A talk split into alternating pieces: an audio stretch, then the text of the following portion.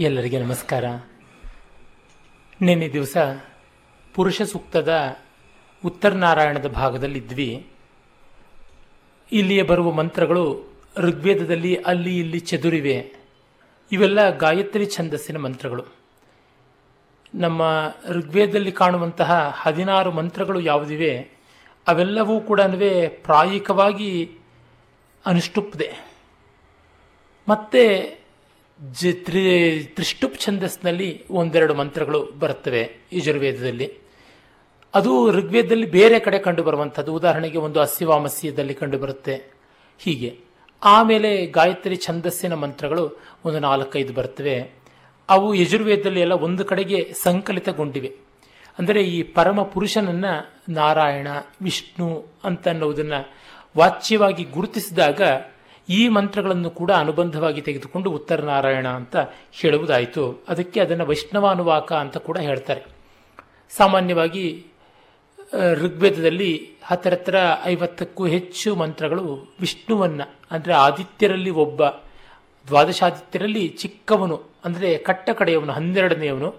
ಆದರೆ ಆತ ಎಲ್ಲರಿಗಿಂತ ತೇಜಶಾಲಿಯಾದವನು ಶತಪಥ ಬ್ರಾಹ್ಮಣದ ಒಂದು ಕಥೆಯ ಪ್ರಕಾರ, ಅಸುರರಿಗೂ ದೇವತೆಗಳಿಗೂ ಭಾಗವಾಗಿ ಅಸುರರು ನಮಗೆ ಹೆಚ್ಚಿನ ಭಾಗ ಬೇಕು ಅಂತ ಮಾಡಿಕೊಂಡು ಇವರಿಗೆ ಯಜ್ಞಕ್ಕೆ ಒಂದು ಸ್ವಲ್ಪವೂ ಅವಕಾಶ ಕೊಡದೇ ಇದ್ದರೆ ದ್ವಾದಶಾದಿತ್ಯರಲ್ಲಿ ತುಂಬ ಚಿಕ್ಕವನಾದಂತಹ ವಿಷ್ಣು ಹೋಗಿ ನನಗೆ ಸ್ವಲ್ಪ ಜಾಗ ಕೊಡಿ ಅಂದರೆ ಈತ ಚಿಕ್ಕವನು, ನಿನಗೆ ಎಷ್ಟಾಗುತ್ತೋ ಅಷ್ಟು ಕೊಡ್ತೀವಿ ಅಂತಂದರು.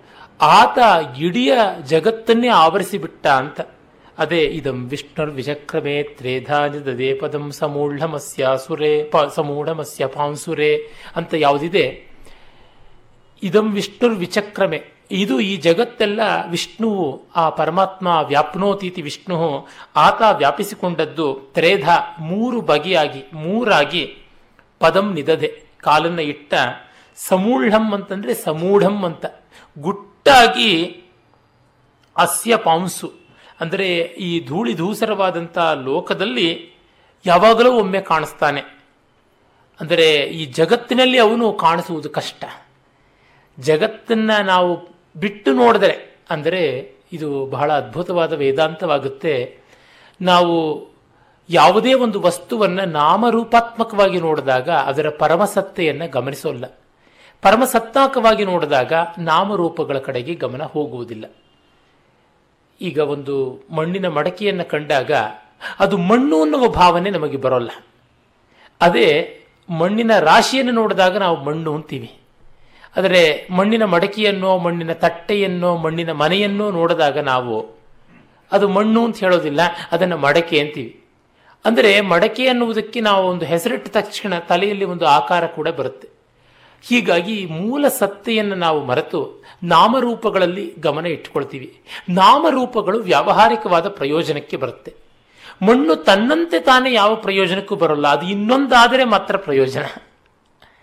ಹಾಗಾಗಿ ಅದು ಮತ್ತೊಂದು ನಾಮರೂಪಗಳಿಂದ ವಿಕೃತವಾದಾಗ, ವ್ಯಾಕೃತವಾದಾಗ, ಡಿಫೈನ್ ಆದಾಗ ಆ ಸಂದರ್ಭದಲ್ಲಿ ನಾವು ಅದನ್ನು ಪ್ರಯೋಜನಕಾರಿ ಅಂತ.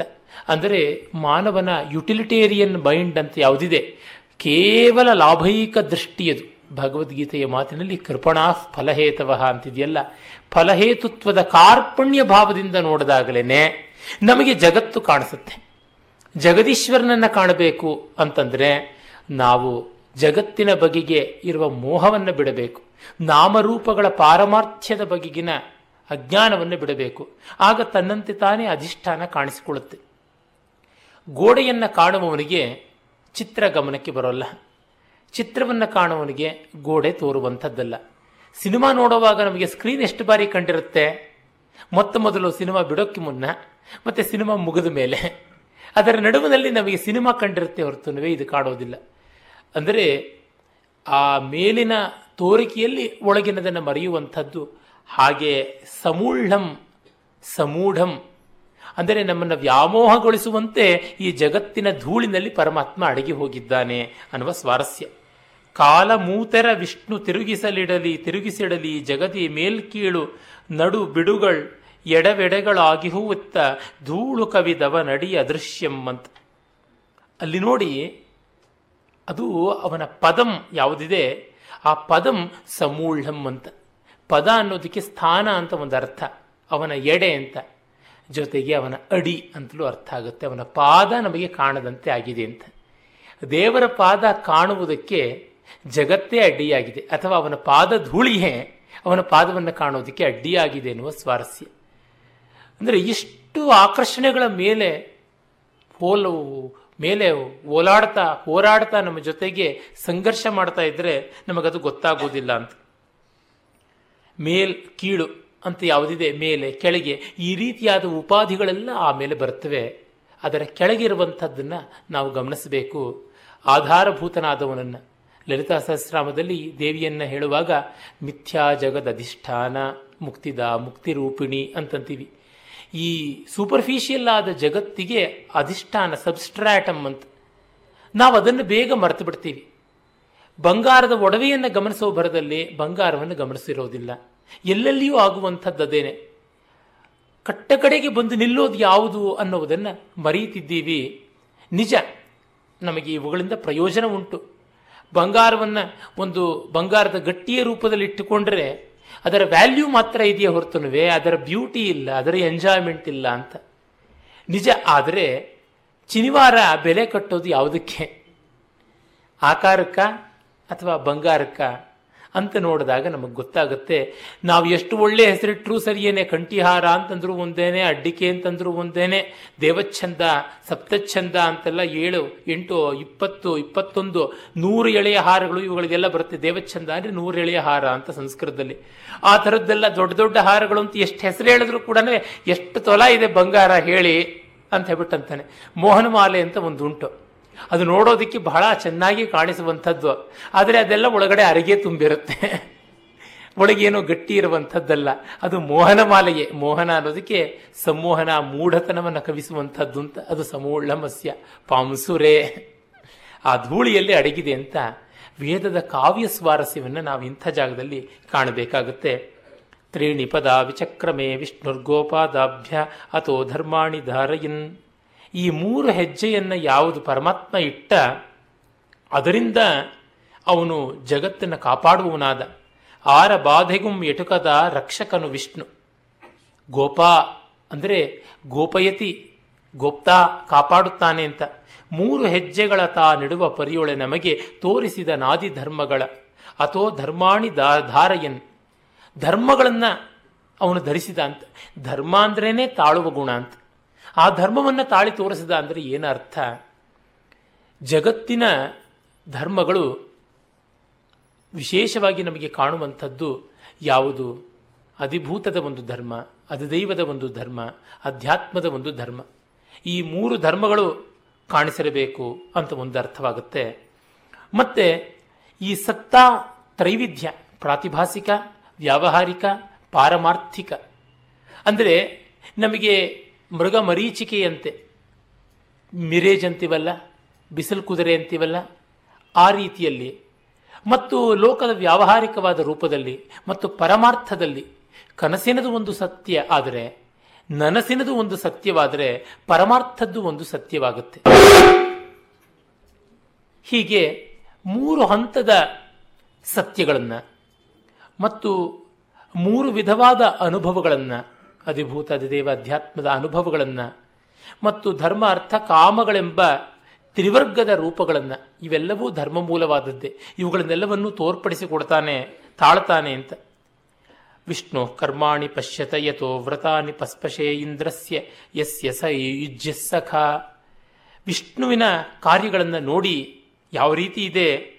ಯಾವುದರಿಂದ ವ್ರತಾನಿ ಪಸ್ಪೃಶೆ ಅಂದರೆ ಸ್ಪಷ್ಟ ಮಾಡ್ದ ಯಾವುದನ್ನ ವ್ರತಗಳನ್ನೆಲ್ಲ ಡಿಫೈನ್ ಮಾಡ್ದ ಲೋಕದ ವ್ಯವಸ್ಥೆಯನ್ನು ಸ್ಪಷ್ಟೀಕರಿಸಿದ ಅವನು ಇಂದ್ರನಿಗೆ, ಯುಜ್ಯ ಸಖ, ಅನ್ಯೋನ್ಯವಾದ ಸ್ನೇಹಿತ ಅಂತ.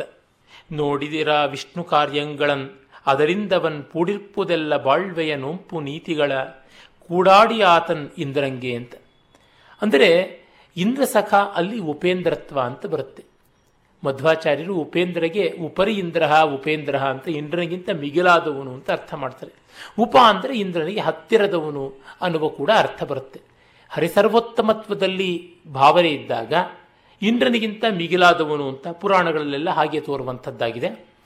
ಹಾಗಲ್ಲದೆ ಇಂದ್ರನಿಗೆ ಅದಿತಿ ಯಾವ ದೇವಿ ತಾಯಿ ಆತನ ಆಕೆಯ ಮಕ್ಕಳು ಅಂತಂದಾಗ, ಇವನು ದ್ವಾದಶಾದಿತ್ಯರಲ್ಲಿ ದ್ವಾದಶ ಹನ್ನೆರಡನೇವನು ಅಂತಂದರೆ ಜನ್ಮದಿಂದಾಗಿ ಕನಿಷ್ಠ, ಗುಣದಿಂದಾಗಿ ಜ್ಯೇಷ್ಠ ಅಂತ ಸಮನ್ವಯವನ್ನು ಕೂಡ ಮಾಡಿಕೊಳ್ಳಬಹುದಾದದ್ದು. ಮತ್ತೆ ಇಂದ್ರ ಮಳೆಯ ದೇವತೆಯಾದಾಗ ಮಳೆಯನ್ನು ಉಂಟು ಮಾಡುವಂಥ ಆದಿತ್ಯ ಸ್ವರೂಪಿಯಾಗಿ, ಸೂರ್ಯ ಸ್ವರೂಪಿಯಾಗಿರುವವನು ವಿಷ್ಣು ಅಂತ ಕೂಡ ಗೋಚರವಾಗುತ್ತೆ. ತದ್ವಿಷ್ಣೋ ಪರಮಂ ಪದಂ ಸದಾ ಪಶ್ಯಂತಿ ಸೂರಯ ದಿವೀವ ಚಕ್ಷುರಾತತಂ. ಅಂದರೆ ಅಂಥ ಒಂದು ವಿಷ್ಣುವಿನ ಪದ ಯಾವುದಿದೆ, ಅದನ್ನು ಸೂರಿಗಳು ಮಾತ್ರ ನೋಡ್ತಾರೆ ಅಂತ. ಸೂರಿ, ಸೂರ ಅಂತಂದರೆ ಸೂರ್ಯ ಅಂತಲೂ ಅರ್ಥ, ತಿಳುವಳಿಕೆ ಇರುವವನು ಅಂತಲೂ ಅರ್ಥ. ಸೂ ಅಂದರೆ ಸೃಷ್ಟಿಶೀಲತೆ ಯಾವನಿದೆ ಅಂಥವನು. ಅದನ್ನು ಅತಿ ಹೆಚ್ಚಾಗಿ ಇಟ್ಟುಕೊಂಡಿರ್ತಕ್ಕಂಥವನು ಉರಚ್ ಪ್ರತ್ಯಯದಿಂದಾಗಿ ಅವನು ತುಂಬ ನಿರ್ಭರವಾಗಿ ಕಾಂತಿಯನ್ನು, ಜ್ಞಾನವನ್ನು ತುಂಬಿಕೊಂಡಂಥವನು. ಆ ಕಾರಣವಾಗಿ ಸೂರ ಅಥವಾ ಸೂರಿ, ಸೂರ್ಯನಿಗೆ ವಿದ್ವಾಂಸನಿಗೆ ಧೀಮಾನ್ ಸೂರಿ ಕೃತಿ ಕೃಷ್ಟಿ ಸೂರ ಸೂರ್ಯಾರ್ಯಮಾದಿತ್ಯ. ಸೂರ, ಸೂರಿ, ಅರ್ಯಮ, ಆದಿತ್ಯ ಅಂತ ಅಮರಕೋಶದಲ್ಲಿ ಕೂಡ ಬರೋದ್ರಿಂದ ಸೂರಿ ಅನ್ನೋದಕ್ಕೆ ಸೂರ್ಯನ ಮತ್ತು ವಿದ್ವಾಂಸನ ಇಬ್ಬರದು ಉಂಟು. ಇಲ್ಲಿ ಶ್ರೀವೈಷ್ಣವ ಸಂಪ್ರದಾಯದಲ್ಲಿ ನಿತ್ಯ ಸೂರಿ ಎನ್ನುವಂಥ ಒಂದು ಶಬ್ದ ಬಳಕೆಯಲ್ಲಿ ಉಂಟು. ಅಂದರೆ ಯಾರು ಪರಮಾತ್ಮನ ಸಾನ್ನಿಧ್ಯವನ್ನು ಅನಪಾಯವಾಗಿ ಹೊಂದುತ್ತಾ ಇರ್ತಾರೆ, ಅವರು ನಿತ್ಯ ಸೂರಿಗಳು ಅಂತ ಸನಕ, ಸನಂದನ, ಸನತ್ಕುಮಾರ ಸನತ್ ಸುಜಾತ ಇವರು ನಾಲ್ವರು. ಶೇಷ, ಗರುಡ, ಲಕ್ಷ್ಮಿ, ವಿಶ್ವಕ್ಸೇನಾದಿ ಈ ವೈಕುಂಠದಲ್ಲಿ ಯಾರು ವಿಷ್ಣುವಿಗೆ ಆಂತರಂಗಿಕವಾಗಿರ್ತಾರೆ ಅಂತ ಅವರನ್ನೆಲ್ಲ ದಿವ್ಯ ಸೂರ್ಯಗಳು ಅಂತ. ಇವರ ಪರಂಪರೆಯಲ್ಲಿಯೇ ಇವರ ಅವತಾರಗಳಾಗಿಯೇ ಇರುವಂಥವರು ಪರಮಾತ್ಮನ ನಿಕಟಾತಿ ನಿಕಟವಾದ ಅಲಂಕಾರ, ಆಭೂಷಣ, ಆತ್ಮೀಯತೆ ಉಳ್ಳವರೆಲ್ಲರೂ ಆಳ್ವಾರಗಳಾಗಿ ಅವತಾರಣ ಮಾಡಿದರು ಅಂತ. ಅವರನ್ನು ಕೂಡ ನಿತ್ಯ ಸೂರಿಗಳು ಅಂತ ಕರೀತಾರೆ. ಉದಾಹರಣೆಗೆ ಆತನ ಪಾದ ಪದ್ಮಗಳಿಗೆ ಆಧಾರ ಪೀಠವಾದಂಥದ್ದು ಅದು ನಮ್ಮಾಳ್ವಾರ್ ಶಠಾರಿ ಅಂತ ಹೇಳಿಬಿಟ್ಟು ಆತನ ವೈಜಯಂತಿ ಮಾಲೆ ವಿಪ್ರನಾರಾಯಣ ಅಂತ ಹೆಸರಾದ ತೊಂಡರಡಿಪ್ಪೊಡಿ ಆಳ್ವಾರರು ಅಂತ ಹೀಗೆ ಹನ್ನೆರಡು ಜನ ಆಳ್ವಾರಗಳನ್ನು ಕೂಡ ಪರಮಾತ್ಮನ ಹನ್ನೆರಡು ಭಾಗಗಳನ್ನಾಗಿ ಮಾಡಿದ್ದಾರೆ. ಅವನಿಗೆ ಸೇರಿದವರಾಗಿ, ಅವನಿಗೆ ಶೇಷಭೂತರಾಗಿರುವಂತೆ ಮಾಡಿರುವುದು ಕಾಣಿಸುತ್ತೆ. ಹಾಗಾಗಿ ಈ ನಿತ್ಯ ಸೂರಿಗಳು ಅಂತ ಆ ಉಲ್ಲೇಖವನ್ನು ತೆಗೆದುಕೊಳ್ತಾರೆ. ತೊಂದರೆ ಇಲ್ಲ. ಪರಮಾತ್ಮನಿಗೆ ನಿಕಟವಾದವರು ಇಷ್ಟೇ ಜನ ಇಂಥವರೇ ಅಂತ ಏನು ನಿಯಮ ಇಲ್ಲವಲ್ಲ. ಆತನ ಮನಸ್ಸು ಉದಾರವಾದದ್ದು. ಹಾಗಾಗಿ ಇವರಲ್ಲ ಇವ್ರನ್ನ ನಾವು ಒಪ್ಪೋಲ್ಲ ಅಂತ ಯಾರಾದರೂ ಹೇಳಿದ್ರೆ, ನೀವು ಒಪ್ಪೋರನ್ನು ಸೇರಿಸ್ಕೊಳ್ಳಿಪ್ಪ, ಆ ಲಿಸ್ಟೇನು ನಮ್ಮ ಬಹಳ ಬಹಳ ಶಾರ್ಟ್ ಲಿಸ್ಟ್ ಮಾಡಿಕೊಂಡು ಇನ್ಯಾರೂ ಸೇರಬಾರದು ಅನ್ನುವಂಥ ವಾಟರ್ ಟೈಟ್ ಕಂಪಾರ್ಟ್ಮೆಂಟ್ ಅಲ್ಲ ಅಂತ. ವಸ್ತುತಃ ಈ ಪುರುಷ ಸೂಕ್ತವನ್ನು ವೀರಶೈವರು ಕೂಡ ರುದ್ರಾಭಿಷೇಕಾದಿಗಳಲ್ಲಿ ಬಳಸ್ತಾರೆ. ಶಿವಪರವಾಗಿ ಅರ್ಥ ಮಾಡ್ತಾರೆ. ತೊಡಕಿಲ್ಲ ಪರಮಪುರುಷ ತತ್ವವನ್ನು ಹೇಗೆ ಹೇಳಿದ್ರೂ ಆಗುತ್ತೆ. ವಿಷ್ಣು ಸಹಸ್ರಾಮದಲ್ಲಿ ರುದ್ರ ಅನ್ನುವ ಹೆಸರು ಹೇಗೆ ಬರುತ್ತೋ ಹಾಗೆ ಶಿವಸಹಸ್ರಾಮದಲ್ಲಿ ವಿಷ್ಣು ಅನ್ನುವ ಹೆಸರು ಕೂಡ ಬರುತ್ತೆ. ಅದರಿಂದ ಏನು ತೊಡಕಿರುವಂಥದ್ದಲ್ಲ. ಅದನ್ನ ಆ ವಿಶ್ವಮಯನ ಸಿರಿಪದವ ಕಾಣುತ್ತಿರ್ಪರ್ ಆವಗಂ ಪಂಡಿತರು ಕಣ್ಣು ತೆರೆದೆಲ್ಲರೂ ದ್ಯೋವಿಸ್ತರವ ಕಣ್ಬ ತೆರೆದಿಂ ದಿವೀವ ಚಕ್ಷುರಾತತಂ ಆತತಂ ಅಂದರೆ ವಿಸ್ತಾರವಾದ ಕಣ್ಣುಗಳನ್ನು ತೆರೆದುಕೊಂಡು ಅಥವಾ ವಿಸ್ತಾರವಾದ ಆಕಾಶವನ್ನು ನೋಡುವ ಹಾಗೆ ಜ್ಞಾನಿಗಳು ಪರಮಾತ್ಮನನ್ನು ಕಾಣ್ತಾರೆ ಅಂತ. ಈ ಅರ್ಥ ಸ್ವಾರಸ್ಯ ಬಹಳ ಮುಖ್ಯವಾದದ್ದು. ನಿತ್ಯ ಸೂರ್ಯಗಳು ಯಾರು ಅಂತ ತಗಾದೆ ಮಾಡೋರು ಮಾಡಲಿ. ನಮಗೆ ಯಾವ ಜ್ಞಾನಿಗಳಾಗಲಿ, ದೊಡ್ಡವರಾಗಲಿ ನಿತ್ಯ ಸೂರ್ಯಗಳೇನೆ. ಅಲ್ಲಿ ಸ್ವಾರಸ್ಯ ಏನೆಂದರೆ ಜ್ಞಾನಿಗಳಿಗೆ ತಿಳುವಳಿಕೆ ಇದ್ದವರಿಗೆ ಪರಮಾತ್ಮ ಆಕಾಶದಂತೆ ಸ್ಪಷ್ಟ ಅಂತ. ಆಕಾಶ ನೋಡೋದಕ್ಕೆ ನೂಕು ನುಗ್ಗಲು ಅಂತ ಒಂದು ಗಾದೆ ಉಂಟಲ್ವ? ಅದಕ್ಕೆ ಯಾರು ಬೇಕು, ಯಾರು ನಮಗೆ ಅಪ್ಪಣೆ ಮಾಡಬೇಕು? ಹೊಳೆ ನೀರಿಗೆ ದೊಣೆ ನಾಯಕನ ಅಪ್ಪಣೆನಾ ಅಂತ. ಯಾರ ಅಡ್ಡಿ ಆತಂಕ ಏನಿದೆ? ಎಲ್ಲೆಲ್ಲೂ ಅವಕಾಶವಿದೆ. ಅವಕಾಶವಿದ್ದಲ್ಲೆಲ್ಲ ಆಕಾಶ. ಹಾಗಾಗಿ ಎಲ್ಲೆಲ್ಲಿಯೂ ಕಾಣ್ತಾರೆ ದೇವರನ್ನ ಅಂತ. ಜೊತೆಗೆ ಆ ದಿವ ಅನ್ನೋದಕ್ಕೆ ಹೃದಯಾಕಾಶ, ದಹರಾಕಾಶ ಅಂತ ಉಪನಿಷತ್ತುಗಳಲ್ಲಿ ಬರುವಂಥ ಅರ್ಥ. ದಹರಂ ದಹರಂ. ಅನ್ನುವಂಥದ್ದು. ಅಂದರೆ ನಮ್ಮ ಒಳಗಿನ ಆಕಾಶದಲ್ಲಿ ಇಂಟರ್ನಲ್ ಸ್ಪೇಸ್ ಇನ್ನರ್ ಸ್ಪೇಸ್ ಯಾವುದಿದೆ, ಅಲ್ಲಿ ಸದಾ ಕಾಣ್ತಾರೆ ಅನ್ನುವಂಥದ್ದು. ನಂದನಾರ್ ಮಹಾಭಕ್ತ. ಆದರೆ ಅವನು ಹೊಲೆಯ ಅಂತ ಹೇಳಿ ಅವನನ್ನು ದೇವಸ್ಥಾನದ ಒಳಗೆ ಬಿಡೋದಿಲ್ಲ ಅಂತ. ಅದು ಬಹಳ ಚೆನ್ನಾಗಿ ಗೋಪಾಲಕೃಷ್ಣ ಭಾರತಿಯವರ ನಂದನಾರ್ ಚರಿತ್ರಂ ಅಂತಿದೆ ವರಘಲಾಮೋ ಅಯ್ಯ, ವರಘಲಾಮೋ. ನಿನ್ನ ದೇವಸ್ಥಾನಕ್ಕೆ ಬರೋಕ್ಕಾಗುತ್ತೋ ಸ್ವಾಮಿ, ಆಗುತ್ತೋ ಗೊತ್ತಿಲ್ಲ ಅಂತ ಅವನು ಒದ್ದಾಡ್ತಾ ಇರ್ತಾನೆ.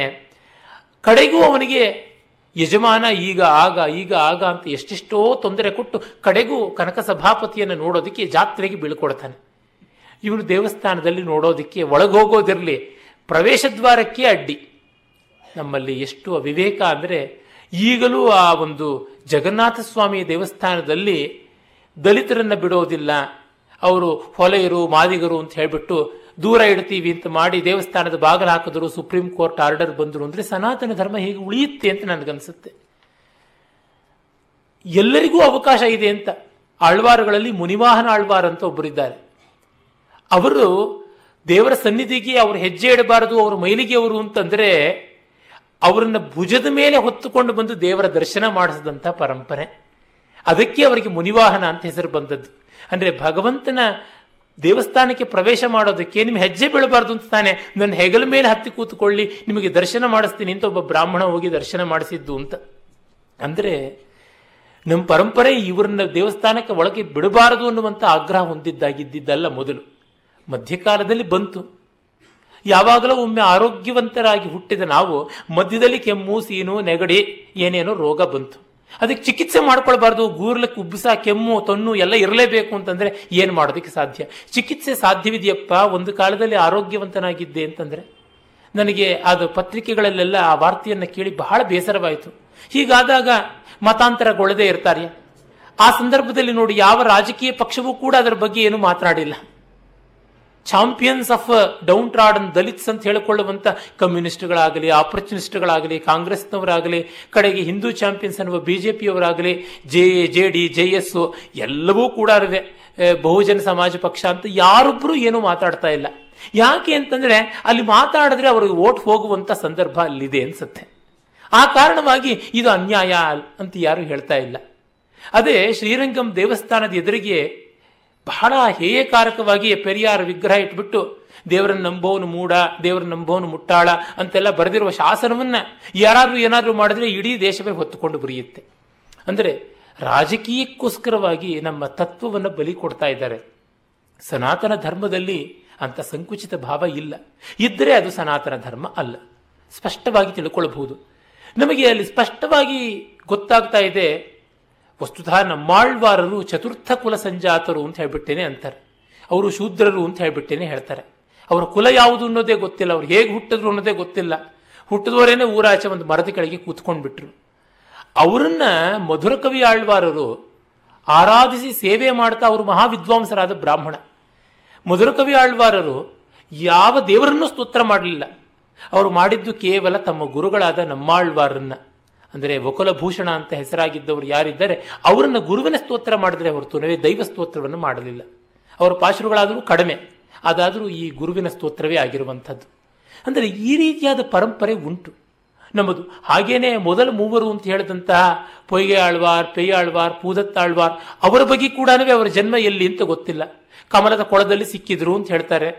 ಗೊತ್ತಿರುವಂಥದ್ದಲ್ಲ. ಅಂದರೆ ಜನ್ಮ ಯಾವುದು ಅಂತ ಗೊತ್ತಿಲ್ಲದೆ ಇದ್ದವರನ್ನು ಅಂಗೀಕರಿಸಿದ್ದು. ನಮ್ಮ ಧರ್ಮಶಾಸ್ತ್ರಗಳಲ್ಲಿ ದಶವಿಧವಾದ ಪುತ್ರರಲ್ಲಿ ಈ ಮಗು ಎಲ್ಲಿ ಹುಟ್ಟಿತ್ತು, ಹೇಗೆ ಹುಟ್ಟಿತ್ತು ಅಂತ ಗೊತ್ತಿಲ್ಲ ಅಂದರೆ ಗೂಢ ಅಂತ.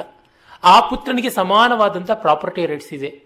ಸಮಾನವಾದಂಥ ಆಸ್ತಿ ಅಧಿಕಾರ ಉಂಟು ಅಂತೆಲ್ಲ ಬರುತ್ತೆ.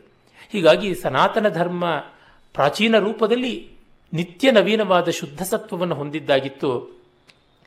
ಅಲ್ಲಿ ಕಾಣುವುದಕ್ಕೆ ಅಡ್ಡಿ ಬೇಕಿಲ್ಲ. ನಂದನಾರ್ಗಾದರೂ ಅದೇ ಆಗಿದ್ದು. ಆತ ನಟರಾಜನ ದೇವಸ್ಥಾನಕ್ಕೆ ಹೋದವನು. ನಟರಾಜ ಕಾಣುವುದಕ್ಕೆ ನಂದಿ ಅಡ್ಡಿ. ಎದುರಿಗೆ ಇರಬೇಕಲ್ವಾ ಆತ? ಆ ನಂದಿಕೇಶ್ವರನೇ ಪಕ್ಕಕ್ಕೆ ಸರಿದು ಬಿಟ್ಟ ಅಂತ ಸ್ಥಳ ಪುರಾಣ ಹೇಳುತ್ತೆ. ಈ ಮಹಾಭಕ್ತನಿಗೆ ಅಡ್ಡಿ ಆಗಬಾರದು ನಾನು ಅಂತ ಆತ ಪಕ್ಕಕ್ಕೆ ಬಂದುಬಿಟ್ಟ ಅಂತ. ಆಗ ದೇವರು ಬಾಗಿಲಿನಿಂದಲೇ ಅವನಿಗೆ ದರ್ಶನವಾದದ್ದಾಯಿತು. ಮತ್ತೆ ಅವನ ದೇವಸ್ಥಾನಕ್ಕೆ ಹೋದ ದೇವರ ದರ್ಶನವಾಯಿತು ಅನ್ನುವುದೆಲ್ಲ ಕಥೆಗಳು ಬರ್ತವೆ. ಇರಲಿ. ಅಂದರೆ ನಮ್ಮ ಪರಂಪರೆ ಹೇಗೆ ಯೋಗ್ಯತೆಯನ್ನು ಗುರುತಿಸುವಂಥದ್ದಿದೆ ಆ ಕಥೆಗಳನ್ನು ಕೂಡ ನಾವು ಮರೆಯದೆ ಗಮನಿಸಿಕೊಳ್ಳಬೇಕಾಗತ್ತೆ. ಅಲ್ಲಿ ಒಳಗಿನ ದೇವರನ್ನ ಕಂಡದ್ದವನು. ವಸ್ತುತಃ ಆ ಕನಕ ಸಭಾಪತಿ ಚಿದಂಬರದ ದೇವರು, ಆಕಾಶಸ್ಥಾನೀಯನಾದ ದೇವರು, ಆಕಾಶಭೂತದ ದೇವರು. ಚಿದಂಬರ ರಹಸ್ಯ ಅಂತ ನಮ್ಮಲ್ಲೆಲ್ಲ ಹೇಳ್ತೀವಿ. ಏನು ಚಿದಂಬರ ರಹಸ್ಯ? ಅಲ್ಲಿ ಲಿಂಗವೇ ಇಲ್ಲ. ಲಿಂಗ ಶಿವಲಿಂಗ, ಜಲಲಿಂಗವಾಗಿ ಜಂಬುಕೇಶ್ವರ ಸ್ವಾಮಿ ಪೃಥ್ವಿಲಿಂಗವಾಗಿ ಏಕಾಂಬರೇಶ್ವರ ಸ್ವಾಮಿ ಕಾಂಚೀಪುರದಲ್ಲಿ. ಜಲಲಿಂಗ ಜಂಬುಕೇಶ್ವರ ಶ್ರೀರಂಗದ ಹತ್ತಿರವೇ ಇರತಕ್ಕಂಥದ್ದು. ವಾಯುಲಿಂಗವಾಗಿ ನಮ್ಮ ಕಾಳಹಸ್ತಿಯಲ್ಲಿರುವಂಥ ಕಾಳಹಸ್ತೀಶ್ವರ, ಅಗ್ನಿಲಿಂಗವಾಗಿ ತಿರುವಣ್ಣಾಮಲೆಯಲ್ಲಿರ್ತಕ್ಕಂತಹ ಅರುಣಾಚಲೇಶ್ವರ, ಇನ್ನು ಆಕಾಶಲಿಂಗವಾಗಿ ಚಿದಂಬರದಲ್ಲಿರ್ತಕ್ಕಂಥ ಕನಕಸಭಾಪತೀಶ್ವರ. ಆದರೆ ಲಿಂಗ ಅನ್ನುವುದಕ್ಕೆ ಸಂಸ್ಕೃತದಲ್ಲಿ ಗುರುತು ಐಡೆಂಟಿಫಿಕೇಶನ್ ಅಂತ ಒಂದು ಅರ್ಥ ಉಂಟು. ದೇವರ ಐಡೆಂಟಿಟಿ ಅಲ್ಲಿಲ್ಲ. ಅಂದರೆ ದೇವರು ವ್ಯಕ್ತವಾಗಿ ಅಲ್ಲಿಲ್ಲ. ಆಕಾಶಲಿಂಗವಾದ್ರಿಂದ ಲಿಂಗವೇ ಅಲ್ಲಿಲ್ಲ. ಅದೇ ಚಿದಂಬರ ರಹಸ್ಯ. ಅಂದರೆ ದೇವರು ಸಾಕಾರ ಮಾತ್ರವಲ್ಲ, ನಿರಾಕಾರವೂ ಹೌದು. ಆತನಿಗೆ ನೀವು ಒಂದು ಸೈನ್ ಅಂತ ಕೊಡೋದಕ್ಕೆ ಸಾಧ್ಯ ಇಲ್ಲ. ಆತನ ಸಿಗ್ನೇಚರ್ ಅನ್ನೋದು ನಮ್ಮ ಅಂತರಂಗದಲ್ಲಿರುವಂಥದ್ದು. It is space space is E signature ಅನ್ನುವಂಥ ಒಂದು ಸ್ವಾರಸ್ಯ ಇದೆ. ಹೀಗಾಗಿ ನಟರಾಜನನ್ನ ಆತ ಕಂಡುಕೊಂಡ ಅಂದರೆ ಹೀಗೂ ಆಗುತ್ತೆ ನಂದನಾರ್. ಒಳಗೆ ಕಂಡುಕೊಂಡ. ಆ ನಂದನಾರ್ ಆ ನಂದನಾರ್ ಅಂತನ್ನುವುದು ಬಹುವಚನದಲ್ಲಿ ಗೌರವವಾಗಿ ಆ ರೀತಿಯಾಗಿರುವಂಥದ್ದು. ನಂದ ಅಂದರೆ ಆನಂದ ಸ್ವರೂಪಿ. ಆನಂದ ಸ್ವರೂಪಿ ಆದವನಿಗೆ ಒಳಗೆ, ಮತ್ತೆ ಅಂತ್ಯಜ ಅನ್ನುವುದಕ್ಕೆ ಯಾರದು ಕೊನೆಯ ಜನ್ಮವೋ, ಅಂತ್ಯಂ ಯೇಷಾಂ ಜನ್ಮ. ತೇ ಅಂತ್ಯಜಾಹ ಅಂತ ಅರ್ಥ ಮಾಡಿದ್ರೆ, ಅವ್ರದ್ದು ಕೊನೆಯ ಜನ್ಮ. ಜ್ಞಾನಿ ಆದವನಿಗೆ ಮತ್ತೊಂದು ಜನ್ಮ ಇಲ್ಲ. ನ ಪುನರಾವೃತ್ತಿ ಅನಾವೃತ್ತಿ ಶಬ್ದಾತ್ ಬ್ರಹ್ಮಸೂತ್ರದ ಮಾತು. ಹಾಗೆ ಕಂಡಾಗ ಯಾರು ನಿಜವಾಗಿ ಅಂತ್ಯಜರು ಅಂದರೆ ಯಾರಿಗೆ ಮತ್ತೊಂದು ಜನ್ಮ ಇಲ್ಲವೋ? ಅವರು ನಂದನ ಅವರಿಗೆ ಅಂತರಂಗದಲ್ಲಿ ದಹರಾಕಾಶದಲ್ಲಿಯೇ ಶಿವಸಾಕ್ಷಾತ್ಕಾರ ಅನ್ನುವ ಅರ್ಥ ಕೂಡ ಬರುತ್ತೆ. ಹೀಗೆ ನೋಡಿದಾಗ ದಿವೀವ ಚಕ್ಷುರಾತತಂ. ಕಣ್ಣು ತೆರೆದು ನೋಡುವವರಿಗೆ ಅದು ಏನು? ಆಕಾಶದಂತೆ ಕಣ್ಣು ತೆರೆದವರಿಗೆ ಅನ್ನುವ ಅರ್ಥ ಕೂಡ ಮಾಡಬಹುದು ಆಕಾಶದಷ್ಟು ದೊಡ್ಡದಾಗಿ ಕಣ್ಣು ತೆರೆಯಬಲ್ಲವರು. ವಿಶಾಲವಾಗಿ ಯಾರು ನೋಡಬಲ್ಲವರು? ವಿಶಾಲ ದೃಷ್ಟಿಗಳು. ವೇದವ್ಯಾಸರನ್ನು ವಿಶಾಲ ದೃಷ್ಟಿ ಅಂತೀವಿ. ನಮೋಸ್ತುತೆ ವ್ಯಾಸ ವಿಶಾಲ ಬುದ್ಧೆ ಅಂತ. ಆ ವಿಶಾಲವಾದ ದೃಷ್ಟಿ ಇದ್ದವರಿಗೆ ಪರಮಾತ್ಮ ಎಲ್ಲಿಯೂ ಕಾಣಿಸ್ತಾನೆ, ಯಾವ ರೀತಿಯಲ್ಲಿಯೂ ಕಾಣಿಸ್ತಾನೆ, ಹೇಗೂ ಕಾಣಿಸ್ತಾನೆ ಅನ್ನುವಂಥದ್ದು. ಸದಾ ಪಶ್ಯಂತಿ ಸೂರಯ ಅಂದರೆ ಹಾಗೆ. ಕಣ್ಣು ತೆರೆದಲ್ಲೆಲ್ಲ ದೇವರು ಕಂಡಾಗ ಇನ್ನೆಲ್ಲಿ ದೇವರನ್ನು ಹುಡುಕೊಂಡು ಹೋಗಿ ನೋಡಬೇಕು? ಕಂಡದ್ದೆಲ್ಲ ದೇವರು ಮಾಡಿದ್ದೆಲ್ಲ ಪೂಜೆ, ಪಡೆದದ್ದೆಲ್ಲ ಪ್ರಸಾದ, ಆಡಿದ್ದೆಲ್ಲ ಸ್ತೋತ್ರವಾದಾಗ ಮೈಲಿಗೆಯಲ್ಲಿ ಪಾತಿಥ್ಯ ಎಲ್ಲಿ ಭ್ರಷ್ಟತ್ವ ಎಲ್ಲಿ ಈ ದೃಷ್ಟಿಯಿಂದ ನೋಡುವಾಗ ನಮಗೆ ಗೊತ್ತಾಗುತ್ತೆ ಎಂಥ ಅಮೋಘವಾದ ಮಂತ್ರ ಇಲ್ಲಿದೆ ಅಂತ. ಅದು ಯಾವುದು? ತದ್ವಿಷ್ಣೋ ಪರಮಂ ಪದಂ. ಎತ್ರ ಸೂರಯ ಸದಾ ಪಶ್ಯಂತಿ ಆತತೇನ ಚಕ್ಷುಷ ಅಂತ ಅರ್ಥ ಮಾಡಿಕೊಂಡ್ರೆ ಎಲ್ಲೆಲ್ಲ ಸೂರ್ಯಗಳು ವಿಶಾಲವಾದ ನೋಟದಿಂದ ನೋಡ್ತಾರೋ ಸದಾ, ಅಲ್ಲೆಲ್ಲ ದೇವರ ವಿಷ್ಣುವಿನ ಪದ ಇರುತ್ತೆ ಅಂತಲೂ ಅರ್ಥ ಮಾಡ್ಬೋದು. ದೇವರಿದ್ದಲ್ಲಿ ಅವರು ನೋಡಲ್ಲ, ಅಂಥ ಭಕ್ತರು ನೋಡದಲ್ಲಿ ದೇವರಿರ್ತಾನೆ ಅವರು ಕಂಡಲ್ಲಿ ದೇವರು ಕಾಣಿಸ್ಕೊಳ್ಬೇಕಲ್ವ? ಅವರು ಪ್ರಯತ್ನಪೂರ್ವಕವಾಗಿ ಭಗವಂತನನ್ನು ಇಲ್ಲಿ ಕಾಣಬೇಕು ಅಂತ ಮಾಡೋಲ್ಲ. ಜೀವನ್ಮುಕ್ತನ ಲಕ್ಷಣವನ್ನು ಹೇಳುವಾಗ ಶಂಕರರು ಅದೇ ಹೇಳ್ತಾರೆ. ಸಾಧಕನಾದವನು ಪ್ರಯತ್ನಪೂರ್ವಕವಾಗಿ ಪಡ್ಕೊಳ್ಳೋ ಲಕ್ಷಣವೇ ಸಿದ್ಧನಾದವನಿಗೆ ಸಹಜ ಸ್ವಭಾವವಾಗಿಬಿಡುತ್ತೆ ಅಂತ. ಯಾರಿಗೆ ಅಂತಃಶ್ರುತಿ ಇರುತ್ತೆ, ಅವರು ಶ್ರುತಿ ಇಟ್ಟುಕೊಂಡು ಹಾಡಬೇಕಾಗಿಲ್ಲ. ಅವರ ಹಾಡಿಗೆ ಆ ಶ್ರುತಿ ಬರುತ್ತೆ. ತೆಲುಗಿನಲ್ಲಿ ಪಿಲ್ಲಲಮರ್ರಿ ವೀರಭದ್ರ ಅಂತ ಒಬ್ಬ, ಪಿನವೀರಭದ್ರ ಅಂತ ಒಬ್ಬ ಕವಿ, ಜೈಮಿನಿ ಭಾರತ ಮತ್ತು ಶಾಕುಂತಲ ನಾಟಕವನ್ನು ಆಧರಿಸಿ ಕಾವ್ಯವಾಗಿ ಶೃಂಗಾರ ಶಾಕುಂತಲಂ ಅಂತೆಲ್ಲ ಬರೆದಿದ್ದಾನೆ. ಅವನು ವಾಣಿ ರಾಣಿ ಅಂತಾನೆ. ಸರಸ್ವತಿ ನನ್ನ ರಾಣಿ ಹೇಗಂದ್ರೆ ಹಾಗೆ ಬರ್ತಾಳೆ ಅಂತ. ಬಹುಭೂತಿ ಎಂ ಬ್ರಹ್ಮಾಣಮಿಯಂ ದೇವಿ ವಾಗ್ವಶ್ಯೇವಾನುವರ್ತತೆ ಅಂತ ಹೇಳ್ತಾನೆ. ನನ್ನ ಹಿಂದೆ ಸರಸ್ವತಿ ದಾಸಿಯಂತೆ ಬರ್ತಾಳೆ ಅಂತ. ಜಂಬದ ಮಾತಾಯಿತು. ಅರೆ ಯೋಗ್ಯತೆ ಇದೆ ಅವನಿಗೆ. ಪರವಾಗಿಲ್ಲ. ಅಲ್ಲಿ ಅದನ್ನು ನಾವು ಕಾಣ್ತೀವಿ. ಆ ವಾಗ್ದೇವತೆಯ ಅನುಸರಣೆ ಅಂತಂದ್ರೆ ಹಾಗೇನೆ. ಹೇಳ್ತಾರಲ್ಲ, ಪುರಂದರದಾಸರು ನಿತ್ಯವೂ ಮಾಧುಕರಿ ವೃತ್ತಿ ಮಾಡಿಕೊಂಡು ಗೆಜ್ಜೆ ಕಟ್ಟಿ ಹೆಜ್ಜೆ ಹಾಕಿಕೊಂಡು ಚಿಟಿಕೆ ತಾಳ ತಂಬೂರಿಯನ್ನು ಹಿಡಿದು ದಂಡಿಗೆ ಬೆತ್ತ ಹಿಡಿಸಿದಳಯ್ಯ ಅಂತ ಹೆಂಡತಿಯ ಸಂತತಿ ಸಾವಿರವಾಗಲಿ, ಈ ಮುಜುಗರ ನಾನು ಸಂಕೋಚ ಪಡ್ತಾ ಇದ್ದೆ ಮುಂಚೆ, ಈ ಹರಿದಾಸನಾಗೋದಿಕ್ಕೆ ಆ ನಾಚಿಕೆಯನ್ನೆಲ್ಲನವೇ ತೊಳೆದಾಕ್ಬಿಟ್ಲು ಅಂತ ಹೆಂಡತಿನ ದೊಡ್ಡದಾಗ ಅಕ್ನಾಲೇಜ್ ಮಾಡಿದ ಮಹಾನುಭಾವರು ನಮ್ಮ ಪರಂಪರೆಯಲ್ಲಿ ಎದ್ದು ಕಾಣುವಂತೆ ಪತ್ನಿಯ ಕೊಡುಗೆಯನ್ನು ಗೌರವಿಸಿದ ಮಹಾನುಭಾವರವರಲ್ವ. ಅವರು ಹಾಡ್ಕೊಂಡು ಹೋಗ್ತಿದ್ರೆ ಹಿಂದೆ ಕೃಷ್ಣ ಕುಣಿದುಕೊಂಡು ಬರ್ತಾ ಇದ್ದ ಅಂತ. ಒಂದು ಚಿತ್ರವನ್ನು ನಾನು ನೋಡಿದ್ದೀನಿ, ಆ ರೀತಿಯಾದಂಥದ್ದು ಬಹಳ ಸುಂದರವಾಗಿದೆ. ನನಗೆ ಪುರಂದರದಾಸರ ಯಾವುದೇ ಚಿತ್ರಕ್ಕಿಂತ ಅವರು ಕುಣಿದುಕೊಂಡು ಮುಂದೆ ಹೋಗ್ತಾ ಇದ್ರೆ ಹಿಂದೆ ಬರುವುದು. ಶ್ರೀವೈಷ್ಣವ ಸಂಪ್ರದಾಯದಲ್ಲಿ ದೇವಸ್ಥಾನದ ಉತ್ಸವಗಳಲ್ಲಿ ಮುಂದೆ ಆಳ್ವಾರಗಳ ದಿವ್ಯ ಪ್ರಬಂಧವನ್ನು ಹಾಡಿಕೊಂಡು ಹೋಗ್ತಾರೆ. ಆಮೇಲೆ ದೇವರ ಉತ್ಸವ ಬರುತ್ತೆ. ಅದರ ಹಿಂದೆ ವೇದಗಳನ್ನು ಓದುವ ಪಂಡಿತರು ವೇದ ಹೇಳಿಕೊಂಡು ಹೋಗ್ತಾರೆ ಅಂತ ಬರುತ್ತೆ. ಅಂದರೆ ಆಳ್ವಾರಗಳದು ಭಾವೋದ್ಗಾರದ ಆ ಲೋಕಸಾಮಾನ್ಯವಾದ ಹಾಡುಗಳು ಯಾವುದಿವೆ? ಭಾಷೆಯಲ್ಲಿ ಬಂದಂಥ ಹಾಡುಗಳು. ಅವರು ಮೈಮರ್ತು ಕುಣ್ಕೊಂಡು ಹಾಡಿದವರು. ಅವ್ರ ಹಿಂದೆ ಭಗವಂತ ಹೋಗ್ತಾನೆ. ಭಗವಂತನ ಹಿಂದೆ ವೇದಗಳು ಹೋಗುತ್ತವೆ ಅಂತ. ವೇದಗಳು ಭಗವಂತನನ್ನ ನಾಯಿಗಳಂತೆ ಮೂಸಿ ನೋಡ್ಕೊಂಡು ಮೂಸಿ ನೋಡ್ಕೊಂಡು ಹಿಂಬಾಲಿಸಿ ಹೋಗುತ್ತವೆ ಅಂತಲೇ ವೇದದಲ್ಲಿ ಬರುತ್ತೆ. ಅಂದರೆ ತಾತ್ಪರ್ಯ ಏನು? ನಿಜವಾದ ಸತ್ವವನ್ನ, ತತ್ವವನ್ನ, ಭಗವತ್ ತತ್ವವೂ ಹಿಂಬಾಲಿಸಬೇಕಾಗುತ್ತೆ ಅಂತ. ಈ ಸೊಗಸನ್ನು ಕೂಡ ಇಟ್ಟುಕೊಂಡು ಅರ್ಥ ಮಾಡಬಹುದು. ಹಾಗೆ ನೋಡಿದಾಗ ಯಾವ ಯಾವ ಕಾಲದಲ್ಲಿ ಯಾವ ಯಾವ ರೀತಿಯಾಗಿ ಜ್ಞಾನಿಗಳಾದವರು ತಮ್ಮ ತಮ್ಮ ದರ್ಶನಗಳನ್ನು ಮಾಡಿಕೊಂಡ್ರು ಅವೆಲ್ಲಕ್ಕೂ ವೇದ ಮಂತ್ರ ತನ್ನ ಅರ್ಥವನ್ನು ಬಿಟ್ಟುಕೊಡುತ್ತೆ. ಅದು ನಮಗೆ ಕಾಣುವಂಥ ಸೊಗಸು. ತದ್ವಿಪ್ರಾಸೋ ವಿಪನ್ಯವೋ ಜಾಗ್ರವಾಂಸಸ್ಸಮಿಂಧತೆ ವಿಷ್ಣೋರ್ಯತ್ ಪರಮಂ ಪದಂ. ಭಾವಶುದ್ಧರು ಬುಧರು ದೈವ ಸಂಸ್, ಬುಧರು, ದೈವ ಸಂಸ್ಥವ ರಥರು ಜೀವಧರ್ಮದಲ್ಲಿ ಜಾಗೃತರು ತಾಮೈದುವರು, ಆ ವಿಷ್ಣು ದಿವ್ಯ ಸನ್ನಿಧಿಯ. ವಿಪ್ರಾಸಹ. ಇದು ವೇದರೂಪ. ವಿಪ್ರಾಹ ಅನ್ನೋದು ವಿಪ್ರಾಸಹ ಅಂತ. ಜ್ಞಾನಿಗಳು, ಮೇಧಾವಿಗಳು. ಮತ್ತೆ ವಿಪನ್ಯವ ಸ್ತೋತ್ರ ಮಾಡುವಂಥವರು ಯಾರಿದ್ದಾರೆ, ಮತ್ತು ಜಾಗೃವಾಂಸ ಎಚ್ಚರವುಳ್ಳವರು ಜ್ಞಾನಿಗಳಾಗಿರಬೇಕು. ಸ್ತುತಿಪರಾಯಣರಾಗಿರಬೇಕು. ಮತ್ತು ಎಚ್ಚರವುಳ್ಳವರಾಗಿರಬೇಕು. ಒಂದಿದ್ರೆ ಮತ್ತೆ ಎಲ್ಲವೂ ಇದ್ದೇ ಇರುತ್ತೆ ಎನ್ನುವುದು ತಾತ್ಪರ್ಯ, ಸ್ಪಷ್ಟತೆಗೋಸ್ಕರವಾಗಿ ಅದನ್ನು ನಾವು ಹೇಳ್ತಾ ಇದ್ದೀವಿ.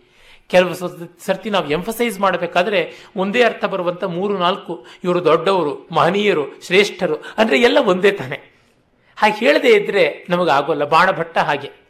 ಒಂದನ್ನು ಹೇಳೋದಕ್ಕೆ ಇಪ್ಪತ್ತು, ಮೂವತ್ತು ಶಬ್ದಗಳನ್ನು ಬರ್ತಾನೆ ಬಂದು ತರ್ತಾನೆ, ಬಳಸ್ತಾನೆ. ಅದರಿಂದ ನಮಗೆ ಗಟ್ಟಿಯಾಗಿ ಮನಸ್ಸಿನಲ್ಲಿ ಉಳಿಯುತ್ತೆ. ಹಾಗೆ ವೇದದ ಋಷಿಗಳು ಜಿಪುಣರಲ್ಲ, ಶಬ್ದ ಕೃಪಣರಲ್ಲ. ಸೂತ್ರ ಬರೆಯೋಕ್ಕಲ್ಲ ಹೊರಟಿದ್ದವರು. ಸಂತೋಷವನ್ನು ಹಂಚಿಕೊಳ್ಳೋಕೆ ಹೊರಟವರು. ಹಾಗಾಗಿ ಅವರು ಸಮಿಂಧತೆ, ತಮ್ಮಲ್ಲಿ ತಾವು ಉದ್ದೀಪ್ತನ ಮಾಡಿಸಿಕೊಳ್ತಾರೆ. They they fill fire in themselves ಅವರ ಅಂತರಂಗದಲ್ಲಿ ಅಗ್ನಿಯನ್ನು ತುಂಬಿಕೊಳ್ತಾರೆ, ಬೆಳಕನ್ನು ಮಾಡಿಕೊಳ್ತಾರೆ. ಯಾವುದದು? ವಿಷ್ಣೋರ್ಯತ್ ಪರಮಂ ಪದಂ. ಆ ವಿಷ್ಣುವಿನ ಪರಮ ಪದವನ್ನು ಅವರು ತುಂಬಿಕೊಳ್ತಾರೆ, ಸೇರ್ತಾರೆ ಅನ್ನುವಂಥದ್ದು ಇಲ್ಲಿ ನಮಗೆ ಗೊತ್ತಾಗುತ್ತೆ. ಸಾರೂಪ್ಯ, ಸಾಯುಜ್ಯ, ಸಾಮೀಪ್ಯ, ಸಾಲೋಕ್ಯ ಮೊದಲಾದ ಮೋಕ್ಷ ಪ್ರಕಾರಗಳಿಗೆ ಅವಕಾಶ ಇದೆ, ಆಧಾರ ಇದೆ ಅಂತ ಹೇಳಿಬಿಟ್ಟಿದನುವೆ ಹೀಗೆ ಪುರುಷ ಸೂಕ್ತ ನಮ್ಮ ಪರಂಪರೆಯ ಅತ್ಯದ್ಭುತವಾದಂಥ ಒಂದು ವಿವರ. ಇಂಥ ಸೂಕ್ತವನ್ನು ಈ ಸ್ವಾರಸ್ಯದ ಕಾರಣವೇ ಇದು ಒಂದನ್ನಾದರೂ ಮರೆಯಬೇಡಿ ಅಂತ ನಿತ್ಯ ಪೂಜೆಯಲ್ಲಿ ಎಲ್ಲ ರೀತಿಯಾದಂಥ ಕ್ರಮದಲ್ಲಿ ಕೂಡ ಬಳಸಿಕೊಂಡು ಬಂದಿದ್ದಾರೆ. ಎಲ್ಲಿವರೆಗೆ ಅಂತಂದರೆ ಇದನ್ನು ಶ್ರಾದ್ದಾದಿಗಳಲ್ಲಿ ಕೂಡ ಈ ಮಂತ್ರಗಳನ್ನು ಬಳಕೆ ಮಾಡುವಂಥದ್ದು ನೋಡ್ತೀವಿ. ಅದು ದೇವಕರ್ಮವಾಗಲಿ, ಪಿತೃಕರ್ಮವಾಗಲಿ, ಪೂರ್ವಕರ್ಮವಾಗಲಿ, ಅಪರಕರ್ಮವಾಗಲಿ, ಶ್ರೌತವಾಗಲಿ ಸ್ಮಾರ್ತವಾಗಲಿ ಕಾಮ್ಯವಾಗಲಿ, ನಿತ್ಯವಾಗಲಿ, ನೈಮಿತ್ತಿಕವಾಗಲಿ ಈ ಸೂಕ್ತದ ಬಳಕೆ ಇದೆ. ಈ ಥರದ ಹಲವು ಸೂಕ್ತಗಳನ್ನು ನಮ್ಮಲ್ಲಿ ಬಳಕೆ ಮಾಡಿಕೊಂಡಿದ್ದಾರೆ. ಹಿಂದೆ ನಾನು ಚರ್ಚೆ ಮಾಡಿದಂತಹ ಪ್ರಜಾಪತಿ ಸೂಕ್ತ ಆ ಥರದ್ದು ಉಂಟು. ಇಲ್ಲಿ ಬಂದಂಥ ಒಂದೆರಡು ವಿಷ್ಣು ಮಂತ್ರಗಳಿವೆಯಲ್ಲ, ಅವೆಲ್ಲ ಸೇರಿರುವಂಥ ವಿಷ್ಣು ಸೂಕ್ತಗಳು ಹಾಗಿವೆ. ಮತ್ತೆ ಖಿಲ ಅಂತ ಆಗಿರುವಂಥ ಶ್ರೀ ಸೂಕ್ತ ಉಂಟು. ಶ್ರೀ ಸೂಕ್ತದಲ್ಲಿ ಕಾಣಿಸುವುದು ಪರಾಪ್ರಕೃತಿಯ ವೈಭವ. ನಾನು ಅದನ್ನು ಮಿತಿಯ ಅವಕಾಶದ ಕಾರಣ ಸ್ವೀಕರಿಸೋಕ್ಕಾಗ್ತಾ ಇಲ್ಲ. ಅಲ್ಲಿ ತತ್ವಭಾಗಕ್ಕಿಂತ ಭಾವಭಾಗ ಹೆಚ್ಚಾಗಿದೆ. ಆಮೇಲಿಂದ ಸರಸ್ವತಿ ಸೂಕ್ತ. ಅದರೊಳಗೆ ಹೆಚ್ಚಾಗಿ ಮಾತೃತ್ವದ ಮತ್ತು ವಾತ್ಸಲ್ಯದ ಪ್ರತೀಕ ಇದೆ. ಭೌತಿಕವಾಗಿ ಸರಸ್ವತಿಯ ನದಿ ಮತ್ತು ದೈವಿಕವಾಗಿ ದೇವತೆ ವಾಕ್ಸ್ವರೂಪಿಣಿ ಅಂತ. ಆಮೇಲೆ ಮಾತೃತ್ವದ ವಾತ್ಸಲ್ಯ. ಹೀಗೆ ವಾಗಿಂದ್ರಿಯವಾಗಿ, ಜನನೀ ಸ್ವರೂಪವಾಗಿ, ದೇವತಾ ಸ್ವರೂಪವಾಗಿ ಮತ್ತು ನದಿ ಸ್ವರೂಪವಾಗಿ ಹೀಗೆಲ್ಲ ಬರುವಂಥ ಸರಸ್ವತಿಯನ್ನು, ತನ್ಮೂಲಕ ಶುದ್ಧಿತತ್ವ ಸಂಜ್ಞಾಪನ, ಇವೆಲ್ಲ ಅಲ್ಲಿ ಬರುತ್ತೆ. ರುದ್ರನನ್ನ ಕುರಿತು ಪ್ರಾರ್ಥನೆ ಮಾಡುವಂತಹ ಕೆಲವು ಮಂತ್ರಗಳು ರುದ್ರ ಸೂಕ್ತಗಳಾಗಿ ಹೇಳ್ತಾರೆ. ಅಲ್ಲಿ ರುದ್ರನನ್ನ ಚಿಕಿತ್ಸಕ ಮತ್ತು ಯೋಧ ಅಂತ ಎರಡೂ ರೀತಿಯಲ್ಲಿ ಗಮನಿಸುವುದು ಕಾಣಿಸುತ್ತೆ. ನಮ್ಮ ಪ್ರಾಚೀನ ಪರಂಪರೆಯ ಸ್ವಾರಸ್ಯ ಅತ್ಯದ್ಭುತ ನೋಡಿ.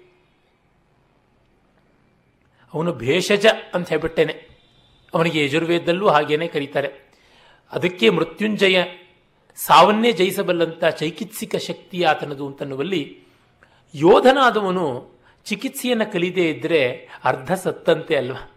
If a warrior is not well informed in medicine then what's the use ನಿತ್ಯವೂ ಅವನು ಸಾವನ್ನು ಎದುರಿಸಬೇಕಲ್ವಾ ರಣರಂಗದಲ್ಲಿ? ಕೈಗೆ, ಮೈಗೆ ಗಾಯಗಳಾದಾಗ ಏನು ಮಾಡಬೇಕು? ಇನ್ನೊಬ್ಬರಿಗಾದಾಗ ತನ್ನ ಜೊತೆಗಾರರಿಗೆ ಏನು ಮಾಡಬೇಕು? ಹಾಗಾಗಿ ಆತ ಚಿಕಿತ್ಸಕನೂ ಆದದ್ದು. ಮತ್ತೆ ನೋಡಿ, ಯುದ್ಧ ಮಾಡುವವರೆಗೂ ವೈರ. ತನ್ನ ಶತ್ರುವಿಗಾದರೂ ಚಿಕಿತ್ಸೆ ಮಾಡಬೇಕು ಅನ್ನುವಂಥದ್ದು ವೈದ್ಯಕೀಯ ಧರ್ಮ. ಅಂದರೆ ಯುದ್ಧದಲ್ಲಿ ಪರವಿರೋಧ, ಚಿಕಿತ್ಸೆಯಲ್ಲಿ ವಿಶ್ವಮೈತ್ರಿ. ಅದಕ್ಕೆ ಅದೂ ಉಂಟು, ಇದಕ್ಕೆ ಇದೂ ಉಂಟು. ಈ ಎರಡೂ ಆಯಾಮ ಭಾರತೀಯರದು. ಬ್ರಾಹ್ಮ ಕ್ಷಾತ್ರದ ಸಮನ್ವಯ ಅಂತ ಕಾಣುತ್ತೆ. ಮತ್ತೆ ಆಧ್ಯಾತ್ಮಿಕವಾಗಿ ನೋಡಿದರೆ ಅರಿಷಡ್ವರ್ಗದ ಜೊತೆಗೆ ಯುದ್ಧವನ್ನೂ ಮಾಡ್ತಾನೆ, ನಮ್ಮ ರಾಗದ್ವೇಷಗಳಿಗೆ ಚಿಕಿತ್ಸೆಯನ್ನೂ ಮಾಡ್ತಾನೆ ಅಲ್ವಾ? ಹೀಗಾಗಿ ಆತ ದಿವ್ಯ ಭೇಷಜ ದೈವ್ಯೋಭಿಷಕ್ ಅಂತ ಹೇಳ್ಬಿಟ್ಟು ಆತನನ್ನು ಹೇಳಬಹುದು.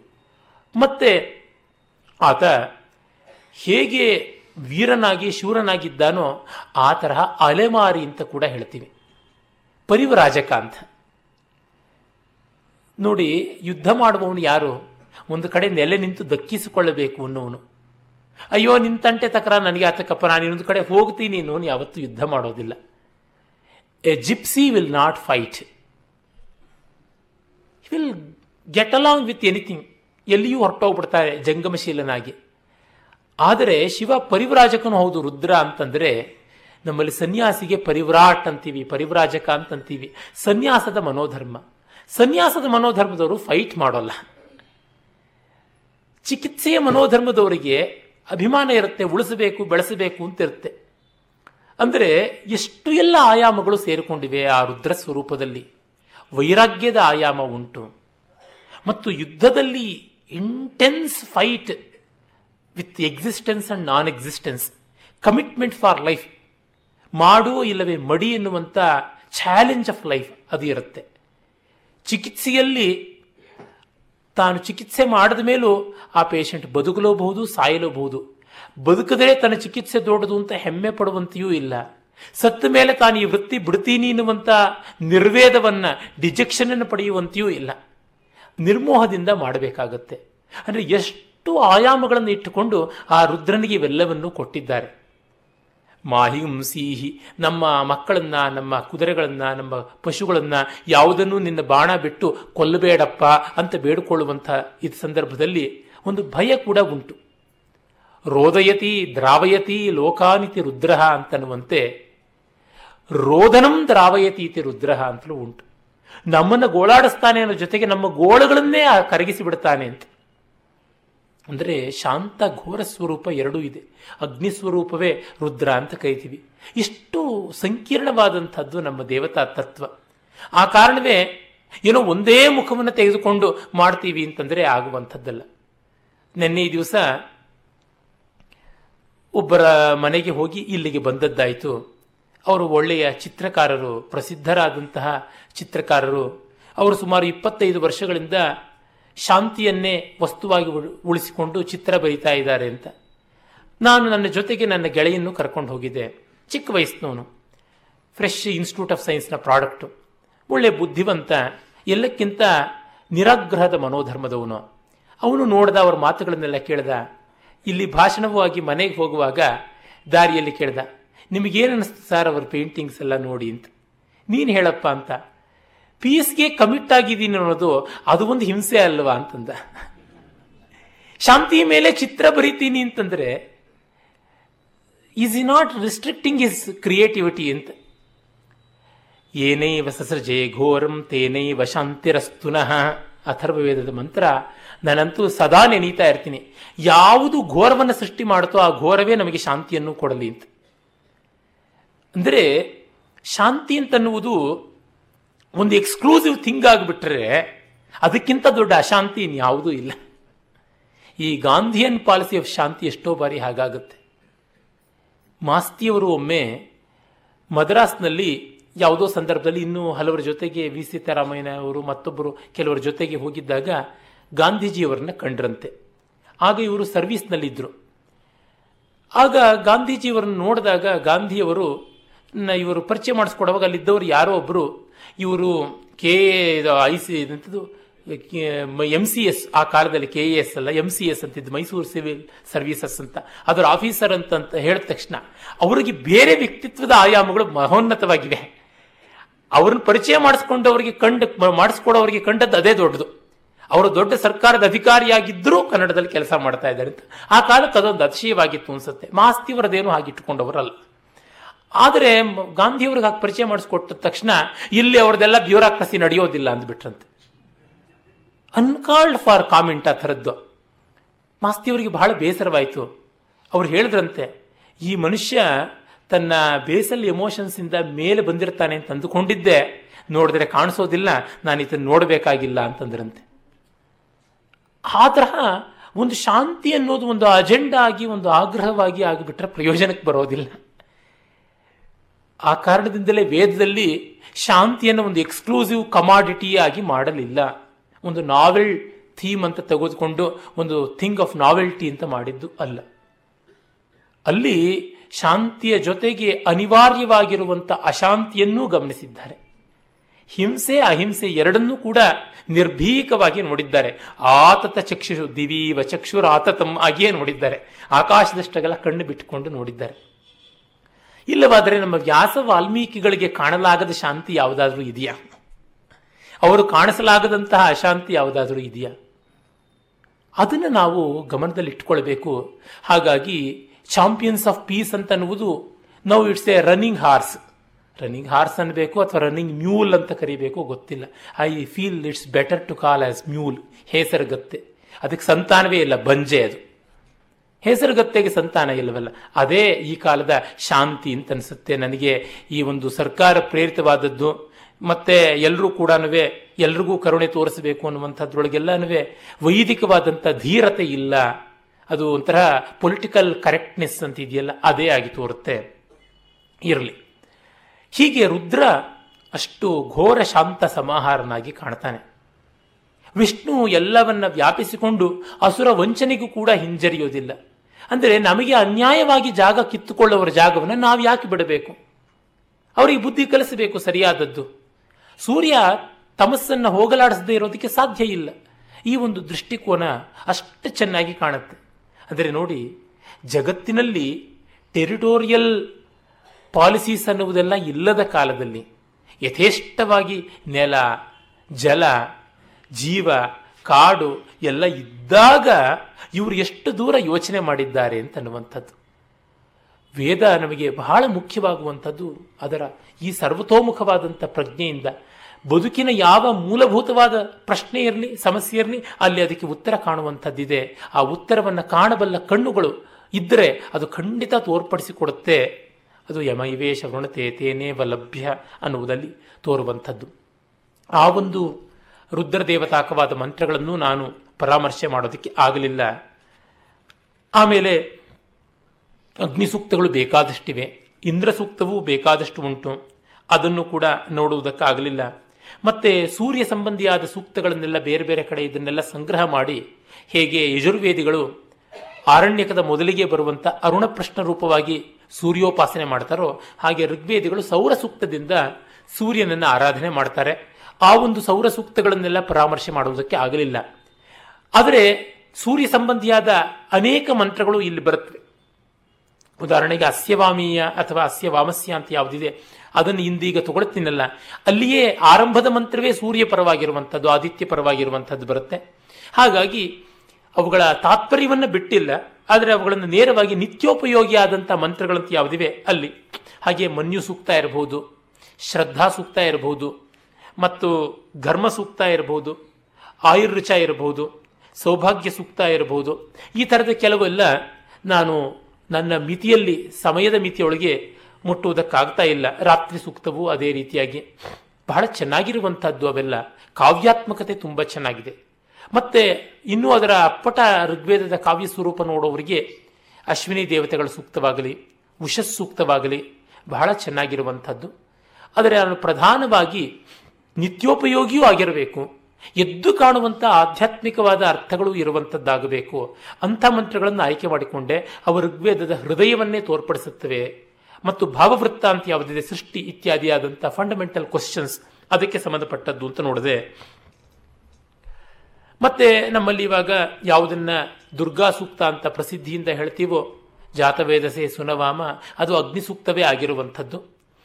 ಅದು ಅಗ್ನಿಗಾಗಿ ಮಾಡುವಂಥ ಸೋಮ ಪ್ರಯೋಗವೂ ಕೂಡ ಅಲ್ಲಿ ಬರುವಂಥದ್ದಾಗಿದೆ ಇನ್ನು ಉಳಿದುಕೊಳ್ಳುವಂಥದ್ದು ಪವಮಾನ ಸೂಕ್ತಗಳು. ಈ ಎಲ್ಲ ಸೂಕ್ತಗಳನ್ನು ನಿತ್ಯೋಪಯೋಗಿ ಮಂತ್ರಗಳಲ್ಲಿ ಸೇರಿಸಿಬಿಟ್ಟಿದ್ದಾರೆ ಋಗ್ವೇದಕ್ಕೆ ಸಂಬಂಧಪಟ್ಟಂತೆ. ಕಾರಣ, ಇವುಗಳೊಳಗೆ ಬಹುಮಟ್ಟಿಗೆ ವೇದದ ಸಾರವತ್ತಾದ ಮಂತ್ರಗಳೆಲ್ಲ ಬಂದುವು ಅಂತ. ನಾನು ಮೊನ್ನೆಯೇ ನಿವೇದನೆ ಮಾಡಿಕೊಂಡಿದ್ದೆ.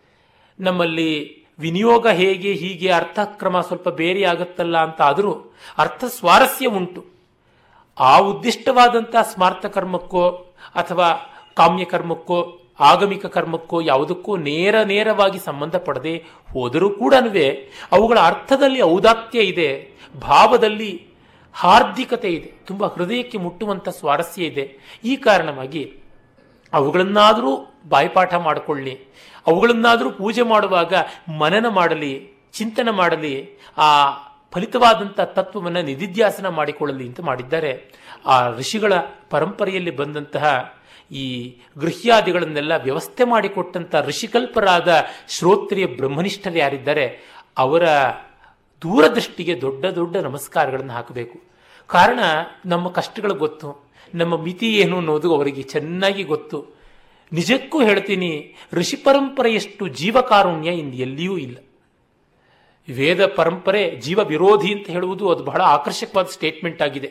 It's unhuman it is against humanistic approach it is violating human rights ಅಂತೆಲ್ಲ ತುಂಬ ತುಂಬ ದೊಡ್ಡದಾಗಿ ಜೈಗಂಟೆಗಳನ್ನು ಇಟ್ಟುಕೊಂಡು ಕೋಣಾಘಾತ ಪೂರ್ವಕವಾಗಿ ಗಲಾಟೆ ಮಾಡ್ತಾರಲ್ಲ ಅವರಿಗೆ ಇದನ್ನು ಕಂಡವರಲ್ಲ, ಕಾಣುವ ಹೃದಯ ಮನಸ್ಸು ಎರಡೂ ಇಲ್ಲ. ಇದ್ದರೆ ಗೊತ್ತಾಗುತ್ತೆ, ಯಾರ್ಯಾರಿಗೆ ಯಾವ್ಯಾವ ಮಿತಿ ಒಳಗೆ ಚೆನ್ನಾಗಿ ಮಾಡಿಕೊಳ್ಳಬಹುದು ಅಷ್ಟಕ್ಕೂ ಅವಕಾಶ ಕೊಟ್ಟಿದ್ದಾರೆ. ಇನ್ನು ಇಂಥ ಒಂದು ಹಂತದಲ್ಲಿ ಬರುವಂಥದ್ದು ಪವಮಾನ ಸೂಕ್ತಗಳ ಒಂದು ವಿವರ. ಋಗ್ವೇದದ ಒಂಬತ್ತನೆಯ ಮಂಡಲ ಅಥವಾ ಆರನೇ ಅಷ್ಟಕಾಂತಿ ಯಾವುದಿದೆ? ಅಲ್ಲಿ ಬರುವಂತಹದ್ದು ಪೂರ್ಣವಾಗಿ ಸೋಮ ಸ್ತುತಿಯೇ. ಒಂದು ಸ್ವಾರಸ್ಯ ನೋಡಿ, ವೇದಗಳಲ್ಲಿ ಅನೇಕ ಬಗೆಯಾಗಿ ಮಂತ್ರಗಳು ಸೇರಿಕೊಂಡಿವೆ ಋಗ್ವೇದದಲ್ಲಿ. ಮೊದಲನೆಯ ಮಂಡಲದಲ್ಲಿ ಮತ್ತು ಹತ್ತನೇ ಮಂಡಲದಲ್ಲಿ ಅತ್ಯಂತ ದೊಡ್ಡ ಮಂಡಲಗಳು ಇವೆ. ಅವುಗಳಲ್ಲಿ ಬೇಕಾದಂತೆ ತತ್ವದ ಭಾಗಗಳು ಬರ್ತವೆ, ಯಜ್ಞದ ಭಾಗಗಳು ಬರ್ತವೆ, ನಾನಾ ದೇವತಾ ಸ್ತುತಿಗಳು ಬರ್ತವೆ, ಎಲ್ಲ ಬರ್ತವೆ.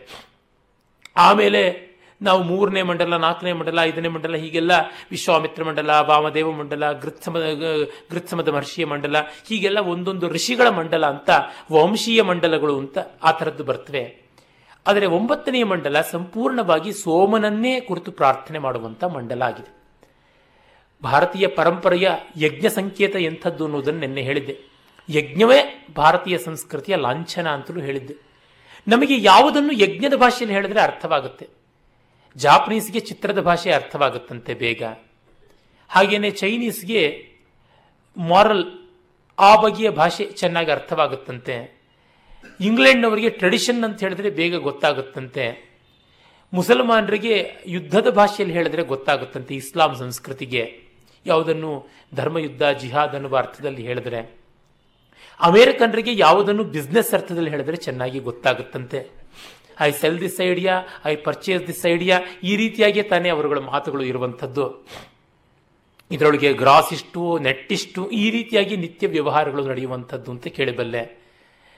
ಇನ್ನು ಭಾರತೀಯರ ಭಾಷೆ ಯಾವುದು ಅಂದರೆ ಯಜ್ಞ ಅಂತ ನನಗನ್ಸುತ್ತೆ. ಯಾವುದನ್ನು ಯಜ್ಞ ರೂಪದಲ್ಲಿ ಹೇಳಿದರೆ ಅವರಿಗೆ ಬೇಗ ಹಿಡಿಯುತ್ತೆ. ಯಜ್ಞದಲ್ಲಿ ಸೋಮಯಾಗ ಉತ್ಕೃಷ್ಟವಾದದ್ದು ಅಂತ. ಎಲ್ಲ ಯಜ್ಞಗಳು ಸೋಮಯಾಗದಲ್ಲಿ ಪರ್ಯವಸಾನವನ್ನು ಹೊಂದುತ್ತವೆ. ಆ ಸೋಮದಲ್ಲಿ ಅಗ್ನಿಷ್ಟೋಮ ಜ್ಯೋತಿಷ್ಠೋಮ, ಅತ್ಯಗ್ನಿಷ್ಠೋಮ ಉಕ್ತ್ಯ ವಾಜಪೇಯ, ಮತ್ತು ಅತಿರಾತ್ರ, ಅಪ್ತೋರ್ಯಾಮ ಅಂತೆಲ್ಲ ಏಳು ವಿಧವಾಗಿ ಹಂತಗಳು ಬರುತ್ತವೆ. ನಮ್ಮ ಬೆಂಗಳೂರಿನಲ್ಲಿಯೇ ಏಪ್ರಿಲ್ ಹದಿನಾರು, ಹದಿನೇಳರಿಂದ ಇಪ್ಪತ್ತಾರನೇ ತಾರೀಕಿನವರೆಗೆ ಹತ್ತು ಹನ್ನೊಂದು ದಿವಸ ಇಲ್ಲಿಯೇ ವಿದ್ಯಾಪೀಠದ ಬಳಿಯಲ್ಲಿಯೇ ಅಪ್ತೋರ್ಯಾಮ ಯಾಗ ಆಗುತ್ತೆ ಅಂತ ಇಂದು ಮಧ್ಯಾಹ್ನ ನನಗೆ ಸುದ್ದಿ ಬಂತು. ಬಹಳ ಅಮೋಘವಾದಂಥ ಯಾಗ ಅದು. ಅಲ್ಲಿ ಮಹಾವೇದಿಯನ್ನೆಲ್ಲ ನಿರ್ಮಾಣ ಮಾಡ್ತಾರೆ. ನನ್ನೇ ದಿವಸ ನಾನು ಶೇನಚಿತ್ ಅಂತ ಹೇಳ್ತಾ ಇದ್ನಲ್ಲ ಅದೆಲ್ಲದರ ನಿರ್ಮಾಣವನ್ನು ನೋಡಬಹುದು ಐದು ದಿವಸ ಐದು ಪದರಗಳನ್ನು ಇಟ್ಟಿಗೆಯನ್ನು ಜೋಡಿಸುವಂಥದ್ದು. ಆಗಲೇ ಆ ಇಟ್ಟಿಗೆಯನ್ನು ಜೋಡಿಸುವಾಗಲೇ ರುದ್ರಾಧ್ಯಾಯ, ನಮಕವನ್ನ, ಚಮಕವನ್ನ ಎಲ್ಲ ಹೇಳುವಂಥದ್ದು ಅದಕ್ಕೆ ಶ್ರೌತದ ವಿನಿಯೋಗ ಹಾಗೆ ಇರುವಂಥದ್ದು. ಅದನ್ನೆಲ್ಲ ನೋಡಬಹುದು ಈ ಒಂದು ಸೋಮಯಾಗ ಸೋಮ ಅನ್ನುವುದಕ್ಕೆ ಅನೇಕ ಅರ್ಥಗಳು ಉಂಟು. ಆ ಸೋಮಯಾಗಕ್ಕೆ ಅನಿವಾರ್ಯವಾದದ್ದು ಇಡೀ ಈ ಮಂಡಲವನ್ನು ಸೋಮಯಾಗದಲ್ಲಿಯೇ ವಿನಿಯೋಗ ಮಾಡ್ತಾರೆ. ಅದು ಸೋಮವನ್ನ ಕೊಳ್ಳುವಾಗ ಇರಬಹುದು, ಸ್ವಾಗತಿಸುವಾಗಿರಬಹುದು. ಸೋಮೋವಾಯೇಶ ಬ್ರಾಹ್ಮಣ ನಾಗಂರಾಜ ಅಂತ ವೇದದಲ್ಲಿ ಬರುವ ಕಾರಣ ಆತನನ್ನ ರಾಜನಂತೆ ಸ್ವಾಗತಿಸುವುದು, ಆತನಿಗೆ ರಾಜಾಸಂತಿ ಅಂತ ಒಂದು ಎತ್ತರದ ಸೀಟ್ ಅದರ ಮೇಲೆ ಸೋಮಲತೆಯನ್ನು ತಂದು ಇಡಬೇಕು ಅಂತ ಬರುತ್ತೆ. ಅದಕ್ಕೆ ಒಂದು ರಥ ಮಾಡಿಬಿಟ್ಟು ರಥದಲ್ಲಿ ಕರ್ಕೊಂಡು ಬರಬೇಕು ಅಂತ ಉಂಟು. ಚೌಕಾಸಿ ಮಾಡುವುದು, ಅದನ್ನು ಕೊಳ್ಳುವುದಕ್ಕೆ. ಇದೆಲ್ಲ ಉಂಟು, ಬಹಳ ಸ್ವಾರಸ್ಯಕಾರಿಯಾದಂಥದ್ದು. ಮತ್ತೆ ಅದನ್ನು ಕುಟ್ಟುವುದು ಎಲ್ಲ ಬರುತ್ತೆ. ಹೀಗೆ ಸೋಮ ಬಹಳ ದೊಡ್ಡದಾಗಿದೆ. ಮತ್ತೆ ಈ ಸೋಮ ಯಾಗಾತ್ಮಕವಾದಂಥ ಒಂದು ವ್ಯವಸ್ಥೆಯ ಪಳೆಯುಳಿಕೆಗಳನ್ನು, ಬೇರೆ ಬೇರೆ ಫಾರ್ಮ್ಸನ್ನು ಡೆರಿವೇಟಿವ್ಸನ್ನು ಮತ್ತೆ ಕೆಲವೊಮ್ಮೆ ಕರಪ್ಟ್ ಫಾರ್ಮ್ಸ್ ಅಂತ ಹೇಳ್ತೀವಲ್ಲ, ಶಿಥಿಲವಾದ ರೂಪಗಳನ್ನು, ಅವುಗಳನ್ನು ನಾವು ಭಾರತದಿಂದ ಮೊದಲುಗೊಂಡು ಐರ್ಲೆಂಡ್ವರೆಗೂ ಕಾಣಬಹುದು. ಅಲ್ಲಿವರೆಗೂ ಕಾಣಸಿಗುತ್ತೆ ಮೊನ್ನೆ ದಿವಸ ಶನಿವಾರ ಐರ್ಲೆಂಡಿನವರೊಬ್ಬರು ಬಂದಿದ್ದರು ಅವರು ಈ ಯಜ್ಞೀಯವಾದಂಥ ಸಂಸ್ಕೃತಿ ಐರ್ಲೆಂಡಿನ ಮೂಲಭೂತವಾದ ಸ್ವರೂಪ ಹೇಗಾಗಿತ್ತು ಅನ್ನೋದನ್ನು ಹೇಳ್ತಾ ಇದ್ರು. ಅಲ್ಲಿವರೆಗೂ ನಾವು ಟ್ರೇಸ್ ಮಾಡಬಹುದು. ಅದನ್ನು ಡೇವಿಡ್ ಫಾಲಿಯವರು ಸೋಮಾ ಕಲ್ಟ್ ಅಂತಲೇ ಹೇಳ್ತಾರೆ. ಅಂದರೆ ಒಂದು ರಸವನ್ನು ಹಿಂಡಿ, ಆ ರಸವನ್ನು ಆಹುತಿ ಕೊಟ್ಟು ಅದನ್ನು ಸ್ವೀಕಾರ ಮಾಡುವಂಥದ್ದು. ನೈಸರ್ಗಿಕವಾಗಿ ಬಂದದ್ದನ್ನು ನಿಸರ್ಗದ ಒಂದು ಮುಖಕ್ಕೆ ಅರ್ಪಣೆ ಮಾಡಿ ಸ್ವೀಕಾರ ಮಾಡುವಂಥದ್ದು. ಕೆರೆಯ ನೀರನ್ನು ಕೆರೆಗೆ ಚೆಲ್ಲಿ ಎನ್ನುವುದು ಈ ಅರ್ಥದಲ್ಲಿ ಕಾಣಿಸುವಂಥದ್ದು. ಜೊತೆಗೆ ಸೋಮ ಜೀವಪೋಷಕವಾದ ದ್ರವ್ಯ ಅಂತ ಕೂಡ ನಮಗೆ ಗೊತ್ತು. ತುಂಬ ಜನಕ್ಕೆ ಸೋಮ ಅಂತ ತಕ್ಷಣವೇ ಅದೊಂದು ಮದ್ಯ ವಿಶೇಷ ಅನ್ನುವಂತೆ. ಅದು ಮಾಂದ್ಯವನ್ನು ಉಂಟು ಮಾಡುವುದು ಅಂತ. ಅಲ್ಲ, ಹಾಲು ಹಾಗೇನೆ ಅಲ್ವೇ? ಮೊಸರು ಹಾಗೇನೆ ಅಲ್ವೇ? ಅದನ್ನು ಉಳಿಸಿಬಿಟ್ಟು ಉಳಿಸಿ ಬಟ್ಟಿ ಇಳಿಸಿದ್ರೆ ಅದಾಗಲ್ವಾ? ಯಾವುದೇ ಒಂದು ಫರ್ಮೆಂಟ್ ಆಗುವಂಥದ್ರಿಂದಲೂ ಮದ್ಯವನ್ನು ತೆಗೆಯಬಹುದು ಅಂತ ಗೊತ್ತೇ ಇದೆ ನಮಗೆ. ಅದು ಮಾಂದ್ಯವನ್ನು ಉಂಟು ಮಾಡುತ್ತೆ ಅಂತ. ಆ ಕಾರಣವೇ ಸೋಮ ಹುಳಿ ಬರಬಾರದು. ಸ್ವಾದುವಾಗಿರಬೇಕು. ಸ್ವಾದಿಷ್ಟಯ, ಮದಿಷ್ಟಯ, ಪವಸ್ವ, ಸೋಮಧಾರಯ ಅಂತಲೇ ಆರಂಭವಾಗುತ್ತಲ್ಲ. ಅಂದ್ರೆ ಸ್ವಾದಿಷ್ಟ. ಅಲ್ಲಿ ನೋಡಿ ಸ್ವಾದಿಷ್ಟ ಅಂದ್ರೆ ಬೆಸ್ಟ್ ಆಫ್ ಟೇಸ್ಟ್ ಅಂತ. ಮದಿಷ್ಟಯ ಅಂದರೆ ನಮ್ಮನ್ನ ಹೆಚ್ಚೆಚ್ಚು ಉನ್ಮಾದಗೊಳಿಸುವಂಥದ್ದು, ಎಕ್ಸ್ಟಸಿಗೆ ತೆಗೆದುಕೊಂಡು ಹೋಗುವಂಥದ್ದಾಗಬೇಕು ಅಂತ ಬರುತ್ತೆ. ಅಲ್ಲಿ ಸಿಹಿಯಾಗಿರುವಾಗ ಆಹುತಿ ಮಾಡಬೇಕೆ ಹೊರತುನುವೆ, ಅದು ಹುಳಿ ಬಂದ ಮೇಲೆ ಅಲ್ಲ ಅಂತ ವೇದಗಳಲ್ಲಿ ಬರುತ್ತೆ. ಹುಳಿಯಾದ ಸೋಮವನ್ನು ಕುಡಿದ ಇಂದ್ರ ಹುಚ್ಚುಚ್ಚಾಗಿ ಆಡಬಿಟ್ಟ ಅಂತ ಹೇಳ್ಬಿಟ್ಟೆಲ್ಲನೂ ಅಂದರೆ ಹುಳಿತ ಸೋಮವನ್ನು ಕುಡಿಯಬಾರದು ಅಂತ. ಹೀಗೆಲ್ಲ ಉಂಟು. ಆ ಕಾರಣ ಅದು it's not an intoxicating drink it's a stimulus stimulating drink ಆಗಿರುವಂಥದ್ದು. ಅದು ನಮಗೆ ಯಾವುದು ಪ್ರಚೋದನೆ ಮಾಡುತ್ತೋ ಅದನ್ನು ಭಗವದರ್ಪಣ ಮಾಡಿ ಸ್ವೀಕಾರ ಮಾಡಬೇಕು ಅನ್ನುವಂಥದ್ದು ಆ ಸೋಮಯಾಗದಲ್ಲಿ ಕಂಡುಬರುವಂಥ ಸ್ವಾರಸ್ಯ. ಮತ್ತೆ ಮೂರು ಹೊತ್ತು ಕೂಡ ಮಾಡಬೇಕು. ಮೂರು ಹೊತ್ತಿನಲ್ಲಿಯೂ ಸ್ಮರಣೆ ಮಾಡಬೇಕು ಅನ್ನುವಂಥದ್ದಕ್ಕೆಲ್ಲ ಇರುವುದು. ಈ ಕಾರಣದಿಂದ ಸೋಮಯಾಗಕ್ಕೆ ಬಹಳ ಪ್ರಾಶಸ್ತ್ಯ ಉಂಟು. ಆ ಸೋಮಯಾಗದಲ್ಲಿ ಬಳಕೆಯಾಗುವಂಥ ಈ ನವಮಂಡಲದ ಯಾವ್ಯಾವ ಮುಖ್ಯ ಮುಖ್ಯ ಮಂತ್ರಗಳಿವೆ, ಅವುಗಳನ್ನೇ ಸೇರಿಸಿ ಸಂಗ್ರಹ ಮಾಡಿಬಿಟ್ಟು ಐದು ಅಧ್ಯಾಯಗಳಲ್ಲಿ ಪಂಚ ಪವಮಾನೀಯ, ಪವಮಾನ ಸೂಕ್ತಗಳು ಅಂತ ಮಾಡಿರೋದು. ಈ ಹೊತ್ತು ಅದನ್ನ ಪವಮಾನ ಅಂತಂದ್ರೆ ವಾಯು, ವಾಯುವಿನ ಆರಾಧನೆ ಅಂತ ಮಾಡಿದ್ದಾರೆ. ಹಾಗಾಗಿ ಪವಮಾನ ಹೋಮ ಅಂತ ಮಾಡುವುದುಂಟು. ಅದಕ್ಕಾಗಿ ಇವುಗಳನ್ನು ಗೃಹ್ಯದಲ್ಲಿ, ಅಂದರೆ ಸ್ಮಾರ್ಥ ಕರ್ಮದಲ್ಲಿ ಈ ರೀತಿಯಾದ ವಿನಿಯೋಗ, ಶ್ರೌತ ಕರ್ಮದಲ್ಲಿ ಸೋಮಯಾಗದಲ್ಲಿ ವಿನಿಯೋಗ. ಪವಮಾನ ಅನ್ನುವ ವಾಯುವಿನ ಹೆಸರು ಸೋಮನಿಗೆ ಹೇಗಾಗುತ್ತೆ? ಸೋಮನ ಹೆಸರು ವಾಯುವಿಗೆ ಹೇಗಾಗುತ್ತೆ? ಹಾಗೂ ಕೇಳಬಹುದು, ವಸ್ತುತಃ ಪವಮಾನ ಅಂತಂದ್ರೆ ಪಾವಯತಿ ಅನ್ನುವ ಅರ್ಥದಲ್ಲಿ ಪಾವನಗೊಳಿಸ್ತಾನೆ ಅಂತ. ಆ ಕಾರಣವೇ ಪವಮಾನ ಸ್ತುತ ಸೋಮೋ ನವಮೇತ್ವಿಹ ಮಂಡಲೆ ಅಂತಲೇ ಬೃಹತ್ ದೇವತೆಯ ಮಾತು ಬರುತ್ತೆ. ನವಮಂ ಮಂಡಲಂ ಪಾವಮಾನಂ ಸೌಮ್ಯಂ ಅಂತ ಸರ್ವಾನುಕ್ರಮಣಿ ಹೇಳುತ್ತೆ. ಅಂದರೆ ತುಂಬ ಸೌಮ್ಯವಾದದ್ದು, ಸೋಮಕ್ಕೆ ಸಂಬಂಧಪಟ್ಟಿದ್ದು ಅಂತ ಒಂದು, ಸೌಮ್ಯವಾದದ್ದು ಅಂತ ಒಂದು ಅರ್ಥ. ಪಾವಮಾನೀರ್ಯೋ ಅಧ್ಯೇತ್ರ ಶಿಭಿ ಸಂಭ್ರತಂ ರಸಂ ತಸ್ಮೈ ಸರಸ್ವತಿ ದುಹೆ ಕ್ಷೀರಂ ಸರ್ಪಿರ್ ಮಧುದಕಂ ಅಂತ. ಇಲ್ಲಿ ಚೆನ್ನಾಗಿ ಮಂಗಳಕರವಾಗಿರುವಂಥದ್ದು ಪಾವಮಾನೀಹಿ ಅಂತ. ನಮ್ಮನ್ನ ಉದ್ಧಾರಗೊಳಿಸುವಂಥದ್ದು, ಶುದ್ಧಿ ಮಾಡುವಂಥದ್ದು ಅಂತ, ಶುದ್ಧಿ ತತ್ವ ಇರುವಂಥದ್ದು ಅಂತ. ಅದೇ ಥರ ಬೃಹತ್ ದೇವತೆಯೇ ಮತ್ತೆ ಪಾವಮಾನ್ಯ ಪರಂ ಬ್ರಹ್ಮ, ಶುಕ್ರಂ ಜ್ಯೋತಿಸ್ ಸನಾತನಂ ಅಂತ ಈ ಶುಕ್ರವಾದದ್ದು, ತೇಜಸ್ಸನ್ನು ವರ್ಚಸ್ಸನ್ನು ಕೊಡುವಂಥ ದೇದೀಪ್ಯಮಾನವಾದ ಧವಲವರ್ಣದ್ದು ಜ್ಯೋತಿ ರೂಪವಾದದ್ದು ಕಾಂತಿ ರೂಪವಾದದ್ದು ಸನಾತನ ಚಿರಂತನವಾದದ್ದು, ಇದು ಪಾವಮಾನ್ಯ ಅಂತ ಹೇಳ್ಬಿಟ್ಟಂತಾರೆ. ಇಲ್ಲಿ ಪವಮಾನ ಮಂಡಲದಲ್ಲಿ ಒಟ್ಟು ನೂರ ಹದಿನಾಲ್ಕು ಸೂಕ್ತಗಳು ಬರುತ್ತವೆ. ಅವುಗಳಲ್ಲಿ ಸ್ವಾರಸ್ಯಕಾರಿಯಾದದನ್ನೆಲ್ಲ ಆರಿಸಿದ್ದಾರೆ. ಯಜುರ್ವೇದದಲ್ಲಿ ಬರುವಂತಹ ಪ್ರಸಿದ್ಧವಾದ ಉದಕಶಾಂತಿ ಮಂತ್ರಗಳಾದರೂ ಹೀಗೇನೆ. ಇಡೀ ಏಳು ಕಾಂಡಗಳಲ್ಲಿ ಬರುವಂಥ ಜಲದೇವತಾಕವಾದ ಮಂತ್ರಗಳು ಆಪೋದೇವಿಯರನ್ನು ಕುರಿತಂಥ ಮಂತ್ರಗಳನ್ನು ಆಯ್ಕೆ ಮಾಡಿ ಅಲ್ಲಿ ಸೇರಿಸಿದ್ದಾರೆ. ಕಾರಣ ಇಷ್ಟೇ, ಇದನ್ನಾದರೂ ಉಪಾಸನೆ ಮಾಡಲಿ ಅಂತ. ವಸ್ತುತಃ ಜಲವನ್ನೂ ಸೋಮ ಅಂತ ಕರೆಯೋದು ಉಂಟು. ಆ ಕಾರಣ ಅದು ಅವರಿಗೆ ಜಲದೇವತಾಕವಾದ ಮಂತ್ರಗಳೇ ಸೋಮಯಾಗದ ಸ್ಮರಣೆಯನ್ನು ತಂದುಕೊಡುವಂಥವಾಗುತ್ತವೆ. ಇರಲಿ. ಸು ಅಂದರೆ ಹಿಂಡುವಿಕೆ ಎನ್ನುವುದರಿಂದ ಸೋಮ ಅಂತ, ಸುನೋತಿ, ಸುನುತೆ ಅನ್ನುವುದರಿಂದ ಹಿಂಡ, ಹಿಂಡಲ್ಪಟ್ಟಾಗ ಬರುವಂಥದ್ದು ಸೋಮ ಅಂತ ಇರುವುದು. ಮತ್ತು ಇನ್ನೊಂದು ಅರ್ಥ, ಅಂದರೆ ಶಿವಪರವಾದ ಅರ್ಥ, ಉಮಯಾ ಸಹಿತ ಇತಿ ಸೋಮ ಅಂತ. ಶಿವನ ಒಂದು ಮೂರ್ತಿ ಸ್ವರೂಪ ಸೋಮಾಸ್ಕಂದ ಮೂರ್ತಿ ಅಂತ. ಸ ಉಮಾ ಸ್ಕಂದ ಮೂರ್ತಿ. ಇನ್ನೊಂದರ್ಥ ಸ ಉಮಾಸ್ಕಂದ ಆಸ್ಕಂದ. ಉಮೆಯನ್ನ ತಬ್ಬಿಕೊಂಡಿರುವಂಥ ಆತ್ಮೀಯವಾಗಿರುವಂಥ ಅಭೇದ ಸ್ವರೂಪಿಯಾದ ಅರ್ಧನಾರೀಶ್ವರ ಮೂರ್ತಿ ಅಂತಲೂ ಅರ್ಥವಾಗುತ್ತೆ. ಇನ್ನೊಂದು ಪಾರ್ವತಿ ಪರಮೇಶ್ವರರು ಮಧ್ಯೆ ಸ್ಕಂದ ಇರುವಂತೆ, ಈ ಸೌತ್ ಇಂಡಿಯನ್ ಬ್ರಾನ್ಸಸ್ ಅಂತೀವಲ್ಲ, ಅಲ್ಲಿ ಎದ್ದು ಕಾಣುವಂಥ ಒಂದು ಮೂರ್ತಿ ಶಿಲ್ಪವಾಗಿ ಇದು ತೋರುತ್ತೆ. ಆ ಹಿಂಡುವುದರಿಂದಾಗಿ ಬಂದಂಥದ್ದು. ಮತ್ತೆ ಸೋಮ ಸೂರ್ಯ ದೇವಿಯನ್ನ ಮದುವೆಯಾದವನು ಅಂತ. ಸೂರ್ಯಾದೇವಿ ಪ್ರಜಾಪತಿಯ ಮಗಳು. ಅವಳನ್ನು ಸೋಮ ಮದುವೆಯಾದ ಅಂತ. ಈ ಸೂರ್ಯಾದೇವಿಯನ್ನು ಅಗ್ನಿ ಸ್ವರೂಪಿಣಿ ಅಂತ. ಸೋಮ ಆಹುತಿ ಸ್ವರೂಪಿ ಅಂತ ಹೇಳ್ಬಿಟ್ಟಿದ್ವಿ. ನಿನ್ನೆ ದಿವಸ ನಾವು ಪಂಚ ಪ್ರಾಣಾಗ್ನಿಹೋತ್ರ ವಿದ್ಯೆ ಅಂತಂದರೆ ಏನು, ಪಂಚಾಗ್ನಿ ವಿದ್ಯೆ ಅಂತಂದರೆ ಏನು ಅಂತ ಅನ್ನೋದನ್ನು ಬೃಹದಾರಣ್ಯಕ ಚಾಂದೋಗ್ಯದ ಉಲ್ಲೇಖದಲ್ಲಿ ಗಮನಿಸಿದವಲ್ಲ. ಆ ಒಂದು ಉಲ್ಲೇಖದ ಪ್ರಕಾರ ಪುರುಷ ಸ್ತ್ರೀಯಲ್ಲಿ ತಾನೇ ಆಹುತಿಯಾಗಿ, ಆ ಆಹುತಿಯ ಫಲವಾಗಿ ಪುತ್ರನಾಗಿ ಬರ್ತಾನೆ ಅಂತ. ಅಂದರೆ ಆತ್ಮ ವೈ ಪುತ್ರ ನಾಮಾಸಿ ಅನ್ನುವ ವೇದದಲ್ಲಿ ನೋಡಿದ್ರೆ ಮಗನನ್ನು ಹೆಂಡತಿ ಹೆತ್ತ ತತ್ಕ್ಷಣ ಗಂಡನಿಗೆ ಅವಳು ತಾಯೂ ಆಗುತ್ತಾಳೆ ಎನ್ನುವ ಭಾವ. ಈ ಅರ್ಥದಲ್ಲಿ ಗೊತ್ತಿದ್ದೋ ಗೊತ್ತಿಲ್ಲದೆಯೋ ಪ್ರತಿಯೊಬ್ಬ ಗೃಹಿಣಿ ತಾಯಿಯಾದವಳು ಕೂಡ ಶಾರದಾದೇವಿ ತರವೇನೆ. ರಾಮಕೃಷ್ಣರಿಗೆ ಶಾರದಾದೇವಿ ಇದ್ದಂತೆ ಅಂತ.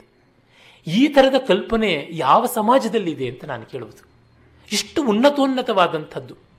ಆ ಕಾರಣವಾಗಿಯೇ ವಿವಾಹ ಮಂತ್ರಗಳಲ್ಲಿ ಪತಿ ಮೇಕಾದ ಶಂಕೃಧಿ ಅಂತ ಅನ್ನುವಾಗ ಬರುತ್ತಲ್ಲ, ಹತ್ತು ಮಕ್ಕಳನ್ನು ಹೆತ್ತು ಗಂಡನನ್ನು ಹನ್ನೊಂದನೆಯ ಮಗುವಾಗಿ ನೋಡಿಕೊ ಅಂತಂದರೆ ಅದೇ ಅರ್ಥ ತಾನೇ ಕಾಣುವುದು. ಅಂದರೆ ಯಾವ ಸ್ತ್ರೀಯೂ ಕೂಡ ತಾಯ್ತನವನ್ನು ತನ್ನ ಗಂಡನಿಗೂ ವಿತರಣೆ ಮಾಡಬಲ್ಲಷ್ಟು ಉನ್ನತಳಾದರೆ ಅವಳು ಜಗತ್ತಿಗೆ ತಾಯಾಗಬಲ್ಲಳು ಅಂತ.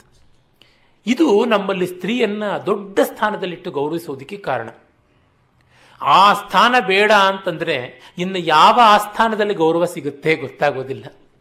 ಮಾತೃತ್ವಕ್ಕಿಂತಲೂ ಮಿಗಿಲಾದಂಥದ್ದು ಯಾವುದು ಉಂಟು ಆ ಭಾವ ಬರುತ್ತೆ. ಅಷ್ಟೇಕೆ ವೈಯಕ್ತಿಕವಾದ ವಿಚಾರ ಅಂತ ತಾವು ಭಾವಿಸ್ಕೊಳ್ಳದೆ ಇದ್ರೆ ನಾನೀಗ ನನ್ನ ತಾಯಿಗೆ ತಾಯಿಯಾಗಿದ್ದೀನಿ ಅಂತ ನನಗೆ ಎಷ್ಟೋ ಬಾರಿ ಅನಿಸುತ್ತೆ. ನನ್ನ ತಾಯಿ ಅಷ್ಟು ಒಂದು ಮಗುವಿನಂತೆ ವಿಹ್ವಲವಾಗುವುದನ್ನು ನೋಡಿದಾಗ ನಾನು ಕಾಣಿಸ್ದೇ ಇದ್ರೆ ಅವರು ಒದ್ದಾಡೋದು ನೋಡಿದಾಗ ಎಷ್ಟೋ ಬಾರಿ ಹೇಳ್ತಾರೆ, ಕೈ ಮುಗಿತಾರೆ, ಅಪ್ಪ, ನೀನು ನನ್ನ ಪಾಲಿಗೆ ದೇವರಂತೆ, ನಮ್ಮ ಅಮ್ಮನಂತೆ ಇದೆಯಾ, ನಮ್ಮ ಅಪ್ಪನಂತೆ ಇದೆಯಾ ಅಂತೆಲ್ಲ ಹೇಳ್ತಾರೆ. ನನ್ನಲ್ಲಿ ಮಾತೃತ್ವ ಜಾಗರಣವಾಗಲೇಬೇಕಲ್ವಾ? ಹಾಗಾದಾಗ ಅದು ಹೇಗೆ ಕಠೋರವಾಗುತ್ತೆ, ಹೇಗೆ ಅವತ್ಸಲವಾಗೋದಕ್ಕೆ ಸಾಧ್ಯ ಅಂತ ನೋಡಿದಾಗ ನಮಗೆ ಗೊತ್ತಾಗುತ್ತೆ, ಆ ಮಹನೀಯತೆ ಎಂಥದ್ದು, ಮಾತೃತ್ವದಲ್ಲಿ ಅಡಗಿರುವಂಥದ್ದು ಅಂತ ಅದು ಗಂಡನೇ ಮಗನಾಗ್ತಾನೆ ಅಂತ ಅನ್ನೋದ್ರೊಳಗೆ ಆ ಸ್ವಾರಸ್ಯ ಕಾಣಿಸುತ್ತೆ. ಆಮೇಲೆ ಸೋಮರಾಜ ಸೂರ್ಯಾದೇವಿಯರ ವಿವಾಹವೇ ಋಗ್ವೇದದ ದಶಮ ಮಂಡಲದಲ್ಲಿ ಸುಮಾರು ನಲವತ್ತಾರು, ನಲವತ್ತೈದು ಮಂತ್ರಗಳ ಸ್ವಾರಸ್ಯಕರವಾದಂಥ ವಿವಾಹ ಸೂಕ್ತವಾಗಿದೆ. ಅದನ್ನು ನಾನು ಪೂರ್ಣವಾಗಿ ವಿವರಿಸೋಕ್ಕಾಗೋದಿಲ್ಲ. ತುಂಬ ಚೆನ್ನಾಗಿರುವಂಥದ್ದು. ಬಹಳ ಸೊಗಸಾಗಿದೆ. ಕೆಲವು ಮಂತ್ರಗಳನ್ನಾದರೂ ಹೇಳಬೇಕು ಅಂತ ಅಪೇಕ್ಷೆ ಉಂಟು. ಈ ತತ್ವಭಾಗದನ್ನೆಲ್ಲ ಮುಗಿಸಿದ ಮೇಲೆ ಜೀವನ ವ್ಯಾಪಾರದ ಕೆಲವು ಮಂತ್ರಗಳನ್ನು ತಗೊಂಡಾಗ ಅನ್ನ ಸೂಕ್ತ ಕಿತ ಸೂಕ್ತ ಅದೇ ಅಥವಾ ಅಕ್ಷಸೂಕ್ತ ಇವುಗಳನ್ನು ತಗೊಂಡ್ರೆ ಅಲ್ಲಿ ಗಮನಿಸಬಹುದು. ಅಲ್ಲಿ ನಮಗೆ ಸೋಮ ಅಂತನ್ನುವುದು ಆಹುತಿ, ಅದನ್ನೇ ಅನ್ನ ಅಂತ ಕರಿತೀವಿ. ಇನ್ನು ಅಗ್ನಿ ಅನ್ನಾದ, ಅನ್ನ ಮತ್ತೀತಿ ಅನ್ನಾದ ಅಂತ. ಅದನಾ ತನ್ನ ನಾವು ಸ್ವೀಕರಿಸುವುದೆಲ್ಲ ಅನ್ನ. ಜೀರ್ಣ ಮಾಡಿಕೊಳ್ಳುವ ಶಕ್ತಿ ಅಗ್ನಿ. ಅಂದರೆ ಜೀರ್ಣ ಪ್ರಕ್ರಿಯೆ ಯಾವುದಿದೆ? ಅಗ್ನಿ, ಹೆಣ್ಣು, ಆಹುತಿ, ಗಂಡು ಅಂತ. ಈ ಲೋಕದಲ್ಲಿ ಸಾಮಾನ್ಯವಾಗಿ ಕಾಣಿಸುವುದಕ್ಕಿಂತ ಭಿನ್ನವಾಗಿದೆ. ಹೆಣ್ಣನ್ನ ಸುಕುಮಾರಿ ಅಂತೆಲ್ಲ ಮಾಡಿಬಿಟ್ಟಿದ್ದು ಗಂಡನ್ನ ಕಠೋರ ಅನ್ನುವಂತೆ ಮಾಡಿ exploiter of womanhood or woman ಅಂತ ಮಾಡಿರೋದು. ಆದರೆ ವೇದದಲ್ಲಿ ಯೋಷಿದಗ್ನಿ ಅಂತಲೇ ಉಂಟು, ಹೆಣ್ಣು ಬೆಂಕಿ ಅಂತಲೇ ಉಂಟು. ಎಷ್ಟು ದೊಡ್ಡ ಸ್ಥಾನವನ್ನು ಕೊಟ್ಟಿದ್ದಾರೆ. ಮತ್ತೆ ಯಾವುದನ್ನು ಜೀರ್ಣ ಮಾಡಿಕೊಳ್ಳುವ, ಪಚನ ಮಾಡಿಕೊಳ್ಳುವ ಶಕ್ತಿ ಅಂತ. ಮತ್ತೆ ಈ ಸ್ತ್ರೀತ್ವ ಪುಂಸ್ತ್ವ ಬದಲಾಗ್ತಲೇ ಇರುತ್ತೆ. ಹೆಣ್ಣು ಗಂಡಾಗುತ್ತೆ, ಗಂಡು ಹೆಂಡಾಗ, ಹೆಣ್ಣಾಗುತ್ತೆ, ಹೀಗೆ ಬದಲಾಗ್ತಾ ಹೋಗುವಂಥದ್ದು ಕಾಣಿಸುತ್ತೆ. ಒಂದು ಇನ್ನೊಂದರೊಳಗೆ if something is contained in another thing it becomes female ಅನ್ನುವಂಥ ದೃಷ್ಟಿಯಿಂದ ನುಂಗುವಂಥದ್ದು ಅಂತ. ಇಫ್ ಒನ್ ಕಾಂಟ್ರಿಬ್ಯೂಟ್ಸ್ ಆಗದು ಗಂಡು ಅಂತ. ಅಂದರೆ ಆದಾನ ಅನ್ನುವಂಥದ್ದು ಸ್ತ್ರೈಣವಾದರೆ ವಿಸರ್ಗ ಅನ್ನುವುದು ಪೌರುಷ ಅಂತ ಹೇಳ್ಬಿಟ್ಟಿದ್ವಿ ಎರಡೂ ರೀತಿಯಲ್ಲಿ ಉಂಟು. ಎಕ್ಸ್ಪ್ಯಾನ್ಷನ್ ಕಾಂಟ್ರಾಕ್ಷನ್ ಅಂತೆ ಎರಡೂ ರೀತಿಯಲ್ಲಿ ನೋಡಬಹುದು ಹಾಗೆ ನೋಡಿದಾಗ ಆವರ್ತನಶೀಲವಾದ ಜಗತ್ ಸ್ವರೂಪವೇ ಸ್ತ್ರೀ ಸ್ವರೂಪವಾದದ್ದು ಅಂತ ಗೊತ್ತಾಗುತ್ತೆ. ಒಟ್ಟಿನಲ್ಲಿ ಸೋಮ ಅನ್ನುವುದು ಅಗ್ನಿಗೆ ಆಹುತಿಯಾಗಬೇಕಾದದ್ದು ಅನ್ನುವ ಭೌತಿಕವಾದ ಸ್ತರದ ಅಧಿಭೂತದ ಒಂದು ಅರ್ಥ ಈ ಅಧ್ಯಾತ್ಮದ ಅರ್ಥಕ್ಕೆ ಕೂಡ ಹೋಗಿ ಸೇರುತ್ತೆ. ಇದು ನಡೆಯುವುದು ಅಧಿದೇವತೆಯ ಸ್ತರದಲ್ಲಿ. ಸೋಮ ಒಂದು ದೇವತೆ. ಆ ದೇವತೆಯನ್ನು ಗೌರವಪೂರ್ವಕವಾಗಿ ಬರಮಾಡಿಕೊಳ್ಳಬೇಕು. ಆ ದೇವತೆಯನ್ನೇ ದೇವರಿಗೆ ಆಹುತಿ ಕೊಡೋದು. ಇಲ್ಲಿ ಮತ್ತೆ ಪುರುಷ ಸೂಕ್ತದಲ್ಲಿ ಯಜ್ಞೇನ ಯಜ್ಞ ಮೈಜಂತ ದೇವಾಹ ಅಂತನ್ನುವಂಥದ್ದು. ಅವನನ್ನೇ ಅಬದ್ಧನ್ ಪುರುಷಂ ಪಶುಂ. ಸೋಮ ಪುರುಷ, ಆತನೇ ಪಶು, ಆಹುತಿಯಾಗಿದ್ದಾನೆ. ಆ ಮೂಲಕವಾಗಿ ಯಜ್ಞಾದೃಷ್ಟಿ ಯಜ್ಞಾದ್ಭವಂತಿ, ಪರ್ಜನ್ಯ, ಯಜ್ಞಾದ್ಭವತಿ ಪರ್ಜನ್ಯ ಹಾಗಾಗತ್ತೆ. ಮತ್ತೆ ಪರ್ಜನ್ಯ ಸೋಮನೇ ಆಗ್ತಾನೆ. ಮಳೆ, ನೀರು, ಉದಕ, ಸೋಮ ಅಂತ ನಾನು ಹೇಳಿದ್ನಲ್ಲ.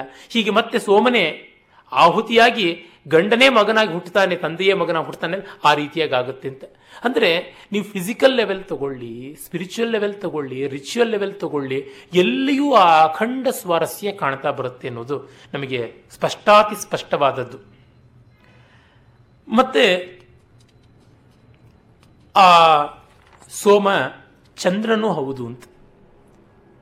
ಚಂದ್ರ ಸೂರ್ಯನ ಕಾಂತಿಯನ್ನ ತನ್ನದನ್ನಾಗಿಸಿಕೊಂಡು ಪ್ರತಿಫಲಿಸ್ತಾನೆ. ಅಂತನ್ನುವಾಗ ಇಲ್ಲಿ ಚಂದ್ರನ ಸ್ತ್ರೇಣತ್ವ ಕೂಡ ಕಾಣುತ್ತೆ. ಚೇಂಜ್ ಆಗುತ್ತೆ ಅಂತ ನಾನು ಹೇಳಿದ್ನಲ್ಲ. ಸೂರ್ಯನ ಕಾಂತಿ ಚಂದ್ರ ತನ್ನೊಳಗೆ ತುಂಬಿಸಿಕೊಂಡು ತಂಪಾಗಿ ಮಾಡಿ ಲೋಕಕ್ಕೆ ವಿತರಣೆ ಮಾಡ್ತಾನೆ. ಮತ್ತೆ ಅವನು ಔಷಧಿಗಳನ್ನು ಉಂಟು ಮಾಡ್ತಾನೆ ಅಂತ ಹೇಳ್ಬಿಟ್ಟು, ಔಷಧೀನಾಂ ಪತಿಶ್ಚಂದ್ರ ಅಂತಲೇ ಉಂಟು. ಅಲ್ಲಿ ಮತ್ತೆ ಸಂತಾನತ್ವ ಬಂತು ಅಂತ. ಹೀಗೆ ಗಂಡು ಹೆಣ್ಣು ಅನ್ನುವುದು ಬದಲಾಗ್ತಾ ಬದಲಾಗ್ತಾ ಹೋಗ್ತಾ ಇರುವಂಥದ್ದಾಗಿದೆ. ಚಂದ್ರ ಪರಮಾತ್ಮನ ಮನಸ್ಸಂಕೇತವೂ ಆಗಿದೆ. ಚಂದ್ರಮ ಮನಸ್ಸೋಜಾತಃ ಅಂತ. ಆ ಮನಸ್ಸು ಸೋಮ ಅಂತಲೂ ಆಗಿದೆ. ಸೋಮದಿಂದ ಆನಂದ ಅಂತಂದರೆ ಮನಸ್ಸು ಸಮೃದ್ಧವಾದಾಗ, ಮನಸ್ಸು ತುಂಬಿಕೊಂಡಾಗ ಆನಂದ. ಮತ್ತು ಇನ್ನೊಂದು ಸೋಮಾಹುತಿಯಾದ ಬಳಿಕ ಯಜ್ಞ ಮುಗಿಯೋದು ಅಂದರೆ ಮನಸ್ಸು ಇಲ್ಲವಾದಾಗ, ಮನೋಲಯ ಯಾವುದನ್ನು ರಮಣ ಮಹರ್ಷಿಗಳು ಮನೋನಾಶ ಅಂತಾರೆ, ಆಗ ಆನಂದ ಅಂತಾದಾಗ ದ್ವಂದ್ವಾತ್ಮಕವಾದ ಮನಸ್ಸು ಹೋದಾಗಲೇ ಆನಂದ ಸೋಮ ಆಹುತವ, ಆಹುತವಾಗಬೇಕು, ಕುತವಾಗಬೇಕು. ಅದು ಆಗದೆ ಹಾಗಾಗದೇ ಇದ್ದರೆ ಆನಂದ ಇಲ್ಲ ಅಂತಂದರೆ ಅದು ಯಜ್ಞಾರ್ಪಿತವಾಗಬೇಕು. ಮನಸ್ಸು ಲೋಕ ಸಂಗ್ರಹದಲ್ಲಿ ಮಗ್ನವಾಗಿ ಈಶ್ವರನಲ್ಲಿ ಅರ್ಪಿತವಾಗಬೇಕು. ಆಗ ಮನಸ್ಸಿಗೆ ಉನ್ನತಿ ಬರುತ್ತೆ ಅನ್ನುವಂಥ ಆಧ್ಯಾತ್ಮಿಕ ಅರ್ಥವೂ ಬರುತ್ತೆ. ಎಲ್ಲಿಂದಲೂ ನಾವು ಈ ಅರ್ಥ ಸ್ವಾರಸ್ಯಗಳಿಗೆ ಹೋಗುವಂಥ ಅವಕಾಶ ಉಂಟು. ಈ ಯಜ್ಞೀಯವಾದಂಥ ವ್ಯವಸ್ಥೆಯೊಳಗೆ ಸೋಮಲತೆ ಎಲ್ಲಿ ಸಿಗುತ್ತೆ, ಹಿಮಾಲಯದಲ್ಲಿ ಸಿಗುತ್ತೆ ಅಂತ. ಮತ್ತು ನದಿ ತೀರಗಳಲ್ಲೆಲ್ಲ ಸಿಗುತ್ತೆ, ಜಲಸ್ಥಾನಗಳಲ್ಲಿ ಸಿಗುತ್ತೆ, ಮೂಜವತ್ ಪರ್ವತ ಶ್ರೇಣಿಯಲ್ಲಿ ಸಿಗುತ್ತೆ ಅಂತೆಲ್ಲ ಹೇಳಿಬಿಟ್ಟಿದ್ರು ಬರುತ್ತೆ. ಮತ್ತು ಅನೇಕ ಜಾತಿಯವಾಗಿ ಅನೇಕ ಬಗೆಗಳಾಗಿವೆ ಅಂತ ಶತಪಥ ಬ್ರಾಹ್ಮಣ ಹೇಳ್ತಾ ಬರುತ್ತೆ. ದ್ವಯಾನಿ ವೈ ಫಾಲ್ಗುಣ ಲೋಹಿತ ಪುಷ್ಪಾಣಿ ಚಾರುಣ ಪುಷ್ಪಾಣಿ ಚ ಅಂತ ಹೇಳ್ಬಿಟ್ಟಿದ್ನುವೆ ಸೋಮ ಒಮ್ಮೆ ಸಿಗದೇ ಇದ್ದರೆ ಏನು ಮಾಡೋದು? ಆಲ್ಟರ್ನೇಟಿವ್ ಆಗ ಫಾಲ್ಗುನ ಲತಾ ಅಂತ ಒಂದು. ಅದರೊಳಗೆ ಕೆಂಪು ಮತ್ತು ಬಂಗಾರದ ಬಣ್ಣದ ಎರಡು ಬಗೆಯ ಹೂ ಬಿಡತಕ್ಕಂಥ ಎರಡು ಉಂಟು. ಆಗ ಅರುಣ ಪುಷ್ಪಾಣಿ ಯಾವುದಿದೆ? ಕೆಂಪು ಬಣ್ಣದ ಹೂಗಳು ಬಿಡುವಂತಹ ಆ ಒಂದು ಫಾಲ್ಗುನ ಲತಾ ಆ ಒಂದು ಲತೆಯನ್ನು ತೆಗೆದುಕೊಳ್ಬೇಕು ಅಂತ ಹೇಳ್ಬಿಟ್ಟಿದ್ರು ಅದಾಗದೇ ಇದ್ದರೆ ಶೇನಹೃತ ಅಂತ ಒಂದು ಬಳ್ಳಿ ಉಂಟು. ಅದನ್ನು ಅದಾಗದೇ ಇದ್ದರೆ ಪೂತಿಕ ಅಂತ ಹೇಳ್ಬಿಟ್ಟಿದ್ರು ಹೇಳ್ತಾರೆ. ಅದಾರ ಅನ್ನುವಂಥದ್ದು ಆಧಾರ ಅನ್ನುವಂಥ ಒಂದು ಲತೆ ಉಂಟು. ಅದನ್ನು ಬಳಸಬಹುದು ಅಂತ. ಅಂದರೆ ಆಗಲೇ ಸೋಮಕ್ಕೆ ಬದಲಾಗಿ ಪ್ರತ್ಯಾಮ್ನಾಯವಾಗಿ ಯಾವುದ್ಯಾವುದನ್ನೆಲ್ಲ ಬಳಸಬಹುದು ಅಂತ ಹೇಳಿದ್ದಾರೆ. ಇದೇ ಮಾಡಬೇಕು ಅಂತ ಆ ರೀತಿಯಾದ ಕಟ್ಟರ್ ನಿಯಮಗಳು ನಮ್ಮಲ್ಲಿ ಅಲ್ಲ. ಸಿಗಲಿಲ್ಲ ಅಂತ ಯಜ್ಞವನ್ನೇ ಮಾಡದೇ ಇದ್ದು ಬಿಡಬೇಡಿ ಅಂತ. ವಿನಾಯಕಸ್ಯ ಸ್ವರ್ಣ ಪ್ರತಿಮಾಂ ವಿಪ್ರಾಯ ನಿವೇದಯೇತ್ ಅಂತ ಬಂದರೆ, ಸ್ವರ್ಣ ಪ್ರತಿಮೆಯಲ್ಲಿ ಕೊಡೋಣ. ಹಳದಿ ಬಣ್ಣದಲ್ಲಿ ಇದ್ದರೆ ಸಾಕು. ಮಣ್ಣಾದರೂ ಸರಿ ಅರಶಿನದ ಗೌರಿಯಂತೆ ಮಾಡಿದ್ರಾದರೂ ಸರಿ ಅಂತ. ಹೀಗೆ ಆಲ್ಟರ್ನೇಟಿವ್ಸನ್ನು ತುಂಬ ಹೇಳಿರುವಂಥದ್ದು ಕಂಡು ಬರುತ್ತೆ ಸೋಮ ದ್ಯುಲೋಕದಲ್ಲಿ ಇತ್ತು ಆ ದ್ಯುಲೋಕದಲ್ಲಿದ್ದಂಥ ಸೋಮವನ್ನ ಗಾಯತ್ರಿ ಛಂದಸ್ಸು ಶೇನ ರೂಪಿಯಾಗಿ, ಗರುಡ ರೂಪಿಯಾಗಿ ಹೋಗಿ ತೆಗೆದುಕೊಂಡು ಬಂತು ಅನ್ನುವುದು ಅಮೃತವನ್ನ ಗರುಡ ತೆಗೆದುಕೊಂಡು ಬಂದ ಪುರಾಣ ಕಥೆಯಾಯಿತು ಅಂತ ಬಹಳ ಹಿಂದೆಯೇ ವಿಷ್ಣು ಪುರಾಣಾದಿಗಳನ್ನು ಹೇಳುವಾಗ ನಾನು ಇಲ್ಲಿಯೇ ತಿಳಿಸಿದ್ದೆ. ಅಲ್ಲಿ ಶೇನಹೃತ ಅನ್ನುವುದಕ್ಕೆ ಆ ಒಂದು ಸೋಮದ ವರ್ಗ ಅಂತ. ಮತ್ತೆ ನೋಡಿ, ಆ ಅಮೃತ ದ್ಯುಲೋಕದಲ್ಲಿದ್ದದ್ದನ್ನು ಗಾಯತ್ರಿ ಪಡ್ಕೊಂಡು ಬಂತು ಅಂದರೆ ಶ್ರೀವಿದ್ಯಾ ಪರವಾದಂಥ ಒಂದು ಸ್ವಾರಸ್ಯ ಇದೆ. ಕುಂಡಲಿನಿ ಶಕ್ತಿ ಯಾವುದಿದೆ? ಅದು ಸಹಸ್ರಾರವನ್ನು ಮುಟ್ಟಿ ಅಲ್ಲಿಯ ನಿತ್ಯ ಅನ್ನುವಂಥ ಹದಿನಾರನೆಯ ಚಂದ್ರ ಖಂಡವನ್ನು ಚಂದ್ರ ಕಲೆಯನ್ನು ಕಚ್ಚಿದಾಗ ಅಮೃತಧಾರೆ ಸುರಿಯುತ್ತೆ. ಅದು ನಿತ್ಯವಾದ ಆಹುತಿ ಆಗ್ತಾ ಇರುತ್ತೆ ನಮ್ಮೊಳಗೆ, ನಮ್ಮ ಪ್ರಾಣದಲ್ಲಿ. ಅದು ನಿಜವಾದ ಸೋಮಯಾಗ ಅಂತ. ಅದನ್ನು ಅಂತರ್ಯಾಗ ಅಂತ. ಅಂತರ್ಯಾಗ ಸಮಾರಾಧ್ಯ, ಬಹಿರ್ಯಾಗ ಸುದುರ್ಲಭ ಅಂತ ಲಲಿತಾ ಸಹಸ್ರನಾಮದಲ್ಲಿ ಬರೋದು ಈ ಅರ್ಥದಲ್ಲಿ. ಒಳಗಿನ ಯಾಗ ಅಂತ. ಅಂದ್ರೆ ನಮ್ಮೊಳಗಿನಿಂದಲೇ ನಾವು ಸೋಮೋತ್ಪಾದನೆ ಮಾಡಬೇಕು. ನಮ್ಮೊಳಗಿನಿಂದ ಅಮೃತಧಾರೆ ಸುರಿದು ಅಪಾದ ಮಸ್ತಕ ತಣಿಯಬೇಕು. ನಮ್ಮೊಳಗೆ ಆನಂದ ಇಲ್ಲದೆ ಯಾರಿಗೆ ಕೊಡೋದಕ್ಕೆ ಸಾಧ್ಯ? ಮೊನ್ನೆಯೇ ಹೇಳಿದ್ದೆ ನಾದೇವೋ ದೇವಮರ್ಚಯೇತ್ ಅಂತ ದೇವರಿಗೆ ನಮ್ಮ ಪ್ರಾಣವನ್ನೇ ಪ್ರತಿಷ್ಠೆ ಮಾಡಿ ಪೂಜೆ ಮಾಡುವಂಥದ್ದಾಗುತ್ತೆ ಎನ್ನುವಲ್ಲೆಲ್ಲ ಇದೇ ಕಾಣಿಸ್ತಾ ಬರುತ್ತೆ. ಅಂದರೆ ಎಲ್ಲಿ ಹೋದರೂ ಕೂಡ ನಮ್ಮೊಳಗಿನ ಶಕ್ತಿಯನ್ನು ಜಾಗರಣ ಮಾಡಿಕೊಳ್ಳೋದನ್ನು ಮರೆಯುವಂತಿಲ್ಲ ಅಕೌಂಟಬಿಲಿಟಿ ಅಂತಿದೆಯಲ್ಲ, ಅದು ಇದ್ದದ್ದೇ ಹೌದು. ಈಗ ನೋಡಿ, ಯಾವುದೋ ಒಂದು ನಮ್ಮ ಸಮಸ್ಯೆಗೆ ವಾಸ್ತು ದೋಷ ಅದು ಆಗಿದ್ದು ಕಾರಣ ಅಂದರೆ ನಾನಲ್ಲ, ಇನ್ನೊಬ್ಬನು ಅಪರಾಧಿ ನಾನಲ್ಲ. ಈ ಅಪರಾಧವೆನಗಿಲ್ಲ ಅನ್ನೋದಕ್ಕೆ ಗೂಬೆ ಕೊಡಿಸೋದಕ್ಕೆ ಒಂದು ವಾಸ್ತು, ಗೂಬೆ ಕೊಡಿಸೋದಕ್ಕೆ ಒಂದು ಗ್ರಹ ಶಾಂತಿ. ಹೀಗೆ ಮಾಡಿಕೊಂಡು ನಮ್ಮ ತಪ್ಪಲ್ಲ ಅಂತ ಮಾಡಿಕೊಂಡ್ರೆ ಆ ಹೊತ್ತಿಗೇನೋ ನಮಗೆ ಸಮಾಧಾನ ಸಿಗಬಹುದು. ಆದರೆ ಸಮಸ್ಯೆ ಪರಿಹಾರ ಆಗಲಿಲ್ಲ. ಇದರ ಮೂಲ ಎಲ್ಲಿದೆ ಅಂತ ಹುಡುಕಬೇಕು. ಆ ಕಾರಣದಿಂದಲೇ ಭಗವದ್ಗೀತೆಯಲ್ಲಿ ಕೃಷ್ಣನಿಗೆ ಅರ್ಜುನ, ಅಥಕೇನ ಪ್ರಕಾರೇಣ ಪಾಪಂಚರತಿ ಪುರುಷಃ. ಮತ್ತೆ ಎಂಥದ್ದು? ಅನಿಚ್ಛನ್ನಪಿ ವಾರ್ಷ್ಣೇಯ ಬಲಾದಿವ ನಿಯೋಜಿತ. ನನಗಿಷ್ಟ ಇಲ್ಲದೇ ಇದ್ರೂ ಬಲವಂತವಾಗಿಯೋ ಎಂಬಂತೆ. ಬಲಾದೇವ ಅಲ್ಲ, ಬಲಾದಿವ. ಬಲವಂತವಾಗಿಯೋ ಎಂಬಂತೆ. ಇವನೇ ಹೋಗಿರೋದು. ಅರೆ ಅನ್ಸೋದಾಗಿ ಬಲಾದಿವ ಯಾರೋ ಫೋರ್ಸ್ ಮಾಡದಂತೆ ಆಗ್ಬಿಡ್ತು ನೋಡಿ. ಅದಕ್ಕೆ ಯಾತಕ್ಕೆ ಪಾಪಂಚರತಿ ಪುರುಷ ಅಂತಂದ್ರೆ ಅದಕ್ಕೆ ಕಾಮಯೇಶ ಕ್ರೋಧಯೇಶ ರಜೋಗುಣ ಸಮುದ್ಭವ ಅಂತ ರಾಗದ್ವೇಷಗಳೇ ಕಾರಣ, ನೀನೇ ಕಾರಣ ಅಂತ ಹೇಳ್ತಾನೆ. ಕೃಷ್ಣ ಅರ್ಜುನ ಎಷ್ಟೆಷ್ಟೋ ಒಳ್ಳೊಳ್ಳೆ ರೀತಿಯಿಂದ ತುಂಬ ಪಾಲಿಶ್ಡ್ ಆಗಿ ಹೆಲ್ಪ್ಲೆಸ್ ಅನ್ನುವಂತೆ ಪ್ರಶ್ನೆ ಕೇಳಿದ್ರು. ಹೌದಪ್ಪ, ಇನ್ಯಾರೋ ಮಾಡಿದ್ದು, ವಾಸ್ತು ಮಾಡ್ತು, ಜಾತಕ ಮಾಡ್ತು, ಇನ್ಯಾವುದೋ ದೇವರು ಮಾಡಿದಂಥದ್ದು, ಇನ್ಯಾವುದೋ ಹಲ್ಲಿ ಶಕನ, ಇನ್ಯಾವುದೋ ಬುಡುಬುಡಿಕೆಯವನ ಮಾತು ಯಾವುದೂ ಅಲ್ಲ. ನಮ್ಮ ಒಳಗಿಂದ ಬಂದಂಥದ್ದು. ಅದಕ್ಕೆ ನಮ್ಮ ಮನಸ್ಸಿನಲ್ಲಿಯೇ ಚಿಕಿತ್ಸೆ ಮಾಡಿಕೊಳ್ಬೇಕು. ಇದು ತುಂಬ ಕಷ್ಟಕಾರಿ ಅಲ್ವಾ? ಅದಕ್ಕಾಗಿ ಉಪಲಕ್ಷಣವಾಗಿ ಬಾಹ್ಯ ಯಜ್ಞ ಅಂತ ಹೇಳಿತು ಏನೋ, ಈಗ ರೋಗ ಬಂದವರಿಗೆ ಆ್ಯಂಟಿಬಯೋಟಿಕ್ ಕೊಟ್ಟ ತಕ್ಷಣ ಅವರಿಗೆ ರೋಗ ಹೋಯ್ತೆ ಹೊರತು ಆರೋಗ್ಯ ಬರಲಿಲ್ಲ. ಇನ್ನಷ್ಟು ಸುಸ್ತಾಗ್ತಾರೆ, ಮತ್ತಷ್ಟು ನಿತ್ರಾಣ ಆಗ್ತಾರೆ ಇನ್ನೇನಾದರೂ ಬೇರೆದನ್ನು ವ್ಯವಸ್ಥೆ ಆಮೇಲೆ ಮಾಡಿಕೊಳ್ಬೇಕು, ಮತ್ತೆ ಅವರ ಹೆಲ್ತ್ ರೆಗ್ಯುಲರ್ ಆಗಬೇಕು. ಹಾಗೆ ತತ್ಕ್ಷಣದ ಪರಿಹಾರವಾಗಿ ಏನೋ ಒಂದು ಬಂದಿರುತ್ತೆ, ಆಗುತ್ತೆ. ಅದು ಟಾನಿಕ್ ಕೊಟ್ಟಂತೆ, ಬೀಚಿಯವ್ರು ಹೇಳ್ತಾರಲ್ಲ ಪ್ರೈವೇಟ್ ಟ್ಯೂಷನ್ನು ಮಕ್ಕಳಿಗೆ ಟಾನಿಕ್ ಇದ್ದಂತೆ. ಅದೇ ಊಟ ಆಗಿಬಿಟ್ರೆ ಗತಿ ಏನು ಅಂತ. ಇವತ್ತು ಪ್ರೈವೇಟ್ ಟ್ಯೂಷನ್ಗಳನ್ನೇ ಊಟ ಆಗಿಬಿಟ್ಟಿವೆ, ಟಾನಿಕ್ಕೇನೆ. ಅದೊಂದು ದೊಡ್ಡ ಅಪಾಯ. ಈ ಕಾರಣ ನಾವು ಈ ಯಜ್ಞ ಇತ್ಯಾದಿ ಬಾಹ್ಯಾರ್ಥದಲ್ಲಿರುವಂಥವನ್ನ ನಮ್ಮ ಆತ್ಮಸ್ಥೈರ್ಯವನ್ನು ಬೆಳೆಸಿಕೊಳ್ಳೋದಿಕ್ಕೆ ಅಂತ. ಆ ಕಾರಣದಿಂದಲೇ ಮನುಷ್ಯ ಪ್ರೌಢವಾಗ್ತಾ ಆಗ್ತಾ ಅವನು ಉಪಾಸನೆಯ ಕಡೆಗೆ ತಿರುಗ್ತಾನೆ. ಅಂತರ್ಯಾಗದ ಕಡೆಗೆ ಬರ್ತಾನೆ. ಅದಕ್ಕೆ ಬ್ರಾಹ್ಮಣ ಆರಣ್ಯಕಗಳಿಂದ ಮುಂದೆ ಆರಣ್ಯಕಕ್ಕೆ ಬಂದು ಅಲ್ಲಿಂದ ಉಪನಿಷತ್ತಿಗೆ ಹೋದಾಗ ಮತ್ತು ಮತ್ತು ಅಂತರ್ಮುಖವಾಗೋದು. ಆ ಅಂತರ್ಮುಖತೆ ಕಷ್ಟ ಅನ್ನೋದಕ್ಕೇನೆ ಸ್ವಲ್ಪ ಹೊರಗಡೆಯೆಲ್ಲ ಓಡಾಡಿ ಜಂಜಾಟಗಳನ್ನೆಲ್ಲ ಪಟ್ಟು ಈಗ ನಾವು ಯಾವುದೊಂದು ಗ್ರಹಶಾಂತಿ ವಾಸ್ತುಶಾಂತಿ ಇದೆಲ್ಲ ಮಾಡೋದ್ರೊಳಗೆ ನಮಗೆ ಸಾಕಷ್ಟು ಮೆಂಟಲ್ಲು, ಫಿಸಿಕಲ್ಲು, ಎಕನಾಮಿಕಲ್ಲು ಚಾಲೆಂಜಸ್ ಎಲ್ಲ ಬಂದು ತನ್ಮೂಲಕ ಇನ್ಯಾವ ಕಷ್ಟಕ್ಕೂ ನಾವು ಸಿದ್ಧ ಆಗಿಬಿಟ್ಟಿರ್ತೀವಿ. We are seasoned for anything. ಹೀಗಾಗುತ್ತೆ. ಅದು ಒಂದು ರೀತಿ ಅನುಕೂಲವೇ ಹೌದು ನಿಜ. ಆದರೆ ಅವುಗಳನ್ನ ಪರಮಾರ್ಥವಾದಂಥ ಸೊಲ್ಯೂಷನ್ ಅಂತ ಅಂದುಕೊಳ್ಳಬಾರದು. ಅದು ಯಾರಿಗೆ? ತಿಂದು ಹೆಚ್ಚಾದವರಿಗೆ. ತಿಂದು ಹೆಚ್ಚಾಗಿ ಅಜೀರ್ಣವಾದವರಿಗೆ ಜೀರ್ಣಕಾರಿಯಾದ ಔಷಧಿ ಬೇಕು. ಚೆನ್ನಾಗಿ ತಿಂದು ಆ ತಿಂದಿದ್ದಕ್ಕೆ ಸರಿಯಾದಂಥ ಕಷ್ಟಪಟ್ಟು ಕೆಲಸ ಮಾಡೋರಿಗೆ ಯಾತಕ್ಕೆ ಡೈಜಿನ್ ತಗೋಬೇಕು? ಯಾತಕ್ಕೆ ಶುಂಠಿ ಮೆಂತ್ಯದ ಕಷಾಯ ಕುಡಿಬೇಕು? ಬೇಕಿಲ್ಲ ಅಲ್ವಾ? ಹಾಗಾಗಿ ಯಾರು ತಾವು ತಿನ್ನುವುದಕ್ಕಿಂತ ಹೆಚ್ಚು ಸಂಪಾದಿಸ್ತಾರೋ, ಮೋಘಮನ್ನಂ ವಿಂದತೆ ಅಪ್ರಚೇತ ಅಂಥವರಿಗೆ ಇವು ಜಾಸ್ತಿ ಬೇಕಾಗುತ್ತೆ. ಹಾಗಾಗಿ ನಮಗೆ ಅವುಗಳೆಲ್ಲ ಜಾಸ್ತಿ ಆದ ಪರಿಹಾರವಲ್ಲ. ಯಾರು ಅಧ್ಯಾತ್ಮ ಜೀವಿಗಳು ಅಂತ ಅಂದುಕೊಳ್ತೀವಿ, ಅಂಥವರಿಗೆ ಈ ರೀತಿಯಾದಂಥ ಆದಿದೈವಿಕವಾದ ಪರಿಹಾರಗಳಿಗೆ ಅವರು ಹೋಗಬೇಕಾಗಿಲ್ಲ. ಅವೆಲ್ಲ ಕಾಮ್ಯದ್ದು, ಕಾಮ್ಯದ ದಾರಿ ನಂಬುದಲ್ಲ. ಶ್ರೀವಿಷ್ಣವ ಸಂಪ್ರದಾಯದಲ್ಲಿ ನಿಜವಾಗಿ ಅವರು ಕಾಮ್ಯವನ್ನೇ ಮಾಡಬಾರದು ಅಂತ ಇದೆ. ಕಾರಣ ಇಷ್ಟೇನೆ, ಭಗವಂತನಿಗೆ ಶರಣಾಗತರಾದ ಮೇಲೆ ನಮ್ಮದು ಇಚ್ಛೆ ಎಲ್ಲಿ ಬರಬೇಕು? ಪರಮಾತ್ಮನ ಇಚ್ಛೆಯಂತೆ ನಾವು ನಡೆಯುವವರಾಗ್ತೀವಿ ಅಂತ ಇರಲಿ. ಈ ಎಲ್ಲ ಹಿನ್ನೆಲೆಯಲ್ಲಿ ಸೋಮವನ್ನು ನಾವು ಕಾಣಬಹುದು. ಯಜ್ಞದಲ್ಲಿ ಸೋಮವನ್ನು ವಿಶೇಷವಾಗಿ ಬಳಕೆ ಮಾಡುವುದಾಗುತ್ತೆ ಅಂತ ಆ ಮಾತನ್ನು ನಾನು ಹೇಳಿದನಲ್ಲ. ಅದನ್ನು ತೆಗೆದುಕೊಂಡು ಬಂದು ತಂದು ಅದನ್ನು ಕುಟ್ಟಿ, ಕುಟ್ಟಿದಾಗ ಹಸಿರು ಮಿಶ್ರಿತ ಹಳದಿಯ ಬಣ್ಣದಲ್ಲಿ ಆ ಧಾರೆ ಬರುತ್ತೆ. ಕೆಲವು ಕಡೆ ಬಬ್ರು ಕಂದು ಬಣ್ಣದ್ದು ಅಂತಾರೆ. ಕೆಲವು ಕಡೆಗೆ ಹರಿ ಅಂದರೆ ಹಳದಿ ಹಸಿರು ಬಣ್ಣದ್ದು ಅಂತ ಹೇಳ್ತಾರೆ. ಕೆಲವು ಕಡೆಗೆ ಅರುಣ ಅಂತ ಹೇಳ್ತಾರೆ. ಇನ್ನು ಕೆಲವು ಕಡೆ ಬಿಳುಚಿಕೊಂಡಿರುವಂಥದ್ದು ಗೌರ ಅಂತಾರೆ. ಅದು ಒಣಗಿಕೊಂಡಿರುತ್ತೆ ಅಂತ ನೀರಿನಲ್ಲಿ ನೆನೆಸಿ ಆಮೇಲಿಂದ ಅದನ್ನು ಕುಟ್ಟಬೇಕಾದದ್ದು ಅಂತ. ಅದನ್ನು ಅಧಿಶವಣ ಚರ್ಮ ಅಂತ ಒಂದು ಚರ್ಮ. ಅಧಿಶವಣ ಅಂತಂದರೆ ಅದನ್ನು ಹಿಂಡೋದಿಕ್ಕೆ ಅದನ್ನು ಒಂದು ಚರ್ಮದಲ್ಲಿ ಸುತ್ತಿ ಹಿಂಡಬೇಕಾಗುತ್ತೆ. ಸುಮ್ಮನೆ ಹಿಂಡಿದ್ರೆ ರಸ ಎಲ್ಲಂದ್ರಲ್ಲಿ ಹೊರಟೋಗ್ಬಿಡುತ್ತೆ.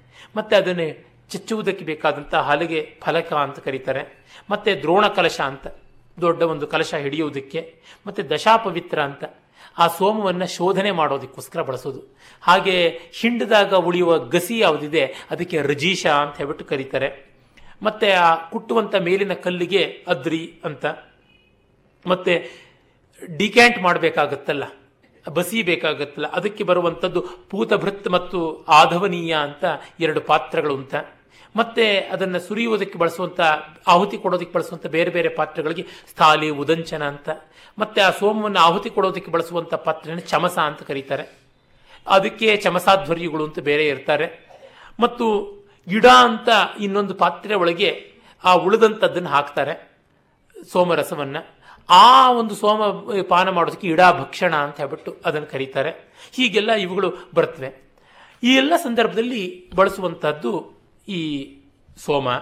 ಈ ಎಲ್ಲ ಹಿನ್ನೆಲೆಯಲ್ಲಿ ಈಗ ಪಂಚ ಪವಮಾನದಲ್ಲಿ ಖಿಲಭಾಗವಾಗಿ ಬರುವಂತಹ ಕಟ್ಟ ಕಡೆಯ ಅಸ್ಯವಾಮಿಯ ಸೂಕ್ತವನ್ನು ನೋಡಬಹುದು. ಇಂದು ಮುಗಿಸಬೇಕು ಅಂದ್ಕೊಂಡೆ ಆರಂಭ ಮಾಡುವುದಕ್ಕೆ ಕಷ್ಟವಾಗ್ತಾ ಇದೆ. ನಿನ್ನೆಯೇ ನಾನು ಹೇಳಿದಂತೆ ಇಡೀ ವೇದ ವಾಂಗ್ಮಯದಲ್ಲಿಯೇ ಅತ್ಯಂತ ಕಷ್ಟವಾದಂತಹ ಮಂತ್ರಭಾಗ ಅಂದರೆ ಇದು ಅಂತ ನನಗನ್ಸುತ್ತೆ. ತುಂಬ ತುಂಬ ಕಠೋರವಾದ ಒಗಟುಗಳು ಅಂತ ಹೇಳಬಹುದಾದಂಥದ್ದು ಬರುತ್ತೆ. ತುಂಬ ಪ್ರೌಢವಾದಂಥ ದಾರ್ಶನಿಕ ಅಂಶಗಳು ಯಥೇಷ್ಟವಾಗಿ ಇಲ್ಲಿ ಕಾಣಿಸುತ್ತವೆ. ಐವತ್ತೆರಡು ಮಂತ್ರಗಳಿವೆ. ಐವತ್ತೆರಡು ಮಂತ್ರಗಳನ್ನು ನಾನು ವಿವರಿಸೋದಕ್ಕೆ ಆಗುವುದಿಲ್ಲ. ಇದು ಎಲ್ಲಿ ವಿನಿಯೋಗಕ್ಕೆ ಬರುತ್ತೆ? ಅಧಿಯಜ್ಞೀಯವಾಗಿ ಯಜ್ಞಾಂಶದಲ್ಲಿ ಐತರೆಯ ಬ್ರಾಹ್ಮ ಆರಣ್ಯಕ ಹೇಳುತ್ತೆ ಉತ್ತಮಾದ ಅಭಿಪ್ಲಾವಿಕ ತೃತೀಯ ಸವನಂ ಅನ್ಯದ್ ವೈಶ್ವದೇವನ್ ವೈಶ್ವದೇವನ್ ನಿವಿಧಾನ ನಿವಿಧಾನ ತಸ್ಯ ವಾಮಸ್ಯ ಫಲಿತಸ್ಯ ಹೋತುರಿತಿ ಸಲಿಲಸ್ಯ ದೈರ್ಘ್ಯತಮಸ ಏಕಚತ್ವಾರಿಂಶತಮ ಏಕಚತ್ವಾರಿಂಶ ಮಾನೋಭದ್ರೀಯಂ ಅಂದರೆ ಆನೋಭದ್ರೀಯಂ ಅನ್ನುವ ಮಂತ್ರಗಳು ಕೂಡ ಬರ್ತವೆ. ಚ, ತಸ್ಯ ಸ್ಥಾನ ಏಕಾಹಿಕೌ, ವೈಶ್ವದೇವಸ್ಯ ಪ್ರತಿಪದನು ಚಿತವು ಅಂತ. ಇವು ಈ ಮಹಾವ್ರತಗಳಲ್ಲಿ ಒಂದಾದ ವೈಶ್ವದೇವದ ಪೂಜೆಯಲ್ಲಿ, ಆರಾಧನೆಯಲ್ಲಿ ಮಹಾವ್ರತ ಅಂತ ಒಂದು ಯಜ್ಞ. ಅಲ್ಲಿ ವಿಶ್ವೇ ದೇವತೆಗಳಿಗೆ ಸಂಬಂಧಪಟ್ಟಂತೆ ಆರಾಧನೆ ಮಾಡುವಾಗ ಈ ಮಂತ್ರವನ್ನು ಬಳಸಬೇಕು. ಐವತ್ತೆರಡು ಮಂತ್ರದಲ್ಲಿ ಮೊದಲ ನಲವತ್ತೊಂದು ಮಂತ್ರಗಳನ್ನು ಬಳಸುವಂಥದ್ದಾಗುತ್ತೆ. ಅದನ್ನು ಪಾರಾಯಣ ಮಾಡಬೇಕು ಅಂತ ಬರುತ್ತೆ. ಆಮೇಲೆ ಋಗ್ವಿಧಾನದಲ್ಲಿ ಇದರ ಗೃಹ್ಯ ಅಥವಾ ಸ್ಮಾರ್ಥ ಪ್ರಯೋಗವನ್ನು ಹೇಳ್ತಾರೆ ಸ್ಥೇಯಂ ಕೃತ್ವ ದ್ವಿಜೋಮೋಹ ತ್ರಿರಾತ್ರೋಪೋಷಿತ ಶುಚಿ ಸೂಕ್ತಂ ಜಪ್ವಾಸ್ಯ ಸೂಕ್ತಂ ಸೂಕ್ತಂ ಜಪ್ವಾಸ್ಯ ಮಾವಿಮಿ ವಾಮೀಯಂ ಕ್ಷಿಪ್ರಂ ಮುಚ್ಚೇತ ಕಿಲ್ಬಿಷಾತ್ ಅಂತ ಯಾರಾದರೂ ತಿಳಿದೆಯೋ ತಿಳಿದೋ ಅಪಹರಣ ಮಾಡಿಬಿಟ್ರೆ ಚೌರ್ಯ, ಅದರ ಪ್ರಾಯಶ್ಚಿತ್ತವಾಗಿ, ಚೌರ್ಯ ಪಾತಕ ಪ್ರಾಯಶ್ಚಿತ್ತವಾಗಿ ಮೂರು ರಾತ್ರಿ ಉಪವಾಸ ಇದ್ದು ಇದನ್ನು ಜಪ ಮಾಡಿದ್ರೆ ಅವನಿಗೆ ಆ ಪಾಪ ಹೋಗುತ್ತೆ ಅಂತ. ಏವಂ ಉತ್ತರತ್ರಾಪಿ ಅಧ್ಯಾತ್ಮ ಪರತೆಯ ಯೋಜಯಿತು ಶಕ್ಯಂ ಅಂತ ಸಾಯಣರ ಭಾಷ್ಯದ ಒಂದು ಮಾತನ್ನು ಈಗಲೇ ಹೇಳಿಬಿಡ್ತೀನಿ. ಅವರು ಸಾಯಣಾಚಾರ್ಯರು ಇದಕ್ಕೆ ತುಂಬ ಚೆನ್ನಾಗಿ ವಿವರಣೆ ಮಾಡಿದ್ದಾರೆ. ನಾನು ಕಂಡಂತೆ ಈ ಮಂತ್ರಭಾಗಕ್ಕೆ ಸಾಯಣರ ವಿವರಣೆ, ಆಮೇಲೆ ಆತ್ಮಾನಂದ ಯತೀಂದ್ರ ಅಂತ ಒಬ್ಬರ ಭಾಷ್ಯ, ಇವೆರಡು ತುಂಬ ಚೆನ್ನಾಗಿವೆ. ಆ ಎಲ್ಲ ಭಾಷ್ಯಗಳ ವಿಷಯಗಳನ್ನು ಮನಸ್ಸಲ್ಲಿ ಇಟ್ಟುಕೊಂಡು ತಮಗೆ ಕೆಲವೊಂದು ಆಯ್ಕೆ ಮಾಡಿದ ಮಂತ್ರಗಳಿಗೆ ವಿವರಣೆ ಕೊಡಬೇಕಾಗಿದೆ ನಾನು. ಅಲ್ಲಿ ಸಾಯಣರು ಮೊದಲನೇ ಮಂತ್ರದಲ್ಲಿಯೇ ವಿವರಣೆ ಕೊಡುವಾಗ, ಈ ಅಸ್ಯವಾಮಿಯದ ಅಸ್ಯವಾಮಸ್ಯ ಭರಿತ ಓತುರಸ್ಯ ಅಂತ ಆರಂಭವಾಗುವ ಮಂತ್ರಭಾಗಕ್ಕೆ ಭಾಷ್ಯ ಭರಿತ ಏವಮುತ್ತರತ್ರಾಪಿ ಅಧ್ಯಾತ್ಮಪರತೆಯ ಯೋಜಯಿತು ಶಕ್ಯಂ, ತಥಾಪಿ ಸ್ವರಸತ್ವ ಅಭಾವಾತ್ ಗ್ರಂಥವಿಸ್ತರ ಭಯಾಚ್ಚ ನ ಲಿಖ್ಯತೆ, ಯತ್ರ ದ್ವಾಸುಪರ್ಣೇತ್ಯಾದೋ ಸ್ಫುಟಂ ಆಧ್ಯಾತ್ಮಿಕೋ ಹ್ಯರ್ಥ ಪ್ರತೀಯತೆ, ತತ್ರತ್ರ ಪ್ರತಿಪಾದಯಾಮಹ ಅಂತ ಹೇಳ್ತಾರೆ. ಅಂದರೆ ಮೊದಲನೇ ಮಂತ್ರಕ್ಕೆ ಆದಿತ್ಯ ಪರವಾಗಿ ಮೊದಲ ಅರ್ಥ ಮಾಡ್ತಾರೆ. ಅದನ್ನೇ ಯಾಸ್ಕರು ಕೂಡ ಮಾಡಿದ್ದಾರೆ ನಿರುಕ್ತದಲ್ಲಿ ಅಂತ ತೋರಿಸ್ತಾರೆ. ಅದಾದ ಮೇಲೆ ಬ್ರಹ್ಮಪರವಾಗಿ, ಪರಬ್ರಹ್ಮಪರವಾಗಿ ಅರ್ಥವನ್ನು ಹೇಗೆ ಮಾಡಬಹುದು ಅಂತಲೂ ತೋರಿಸ್ಕೊಡ್ತಾರೆ. ಮತ್ತೆ ಹೇಳ್ತಾರೆ, ಎಲ್ಲ ಮಂತ್ರಗಳಿಗೂ ಹೀಗೆ ಮಾಡಬಹುದು, ಆದರೆ ಸ್ವರಸತ್ವ ಅಭಾವ. ಅಲ್ಲಿ ಸ್ವಾರಸ್ಯ ಹಿಂಡಿ, ಹಿಸುಕಿ ಎಳೆದೆಳೆದು ಮಾಡಬೇಕು. ಆರ್ಯ ಸಮಾಜದ ದಯಾನಂದ ಸರಸ್ವತಿಗಳೆಲ್ಲ ತುಂಬ ಆ ರೀತಿಯಾದ ಎಳೆದೆಳೆದು ಅರ್ಥ ಎಷ್ಟೋ ಕಡೆಗೆ ದಿವ್ಯಾರ್ಥ ಅನ್ನುವಂತೆ ಮಾಡ್ತಾರೆ. ಅದೇ ಥರ ಅರವಿಂದರು ಕೂಡ ಮಾಡ್ತಾರೆ. ಆ ಅಭಿಪ್ರಾಯಕ್ಕೆ ನನ್ನ ವಿರೋಧ ಇರೋದು. ಅಧ್ಯಾತ್ಮಾರ್ಥಕ್ಕಲ್ಲ. ಎಲ್ಲೆಲ್ಲೂ ಅಧ್ಯಾತ್ಮವನ್ನೇ ತರಬೇಕು ಅಂತ ನೋಡಿದ್ರೆ ಅದು ಎಲ್ಲ ಬ್ರಹ್ಮ ಎಲ್ಲ ಬ್ರಹ್ಮ ಅಂತಂದರೆ ನಿಜವೇ ಸಾಪಾಸ ಅನ್ನುವ ಈ ಷಡ್ಜ ಪಂಚಮದಲ್ಲಿಯೇ ಸಕಲ ಸ್ವರಗಳು ಹುಟ್ಟತ್ವೆ ಅದಕ್ಕೆ ಇಡೀ ಕಚೇರಿ ಸಾಪಾಸ ಸಾಪಾಸ ಅಂತಂದ್ರೆ ಕಲ್ಲಲ್ಲ. ಏನನ್ನು ಏನನ್ ಬೇಕಾದ್ರೂ ಹೊಡೆಯಬಹುದು ಜನ ಕೊಳತು ಮೊಟ್ಟೆನೂ ಹೊಡೆಯಬಹುದು ಹಾಗೆ ಕಂಡ ಕಂಡಲ್ಲೆಲ್ಲ ಅಧ್ಯಾತ್ಮದ ಅರ್ಥ ಹೇಳ್ತಾ ಹೇಳ್ತಾ ಹೋದರೆ ಏನೂ ಇಲ್ಲ ಹೇಳೋದಕ್ಕೆ. ಸರ್ವಂ ಬ್ರಹ್ಮ ಸರ್ವಂ ಬ್ರಹ್ಮ ಅಂತ ಬಾಯಿ ಮುಚ್ಕೊಂಡು ಕೂತ್ಕೊಳ್ಬೇಕು. ಅಂದರೆ ರಿಚುಲಿಸ್ಟಿಕ್ ಅನ್ನುವುದನ್ನು ಮೂದಲಿಸೋದಕ್ಕೆ ಹೊರಟು ಮಾಡ್ತಾರಲ್ಲ, ಅದು ತಪ್ಪಾಗುತ್ತೆ. ಈಗ ನೋಡಿ ಹಾಗೆ ಅರ್ಥ ಮಾಡಿದ ಅರವಿಂದರ ಸಮಾಧಿಯ ಮೇಲೆ ತಲೆ ಇಟ್ಕೊಂಡ್ರೆ ಸಾಕು ದಿವ್ಯಜ್ಞಾನ ಆಗ್ಬಿಡುತ್ತೆ ಅಂತ ಅವರ ಸಮಾಧಿಯ ಮೇಲೆ ತಲೆ ಇಟ್ಟು ಅರವಿಂದೋನಿಯನ್ಸ್ ಅಂತಿರುವಂಥವ್ರು ಮಾಡಿದ್ದು ಮಾಡಿದ್ದೆ ಉಪಾಸನೆ. ಅದು ಮತ್ತೆ ಏನಾಯಿತು? ಅಧ್ಯಾತ್ಮದ ಅರ್ಥ ಹೋಗಿ ರಿಚುಲಿಸ್ಟಿಕ್ ಅರ್ಥ ಆಗಲಿಲ್ವೇ? ಅವರು ಭಸ್ಮವನ್ನ ಒಂದು ಕರಂಡದಲ್ಲಿ ಇಟ್ಕೊಂಡ್ಬಿಟ್ಟು ಧ್ಯಾನ ಮಾಡಿದ್ರೆ ಸಾಕು. ಏನೆಲ್ಲ ಆಗುತ್ತೆ ಅಂದ್ರೆ ಅಲ್ಲಿ ಮತ್ತೆ ಬರಲಿಲ್ವೇ ಪೂಜೆ, ಉಪಾಸನೆ. ಹೀಗಾಗಿ ದೇವಾಲಯ ಸಂಸ್ಕೃತಿಯನ್ನು ಮತ್ತೊಂದನ್ನು. ಆರ್ಯ ಸಮಾಜದಲ್ಲಿ ದಯಾನಂದ ಸರಸ್ವತಿಗಳು ಮಹನೀಯರ ದೊಡ್ಡ ಕೆಲಸ ಮಾಡಿದ್ರು ನಿಜ. ಆದರೆ ಅವರಿಗೆ ಜಾಗರಣೆ ಮಾಡುವಾಗ ಶಿವರಾತ್ರಿ ದಿವಸ ಶಿವಲಿಂಗದ ಮೇಲೆ ಇಲಿ ಓಡಾಡೋದಕ್ಕೋಸ್ಕರ ಈ ಮೂರ್ತಿ ಪೂಜೆ ವ್ಯರ್ಥ ಅನ್ಸ್ಬಿಡ್ತು ಅಂತ. ಇಲಿಗೆ ಶಿವನ ಮೇಲೆ ಓಡಾಡಬಹುದು ಅಂದ್ರೆ ದೇವರು ಎಲ್ಲೆಲ್ಲೂ ಇದ್ದಾನೆ ಅನ್ನೋದು ಅವರು ಹೇಳಿದ್ದಾರೆ. ಇಲಿಯೊಳಗೂ ಶಿವನಿದ್ದಾನೆ. ಶಿಲೆಯೊಳಗೂ ಶಿವನಿದ್ದಾನೆ. ಯಾತಕ್ಕೆ ಆ ಥರ ಅಂದ್ಕೋಬಾರ್ದು. ಕೆ ಎ ಕೃಷ್ಣಸ್ವಾಮಿ ಅಯ್ಯರ್ ಅಂತ ದೊಡ್ಡ ಮೇಧಾವಿಗಳು ಮುಂದೆ ಅವರು ಯತ್ಯಾಶ್ರಮವನ್ನು ಸ್ವೀಕಾರ ಮಾಡಿದ್ರು. ಅವರು ವೇದಾಂತ, ಸೈನ್ಸ್ ಆಫ್ ರಿಯಾಲಿಟಿ ಅಂತ ಮಹಾ ಗ್ರಂಥಕರ್ತರು ಡಿ ವಿ ಜಿಯವರಿಗೆ ತುಂಬ ಪೂಜನೀಯರಾಗಿದ್ದವರು. ಹೊಳೆನರಸೀಪುರದ ಸ್ವಾಮಿಗಳ ಗುರುಗಳೇ ಆಗಿದ್ದವರು. ಆಧ್ಯಾತ್ಮಿಕ ಸಾಧನೆಗೆ ವೇದಾಂತ ತತ್ವ ದರ್ಶನಕ್ಕೆ ದೊಡ್ಡ ಮಾರ್ಗದರ್ಶಕರಾಗಿದ್ದರು ಅವರು. ಒಮ್ಮೆ ಯಾರೋ ಗೇಲಿ ಮಾಡಬೇಕು ಅಂತ ಅದ್ವೈತದಲ್ಲಿ ಎಲ್ಲವನ್ನು ಬ್ರಹ್ಮ ಅಂತ ಹೇಳ್ತೀವಲ್ಲ. ಶಿವನಿ ಹ್ಯಾಂಗಾದ್ಯೋ ಮರುಳೆ ಶಿವನಿ ಹ್ಯಾಂಗಾದ್ಯೋ ಶಿವನೀನಾದರೆ ಶಿವನರ್ಧಾಂಗಿಯೋ ನಿನಗೇನಾಗಬೇಕು, ತಾಯಿಗಂಡ ನಿನಗೇನಾಗಬೇಕು ಅಂತ ಒಂದು ಹಾಡನ್ನು ಹೇಳ್ತಾ ಇದ್ರಂತೆ. ಆಗ ಇವರು ಉತ್ತರ ಕೊಟ್ರಂತೆ, ಶಿವನಿ ಹ್ಯಾಂಗಲ್ವೋ ಮರುಳೆ ಶಿವನಿ ಹ್ಯಾಂಗಲ್ವೋ ಶಿವನೀನಾದರೆ ಶಿವನರ್ಧಾಂಗಿಯು ಶಿವನೇ ಅಲ್ವೇನೋ. ಅದನ್ನ ದೇಹದ ಮಟ್ಟದಲ್ಲಿ, ಮನಸ್ಸಿನ ಮಟ್ಟದಲ್ಲಿ, ಬುದ್ಧಿಯ ಮಟ್ಟದಲ್ಲಿ ಅಲ್ಲ ಶುದ್ಧಾತಿ ಶುದ್ಧವಾದ ಅಂತರ್ಯಾಮಿ ಆತ್ಮದ ಮಟ್ಟದಲ್ಲಿ ಹೇಳೋದು. ಹಾಗಾಗಿ ನೀವು ಆ ತರಹ ನೀನು ಶಿವ ಆಗಿಬಿಟ್ರೆ ಪಾರ್ವತಿಯಿಂದ ಜಗದಂಬೆ ಅಂತೀಯ ಜಗದಂಬೆಗೆ ಗಂಡನಾದಂಥ ತಾಯಿ ಗಂಡನಾಗುವಂತಹ ಮಾತೃಗಮನತ್ವದ ಅನಾಚಾರ ಬರುತ್ತಲ್ಲ ಅಂದ್ರೆ ಅದು ಹಾಗಲ್ಲ, ಹಾಗೆ ತಗೊಳ್ಳುವಂಥದ್ದಲ್ಲ. ಅಂದ್ರೆ ಕಾಂಟೆಂಟ್ ಅನ್ನು ತಗೊಳ್ಳುವಾಗ ವಿ ಆರ್ ಎಕ್ಸ್ಕ್ಲೂಡಿಂಗ್ ಫಾರ್ಮ್ ಅದನ್ನೇ ಜಹಲ್ಲಕ್ಷಣ ಅಂತ ಹೇಳ್ತಾರೆ. ಹಿಂದೊಮ್ಮೆ ಬಹಳ ಹಿಂದೆ ಇದೇ ವೇದಿಕೆಯಲ್ಲಿ ಪಂಚದಶಿಯ ಬಗ್ಗೆ ಮಾತನಾಡುವಾಗ ನಾನು ಅದನ್ನು ಹೇಳಿದ್ದೆ. ಏನೆಂದರೆ, ಒಬ್ಬ ದೇವದತ್ತ ಕಾಶಿಯಲ್ಲಿ ಸನ್ಯಾಸಿಗಳ ಮಧ್ಯೆ ಸನ್ಯಾಸಿಗಳ ವೇಷದಲ್ಲಿದ್ದಾನೆ. ಹಾಗೇನೆ ಅವನು ಲಾಸ್ ವೆಗಾಸ್ ಅಲ್ಲಿ ಜೂಜುಗಾರರ ಕಟ್ಟೆಯೊಳಗೆ ಜೂಜುಗಾರರ ಮಧ್ಯೆ ಜೂಜುಗಾರರಂತೆ ಇದ್ದಾನೆ. ಯಾವನೋ ಒಬ್ಬ ವ್ಯಕ್ತಿ ಇಬ್ಬರನ್ನು ನೋಡಿದ್ದಾನೆ. ಅಂದರೆ ಎರಡು ಕಡೆಯಲ್ಲಿ ಇದನ್ನು ನೋಡಿದ್ದಾನೆ. ಸ್ವಯಂ ದೇವದತ್ತ. ಕಾಶಿಯಲ್ಲಿರ್ತಕ್ಕಂಥ ಇವನೇ, ಲಾಸ್ ವೆಗಾಸಲ್ಲೂ ಇದ್ದ, ಇದ್ದಂಥವನು ಇವನೇ ಅಂತ ಹೇಗೆ ಅಂದ್ಕೋತಾನೆ ಇಲ್ಲಿ ಸನ್ಯಾಸ ವೇಷವನ್ನೆಲ್ಲ ಎಕ್ಸ್ಕ್ಲೂಡ್ ಮಾಡಿ, ಅಲ್ಲಿಯ ಹಿಪ್ಪಿ ಮತ್ತೊಂದು ಕೌಬಾಯಿ ವೇಷವನ್ನೆಲ್ಲನೂ ತೆಗೆದುಹಾಕಿ, ಕಡೆಯಲ್ಲಿ ಉಳಿಯತಕ್ಕಂಥ ಅವನ ಫೇಶಿಯಲ್ ಫೀಚರ್ಸ್ ಯಾವುದಿವೆ ಅವನ್ನ ಹಿಡ್ಕೊಂಡು ಹೇಳಿದ್ದಾನೆ. ಅಂದರೆ ಇವನ ಜೊತೆಗೆ ಅವಿನಾಭಾವವಾಗಿ ಆ ಸನ್ಯಾಸಿ ವೇಷವೂ ಇತ್ತು, ಇಲ್ಲಿ ಜೂಜುಗಾರನ ವೇಷವೂ ಇತ್ತು. ಅದನ್ನು ಎಕ್ಸ್ಕ್ಲೂಡ್ ಮಾಡ್ದ. ಹಾಗೆ ಜಹಲ್ ಲಕ್ಷಣ ಅಂದರೆ ಬಿಟ್, ಜಹತ್ ಬಿಟ್ಟು. ಆ ಲಕ್ಷಣ ರೂಪದಿಂದ ಹೇಳಬೇಕಾಗುತ್ತೆ ಅರ್ಥ. ಅಯ್ಯೋ, ಇವರು ಅವರು ಒಂದೇ ಕಣ್ರಿ ಅಂತಂದ್ರೆ, ಒಬ್ಬ ಸಿನಿಮಾ ಆಕ್ಟರ್ ಮುದುಕನ ವೇಷವೂ ಹಾಕಿದ್ದಾನೆ, ತರುಣನ ವೇಷವೂ ಹಾಕಿದ್ದಾನೆ, ಡಬಲ್ ಆಕ್ಟಿಂಗ್ ಮಾಡಿದ್ದಾನೆ ಅಂದ್ರೆ ಇಬ್ಬರು ಒಬ್ಬರೇ ಅಂತ ಹೇಳುವಾಗ ಹೇಗೆ ಇಬ್ಬರು ಒಬ್ಬರೇ ಅಂತ ಹೇಳುವಾಗ ಜಹಲ್ಲಕ್ಷಣ ಮಾಡ್ತೀವಲ್ಲ? ಹಾಗೆ ಈ ನಾಮ, ರೂಪ ಇತ್ಯಾದಿ ಉಪಾಧಿಯನ್ನು ಕಳಿಸಿ ಸಚ್ಚಿದಾನಂದ ಅಂತ ಯಾವುದಿದೆ, ಅದನ್ನು ಮಾತ್ರ ಹಿಡಿಯುವಂಥದ್ದಾಗತ್ತೆ. ಆ ಕಾರಣ ಹಾಗೆ ಮಾಡಿದಾಗ ನಮಗೆ ಸ್ವಾರಸ್ಯ ಉಳಿಯೋಲ್ಲ ಬ್ರಹ್ಮಜ್ಞಾನಿಗಳಿಗೆ ಸ್ವಾರಸ್ಯ ಉಳಿಯುತ್ತೆ, ನಮ್ಮಂಥವ್ರಿಗೆ ಹೇಗೆ ಉಳಿಯಬೇಕು ಅದಕ್ಕೆ ಎಲ್ಲ ವ್ಯವಸ್ಥೆ ಬೇಕಾಗುತ್ತೆ. ಅದನ್ನು ಧಿಕ್ಕರಿಸಬಾರದು. ಪೂಜೆ, ಪ್ರಸಾದ, ಯಜ್ಞ, ದೇವತಾರ್ಚನೆ, ಆ ಕಾರಣವಾಗಿಯೇ ನಮಗೆ ಇಸ್ಲಾಂ, ಯಹೂದ್ಯ, ಕ್ರೈಸ್ತ ಎಲ್ಲವೂ ಕೂಡ ಅದೊಂದು ಉಪಾಸನಾ ಕ್ರಮ ಅಂತ ಗೌರವನೀಯವಾಗುತ್ತೆ. ಅದರಿಂದ ಯಾವ ರೀತಿಯಾದ ತಿರಸ್ಕಾರವನ್ನು ಯಾರ ಪೂಜೆಗೂ ಮಾಡಬಾರದು. ಅವರು ಪಡೆದದ್ದೇನು ಫಲ ಅಂತ ನೋಡಬೇಕು. ಇರಲಿ. ಹಾಗಾಗಿ ದಯಾನಂದ ಸರಸ್ವತಿಗಳಾಗಲಿ, ಅರವಿಂದರಾಗಲಿ, ಈಚೆಗೆ ಅರವಿಂದರ ಪರಂಪರೆಯಿಂದ ಬಂದು ಅರ್ಥ ಮಾಡುವಂಥ ನಮ್ಮ ಇವರು ಆರಿಲ್ ಕಶ್ಯಪರ ಒಂದು ಗ್ರಂಥಗಳಲ್ಲಿ ಆಗಲಿ, ಮತ್ತೆ ಮತ್ತೆ ಸಾಯಣರನ್ನ ಹೀನಾಯ ಮಾಡುವುದು ಕಾಣಿಸುತ್ತೆ. ಅದು ತುಂಬ ಪಾತಕ. ಇಷ್ಟು ಆಕ್ಷೇಪ ಮಾಡುವವರು ಒಂದು ಸಾಯಣರ ಪ್ಯಾರಾಗ್ರಾಫನ್ನು ಓದಿ ನಿರಾಲಂಬವಾಗಿ ಅರ್ಥ ಸರಿಯಾಗಿ ಹೇಳಿಬಿಡ್ಲಿ ನೋಡೋಣ ಅಂತ. ಸಕಲ ಶಾಸ್ತ್ರ ಕೋವಿದರಾದವರು, ಸಕಲ ಕಲಾ ಪಾರಿಣ್ಯರಾದವರು ಸಾಯಣರು. ಅವರನ್ನು ಆಕ್ಷೇಪ ಮಾಡುವುದರೊಳಗೆ ತಮ್ಮ ದೊಡ್ಡತನ ಇದೆ ಅಂತ ಇಂಗ್ಲಿಷ್ನ ಅನುವಾದಗಳನ್ನು ಅಲ್ಲಿ ಇಲ್ಲಿ ಮೂಸಿ ನೋಡಿಬಿಟ್ಟಿದ್ದನು ಕೆಮ್ಮಿಸೀನಿ ಬರೆದರೆ ಖಂಡಿತ ಖಂಡಿತ ಅದು ಉಪಾದೇಯವಲ್ಲ. ಖಂಡನೆ ಮಾಡುವುದಕ್ಕೆ ಅಷ್ಟು ಸಣ್ಣವರಿಗೆ ಸಾಧ್ಯವಾಗುವಂಥದ್ದಲ್ಲ. ಅದು ತುಂಬ ತಪ್ಪು ಮಾಡ್ತಾ ಇದ್ದಾರೆ. ಬಹಳ ಆಧ್ಯಾತ್ಮದ ಅರ್ಥ ಹೇಳ್ತೀನಿ ಅನ್ನೋದೇ ದೊಡ್ಡ ಪ್ರತಿಷ್ಠೆ ಅಂತ ಭಾವಿಸಿಕೊಂಡಿದ್ದಾರೆ. ನಿರಾಲಂಬವಾಗಿ ಅಂತರಾಳದಲ್ಲಿ ಯಾವ ಅಧ್ಯಾತ್ಮ ನಿಂತಿತ್ತು? ತಬ್ಬಲಿ ಅಧ್ಯಾತ್ಮ. ಅದಕ್ಕೆ ಕರ್ಮಾದಿಗಳಿಂದ ಪರಿಪಾಕ ಒದಗಬೇಡವೆ. ಸಂಸ್ಕಾರವಾಗದೆ ನಮಗೆ ಯಜ್ಞದಾನದ ಅಪೂರೂಪವಾಗಿ ಅಂತರಂಗ ಪರಿಪಾಕವಾಗದೆ ಅಧ್ಯಾತ್ಮ ಸ್ಫುರಿಸುತ್ತೆ ಅಕಾಲ ವೈರಾಗ್ಯ ಮತ್ತೆ ವಾಪಸ್ ಗೃಹಸ್ಥಾಶ್ರಮಕ್ಕೆ ಬರಬೇಕಾಗುತ್ತೆ ಹಿಂಬಾಗಲಿಂದ ಆರೂಢ ಪತಿತನಾಗಬೇಕಾಗುತ್ತೆ, ಭ್ರಷ್ಟನಾಗಬೇಕಾಗುತ್ತೆ ಅಲ್ವಾ? ಹಾಗಾಗಿ ನಮ್ಮ ಯಜ್ಞೀಯವಾದಂಥ ಅರ್ಥಕ್ಕಿರುವ ಮಹತ್ವವನ್ನು ಯಾರೂ ನಿರಾಕರಿಸೋದಕ್ಕೆ ಸಾಧ್ಯ ಇಲ್ಲ. ಆ ಯಜ್ಞ ಮಂಟಪವೇ ದೇವಾಲಯ. ಆ ಕಾರಣ ದೇವಸ್ಥಾನವನ್ನು ಕಟ್ಟಿಸೋದಕ್ಕೆ ಬದಲಾಗಿ ಒಂದು ಅನಾಥಾಶ್ರಮ ಯಾಕೆ ಕಟ್ಟಿಸಬಾರ್ದು? ಮತ್ತೊಂದು ಧರ್ಮಛತ್ರ ಯಾಕೆ ಕಟ್ಟಿಸಬಾರ್ದು ಅಂದರೆ ಒಳ್ಳೆಯದನ್ನು ಮಾಡಿದ್ರೆ ನನಗೆ ಒಳ್ಳೆಯದಾಗುತ್ತೆ ಎನ್ನುವ ಪ್ರಜ್ಞೆ ದೇವಾಲಯದ ಮೂಲವಲ್ಲವೇ.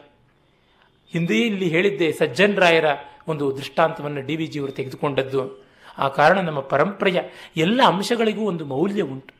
ಮತ್ತೆ to enjoy sheer poetry and ritual ಎಲ್ಲಿ ಸಾಧ್ಯ? ದೇವಸ್ಥಾನದಲ್ಲಿ ತಾನೇ ಸಾಧ್ಯ? ಆ ಉತ್ಸವ. ಏನಿಲ್ಲ, ಪುಷ್ಪಮಾಲೆಯನ್ನು ದೇವತೆಗೆ ಕಟ್ಟಿ ಹಾಕುವಾಗ ಇರುವಂಥ ಸೊಗಸು ನೋಡಿದ್ರೆ ಗೊತ್ತಾಗುತ್ತೆ ಎಂಥ ಒಳ್ಳೆ ಕಲೆ ಹೊರಟೋಗ್ಬಿಡುತ್ತಲ್ಲ ಅಂತ. ಎಷ್ಟು ದೇವಾಲಯಾಧೀನವಾದಂಥ ಕಲೆಗಳಿವೆ ಯಜ್ಞಾಧೀನವಾದಂಥ ಕಲೆಗಳಿವೆ. ನಮಗೆ ಅದು ಗೊತ್ತಾಗುತ್ತೆ.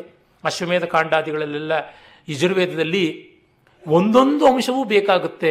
ಒಂದು ವೀಣೆ ನುಡಿಸೋನು ಬೇಕು, ಕೊಳಲು ನುಡಿಸೋನು ಬೇಕು, ನಗಾರಿ ನುಡಿಸೋನು ಬೇಕು, ಎಲ್ಲರೂ ಬೇಕಾಗುತ್ತೆ. ಕಮ್ಮಾರ ಬೇಕು, ಚಮ್ಮಾರ ಬೇಕು, ಕುಂಬಾರ ಬೇಕು ಅಂತ ಸಮಷ್ಟಿ ಸಮಾಜಕ್ಕೆ ಅದು ನಾಮರೂಪಾತ್ಮಕವಾಗಿ ತಾನೇ ಇರುವಂಥದ್ದು. ಇರಲಿ. ಎಲ್ಲ ಹಿನ್ನೆಲೆಯಲ್ಲಿ ನೋಡಿದಾಗ ಸಾಯಣರು ನನಗೇನು ಅಧ್ಯಾತ್ಮದ ಅರ್ಥ ಮಾಡೋಕ್ಕೆ ಕೈಲಾಗದೆ ಮಾಡ್ತಾ ಇಲ್ಲ. ಸ್ವರಸಾಭಾವ ಕಾಂಟೆಕ್ಸ್ಟ್ಗೆ ಒಗ್ಗುವುದಿಲ್ಲ. ಈಗ ತಂಬಿಗೆ ತಗೊಂಡು ಬಾ, ಮುಸರೆ ತಿಕ್ಕೋಣ ಅಂತ ಅನ್ನೋದಕ್ಕೂ ಅಧ್ಯಾತ್ಮದ ಅರ್ಥ ಮಾಡಬಹುದು ತಂಬಿಗೆ ಅಂತಂದರೆ ಘಟ ಅಂತ.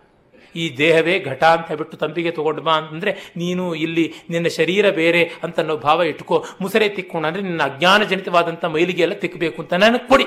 ಬ್ರಹ್ಮಾಂಡದಲ್ಲಿ ಯಾವ ಕೆಟ್ಟ ಬೈಗಳಿಗೂ ಕೂಡ ದಿವ್ಯ ಅರ್ಥ ಮಾಡ್ತೀನಿ. ಜಂಬದಿಂದ ಹೇಳ್ಕೊಳ್ಳೋದಲ್ಲ.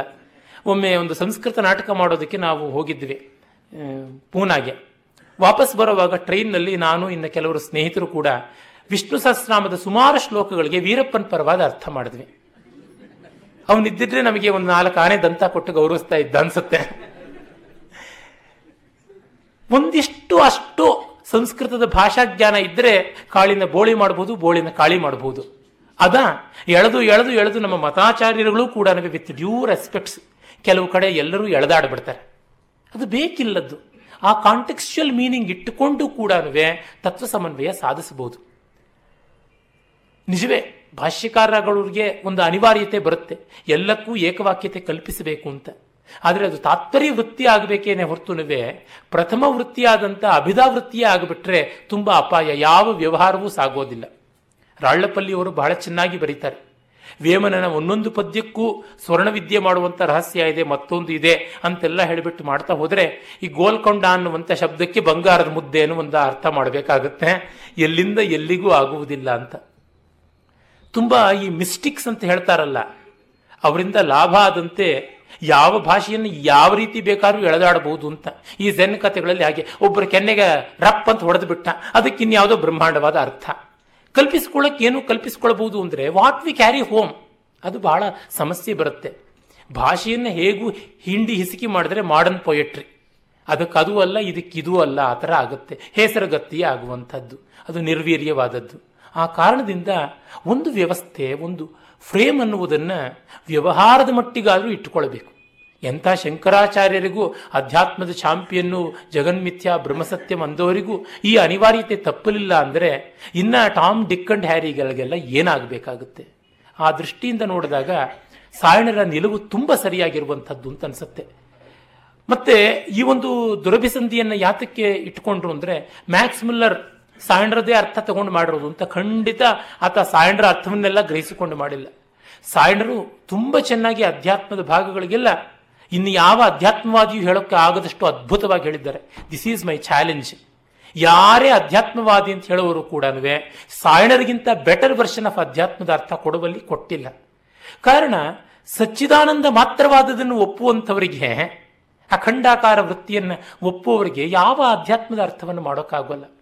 ಈ ಕಾರಣದಿಂದ ಇಂಥ ಮಂತ್ರಗಳಿಗೆಲ್ಲ ಆವೇಶದಿಂದ ರೆಜಿಮೆಂಟಲ್ ಆಗಿ ಅಧ್ಯಾತ್ಮದ ಅರ್ಥ ಅಂತ ಹೇಳುವವರು ಪ್ರತ್ಯೇಕ ಅರ್ಥವನ್ನೇ ಮಾಡ್ತಾ ಇದ್ದಾರೆ ಇನ್ಕ್ಲೂಸಿವ್ ಆದ ಅರ್ಥವನ್ನು ಮಾಡ್ತಾ ಇಲ್ಲ. ಅಧ್ಯಾತ್ಮ ಯಜ್ಞ ವಿರೋಧಿಯೇ ಅಧ್ಯಾತ್ಮ ಇಜ್ಜಾ ವಿರೋಧಿಯೇ? ಅದನ್ನು ನಾವು ನೋಡಬೇಕಾಗುತ್ತೆ. ಇರಲಿ. ಮನೆಗಿಂತ ಮೆಟ್ಲು ದೊಡ್ಡದಾಗ್ತಾ ಇದೆ. ಹೀಗಾಗಿ ನೇರವಾಗಿ ಮಂತ್ರಭಾಗಕ್ಕೆ ಪ್ರವೇಶ ಮಾಡೋಣ. ಅಸ್ಯ ವಾಮಸ್ಯ ಫಲಿತಸ್ಯ ಹೋತುಸ್ತಸ್ಯ ಭ್ರಾತ ಮಧ್ಯಮೋ ಅಸ್ತ್ಯಸ್ನ್ಯ ತೃತೀಯೋ ಭ್ರಾತ ಘೃತಪೃಷ್ಠೋ ಅಸ್ಯಾತ್ರಾಪಶ್ಯಂ ವಿಶ್ಪತಿಂ ಸಪ್ತಪುತ್ರಂ ಈ ಒಂದು ಮಂತ್ರಕ್ಕೆ ನೋಡಿ ಎಷ್ಟು ತೊಡಕಾಗಿದೆ ಅದರ ವಾಚ್ಯಾರ್ಥ ಅನ್ನೋದಕ್ಕೆ. ವಾಮಸ್ಯ ಅಂದರೆ ಸುಂದರವಾಗಿ ಎಲ್ಲರನ್ನ ಆಕರ್ಷಣೆ ಮಾಡುವಂಥವನು ಅಂತ. ವಾಮ ಅಂದರೆ ಸೌಂದರ್ಯ ಅಂತ. ಫಲಿತಸ್ಯ ಅನ್ನೋದಕ್ಕೆ ಮುದಕನೂ ಆದಂಥವನು ಅಂತ ಅರ್ಥ ಇದೆ. ಪಾಲಕ ಅಂತ ಒಂದು ಅರ್ಥ ಪ್ರಸಿದ್ಧವಾಗಿರುವಂತೆ ವಯಸ್ಸಾದವನು ಅಂತಲೂ ಒಂದು ಅರ್ಥ ಇದೆ. ಚಿಕ್ಕವನು ಹೌದು, ಮುದುಕರು ಚೆನ್ನಾಗಿರೋಕೆ ಸಾಧ್ಯವ, ಸುಂದರವಾಗಿ. ಜಬ್ಬಲು ಬಿದ್ದ ಕೆನ್ನೆ, ಬೆಳಗಾದ ತಲೆ ಕೂದಲು ಅಥವಾ ಬಕ್ಕ ತಲೆ ಗುಳಿಬಿದ್ದ ಕಣ್ಣು, ಬಚ್ಚು ಬಾಯಲ್ಲಿ ವಾತ್ಸಲ್ಯ ಇದ್ದರೆ ಸೌಂದರ್ಯ ಕಾಣಬಹುದು. ಚರ್ಮದಾಳದ ಸೌಂದರ್ಯ ಕಾಣೋಕ್ಕೆ ಸಾಧ್ಯ ಇಲ್ಲ. ಹೀಗಾಗಿ ವಾಮಸ್ಯ, ಫಲಿತಸ್ಯ. ಈ ಒಂದು ವಿರೋಧಾಭಾಸ ಉಂಟು.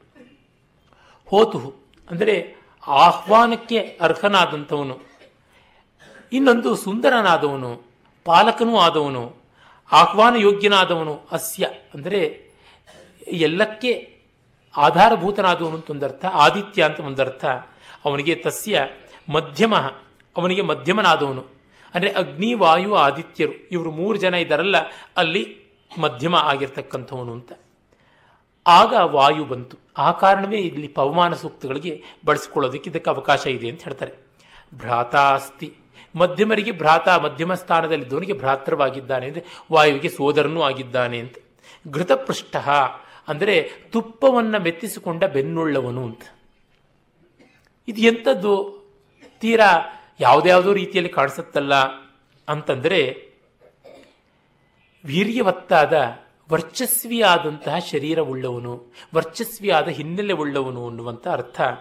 ಇವನಿಗೆ ಮೂರನೆಯ ಸೋದರನು ಇದ್ದಾನೆ, ತೃತೀಯ ಭ್ರಾತ ಅಂತ ಅಂದರೆ ಅಗ್ನಿವಾಯು ಆದಿತ್ಯ ಅನ್ನುವ ಮೂರು ಜನ ಸಹೋದರರಲ್ಲಿದ್ದಾರೆ ಅತ್ರ ಇಲ್ಲಿ ವಿಶ್ವತಿಂ ಅಂತಂದರೆ ವಿಶ್ವದ ಮಾನವರಿಗೆಲ್ಲ ಒಡೆಯನು, ವಿಶ್ ವಿಷಾಂಪತಿ ಮಾನವರ ಪತಿ ಜೀವರಾಶಿಗಳ ಒಡೆಯ. ಸಪ್ತಪುತ್ರಂ, ಪುತ್ರ ಅಂತಂದರೆ ಮಕ್ಕಳನ್ನು, ಏಳು ಮಕ್ಕಳನ್ನು ಒಳಗೊಂಡಂಥವನು ಅಂತ. ಆದವನನ್ನ ಅಪಶ್ಯಂ ನೋಡ್ತಾ ಇದ್ದೇನೆ ಅಂತ. ಅಂದರೆ ಏಳು ಕಿರಣಗಳೆನ್ನುವ ಸಂತಾನವನ್ನು ಹೊಂದಿದ್ದ ಸೂರ್ಯನನ್ನು ನಾನು ನೋಡ್ತಾ ಇದ್ದೀನಿ. ಅಗ್ನಿವಾಯು ಆದಿತ್ಯರೆಂಬ ಸೋದರ ತ್ರಯದಲ್ಲಿ ಇವನು ಜ್ಯೇಷ್ಠನಾಗಿದ್ದಾನೆ, ಈತನನ್ನು ಕಾಣ್ತಾ ಇದ್ದೀನಿ. ಈತ ಮುದುಕನೂ ಹೌದು, ಯುವಕನೂ ಹೌದು ಅಂತ. ಸಾಯಂ ಸೂರ್ಯ ಮುದುಕನೂ ಆಗಿರ್ತಾನೆ, ಪ್ರಾತಃ ಸೂರ್ಯ ಬಾಲಕನೂ ಆಗಿರ್ತಾನೆ. ಹೀಗಾಗಿ ನಿತ್ಯ ಮುದುಕ, ನಿತ್ಯ ಯುವಕ. ಈ ಅರ್ಥವನ್ನು ಯಾವ ಭಾಷ್ಯಕಾರರಲ್ಲಿ ನಾನು ನೋಡಿಲ್ಲ. ನನಗೆ ತೋರಿದಂಥ ಅರ್ಥ ಇದು. ಸೂರ್ಯನಿಗೆ ಅರ್ಥ ಮಾಡುವಾಗ, ನವೋ ನವೋ ಭವತಿ ಜಾಯಮಾನ. ಮತ್ತೆ ಮತ್ತೆ ಹುಟ್ಟಿ ಹೊಸದಾಗ್ತಾ ಇರ್ತಾನೆ. ವೃದ್ಧಾರ್ಕ ಅಂತಲೇ ಹೇಳೋದುಂಟು ಸಂಧ್ಯಾರ್ಕನನ್ನು. ಹೀಗೆ ಎರಡೂ ಆಗಿದ್ದಾನೆ. ಫಿಸಿಕಲ್ ಲೆವೆಲಲ್ಲಿ ಸೂರ್ಯನೂ ಆಗಿದ್ದಾನೆ. ಮತ್ತೆ ಪರಬ್ರಹ್ಮ ವಸ್ತು ಅದು ನಮಗಿನ್ನೂ ತಿಳಿದಿಲ್ಲವಾದ್ದರಿಂದ ಅಜಾತ, ಹುಟ್ಟದೇ ಇರುವಂಥದ್ದು ಹೌದು. ನಮ್ಮ ಸ್ವರೂಪವೇ ಆಗಿದ್ದರಿಂದ ಅನಾದಿ ಅನಂತವಾಗಿ ಹುಟ್ಟಿರುವ ಕಾರಣ ಅದು ಮುದುಕನೂ ಆಗಿ ಆಗಿರುವಂಥದ್ದು ಹೌದು. ಜೊತೆಗೆ ಬ್ರಹ್ಮ ನಮ್ಮ ಸ್ವರೂಪವೇ ಆದ ಕಾರಣ ನಮಗೆ ತುಂಬ ಇಷ್ಟ. ನಮಗೆ ಯಾವುದು ಬಹಳ ಇಷ್ಟ? ನಾವೇ ನಮಗೆ ಬಹಳ ಇಷ್ಟ. ಇನ್ಯಾರೂ ಅಲ್ಲ. ವೇದವೂ ಅಲ್ಲ, ವಿದ್ವಾಂಸರೂ ಅಲ್ಲ, ಯಾವುದೂ ಅಲ್ಲ. ನಮಗೆ ನಾವೇ ತುಂಬ ಇಷ್ಟ. ಆತ್ಮನಸ್ತು ಕಾಮಾಯ ಸರ್ವಮಿದಂ ಪ್ರಿಯಂ ಭವತಿ ಅಂತ ನೋಡಿದಾಗ ನಮಗೆ ಗೊತ್ತಾಗುತ್ತೆ ನಾವೇ ಇಷ್ಟವಾದ ಕಾರಣ. ಇಷ್ಟವಾದದಲ್ಲಿ ಚೆಲುವು ಇರಲೇಬೇಕು. ಅಕ್ಬರ್ ಬೀರ್ಬಲ್ ಕಥೆ ಗೊತ್ತಲ್ಲ. ಜಗತ್ತಿನಲ್ಲೆಲ್ಲ ಸುಂದರವಾದ ಮಗುವನ್ನು ಕರ್ಕೊಂಡು ಬಾ ಅಂತಂದ್ರೆ ಅವನು ತನ್ನ ಮಗುವನ್ನೇ ಕರ್ಕೊಂಡು ಬಂದ. ಆ ಮಗು ಎಷ್ಟು ದಿವ್ಯವಾಗಿತ್ತು ಅಂತ ಬೇರೆಯವ್ರ ಕಂಡು ಗೊತ್ತಾಗ್ತಾ ಇತ್ತು. ಕಟ್ಟಿಕೊಂಡವರಿಗೆ ಕೋಡಗ ಮುದ್ದು, ಹೆತ್ತವರಿಗೆ ಹೆಗ್ಗಣ ಮುದ್ದು ಅಂತ ಅದಕ್ಕೆ ತಾನೇ ಹೇಳಿರುವಂಥದ್ದು. ಹಾಗೆ ಇರುವಂಥ ಆದಿತ್ಯ ಘೃತಪೃಷ್ಟ ಅಂತ ಅದಕ್ಕೆ ಒಂದು ಅರ್ಥ ಮಾಡಬಹುದು. ತೇಜಸ್ವಿ, ವರ್ಚಸ್ವಿ ಎನ್ನುವಂತೆ ಹಿಡಿಯೋಕ್ಕೆ ಆಗೋಲ್ಲ. ಎಣ್ಣೆ ಮೆತ್ತುಕೊಂಡಿರುವಂತಹ ಮೈಯನ್ನು ಹಿಡಿಯೋಕ್ಕಾಗುತ್ತೆ ನುಣಚಿಕೊಂಡು ಹೋಗ್ತಾರೆ. ಬ್ರಹ್ಮವಸ್ತುವನ್ನು ಹಿಡಿಯೋದಕ್ಕಾಗೋಲ್ಲ ಇಂದ್ರಿಯದ ಮೂಲಕ ಹಿಡಿಯೋಕ್ಕಾಗೋಲ್ಲ. ಐತರೇಯದಲ್ಲಿ ಬರುತ್ತೆ. ಆ ಬ್ರಹ್ಮವನ್ನು ಯಾವ ಯಾವ ಇಂದ್ರಿಯಗಳಿಂದ ಎಲ್ಲ ಹಿಡಿಯೋಕ್ಕೆ ಹೋದರೂ ಆಗಲಿಲ್ಲ ಅಂತ ಹೇಳ್ಬಿಟ್ಟಿದ್ದು ಪ್ರಜ್ಞಾನಂ ಬ್ರಹ್ಮ ಅಂತ ಕಡೆಗೆ ಜ್ಞಾನದಿಂದಲೇ ಹಿಡಿಯಬೇಕಾಯಿತು. ಇನ್ನು ಯಾವುದರಿಂದಲೂ ಅಲ್ಲ. ಅಂತ ಹೀಗೆ ನುಣುಚಿಕೊಂಡು ಹೋಗುವಂಥದ್ದು ಬ್ರಹ್ಮವಸ್ತು ಮತ್ತು ಸಪ್ತ ಪುತ್ರಾತ್ಮಕವಾದಂಥದ್ದು ಅಂತ ಹೇಳ್ಬಿಟ್ಟಿದ್ರು ಬರುತ್ತೆ ಸಪ್ತಪುತ್ರ ಅಂತಂದರೆ ಬ್ರಹ್ಮದಿಂದಲೇ ಸಪ್ತ ಲೋಕಗಳು ಕೂಡ ನಿರ್ಮಾಣವಾಗಿರುವಂಥದ್ದು. ಇಲ್ಲಿಂದ ಎಲ್ಲ ಲೋಕಗಳು ಬಂದದ್ದು ಅನ್ನುವಂಥದ್ದು ಗೊತ್ತಾಗುತ್ತೆ. ಸಾಯಣರು ಬ್ರಹ್ಮಪರವಾಗಿ ಆದಿತ್ಯ ಪರವಾಗಿ ಎರಡೂ ರೀತಿಯಾದಂಥ ಅರ್ಥಗಳನ್ನು ಮಾಡ್ತಾರೆ ಅಂತ ಗೊತ್ತಾಗುತ್ತೆ. ಮತ್ತೆ ಅವರು ಹೇಳ್ತಾರೆ, ಎಲ್ಲವನ್ನ ಲೀನ ಮಾಡಿಕೊಳ್ಳುವಂಥದ್ದು ಹೌದು ಅಂತ. ಘೃತ ಅನ್ನೋದಕ್ಕೆ ಜಲಾರ್ಥಕವೂ ಹೌದು ಅಂತ ಹೇಳ್ಬಿಟ್ಟಿದ್ರೆ ಅರ್ಥವನ್ನು ಮಾಡ್ತಾರೆ. ಮತ್ತೆ ಈ ಸೂರ್ಯ, ಅಗ್ನಿ, ವಾಯು ಇವರೆಲ್ಲ ಸಹೋದರರು ಏತಕ್ಕೆ ಅಂತಂದರೆ ಒಬ್ಬರ ಶಕ್ತಿ ಮತ್ತೊಬ್ಬರಿಗೆ ಸಂಕ್ರಾಂತವಾಗ್ತಾ ಇರುತ್ತೆ ಅಂತ. ಭೂಸ್ಥಾನೀಯವಾಗಿ ಅಗ್ನಿ. ಅಂತರಿಕ್ಷ ಸ್ಥಾನಿಯಾಗಿ ವಾಯು, ಆಕಾಶದಲ್ಲಿ ಸೂರ್ಯ ಅಂತನ್ನುವಾಗ, ಎಲ್ಲಿ ಶಕ್ತಿ ಡೈನಮಿಸಮ್ ಎಲ್ಲಿದ್ದರೆ ಅಲ್ಲಿ ಶಕ್ತಿ. ಭೂಮಿಯಲ್ಲಿ ನಮಗೆ ಶಕ್ತಿಯ ಸೋರ್ಸ್, ದೊಡ್ಡ ಸೋರ್ಸ್ ಅಂದರೆ ಮೊತ್ತ ಮೊದಲ ನ್ಯಾಚುರಲ್ ಸೋರ್ಸ್ ಅಗ್ನಿ ತಾನೆ. ಹಾಗಾಗಿ ಅಗ್ನಿ. ಅಂತರಿಕ್ಷದಲ್ಲಿ ಬೀಸುವುದು ಗಾಳಿ, ಅದು ಬಿಟ್ಟಿನ್ಯಾವುದು? ಹಾಗಾಗಿ ವಾಯು. ಆಕಾಶದಲ್ಲಿ ಸೂರ್ಯ ಅಂತ ಹೀಗಾಗಿ ಊರ್ಜಾ ಸ್ಥಾನಗಳು, ಶಕ್ತಿ ಸ್ಥಾನಗಳು ಅಂತ ಹೇಳ್ಬಿಟ್ಟು ಅವರು ಅಂತ ಹೇಳ್ಬಿಟ್ಟು. ಹೀಗಾಗಿ ಅಪಶ್ಯಂ ಅಂತಂದರೆ ಕಂಡುಕೊಂಡೆ, ನನ್ನ ಒಳಗೆ ಇರುವಂಥ ಆ ಪರತತ್ವವನ್ನು ಕಂಡುಕೊಂಡೆ ಅಂತ. ಇನ್ನು ಒಂದು ಏಳೆಂಟು ಮಂತ್ರಗಳನ್ನು ನಾಳೆ ನೋಡಿ ನಾವು ಈ ಒಂದು ಭಾಗವನ್ನು ಮುಗಿಸಬಹುದು. ಆಮೇಲೆ ಇನ್ನು ಕೆಲವು ಬೇರೆ ಮಂತ್ರಗಳನ್ನು ಕಾಣೋಣ. ಓಂ ತತ್ಸತ್.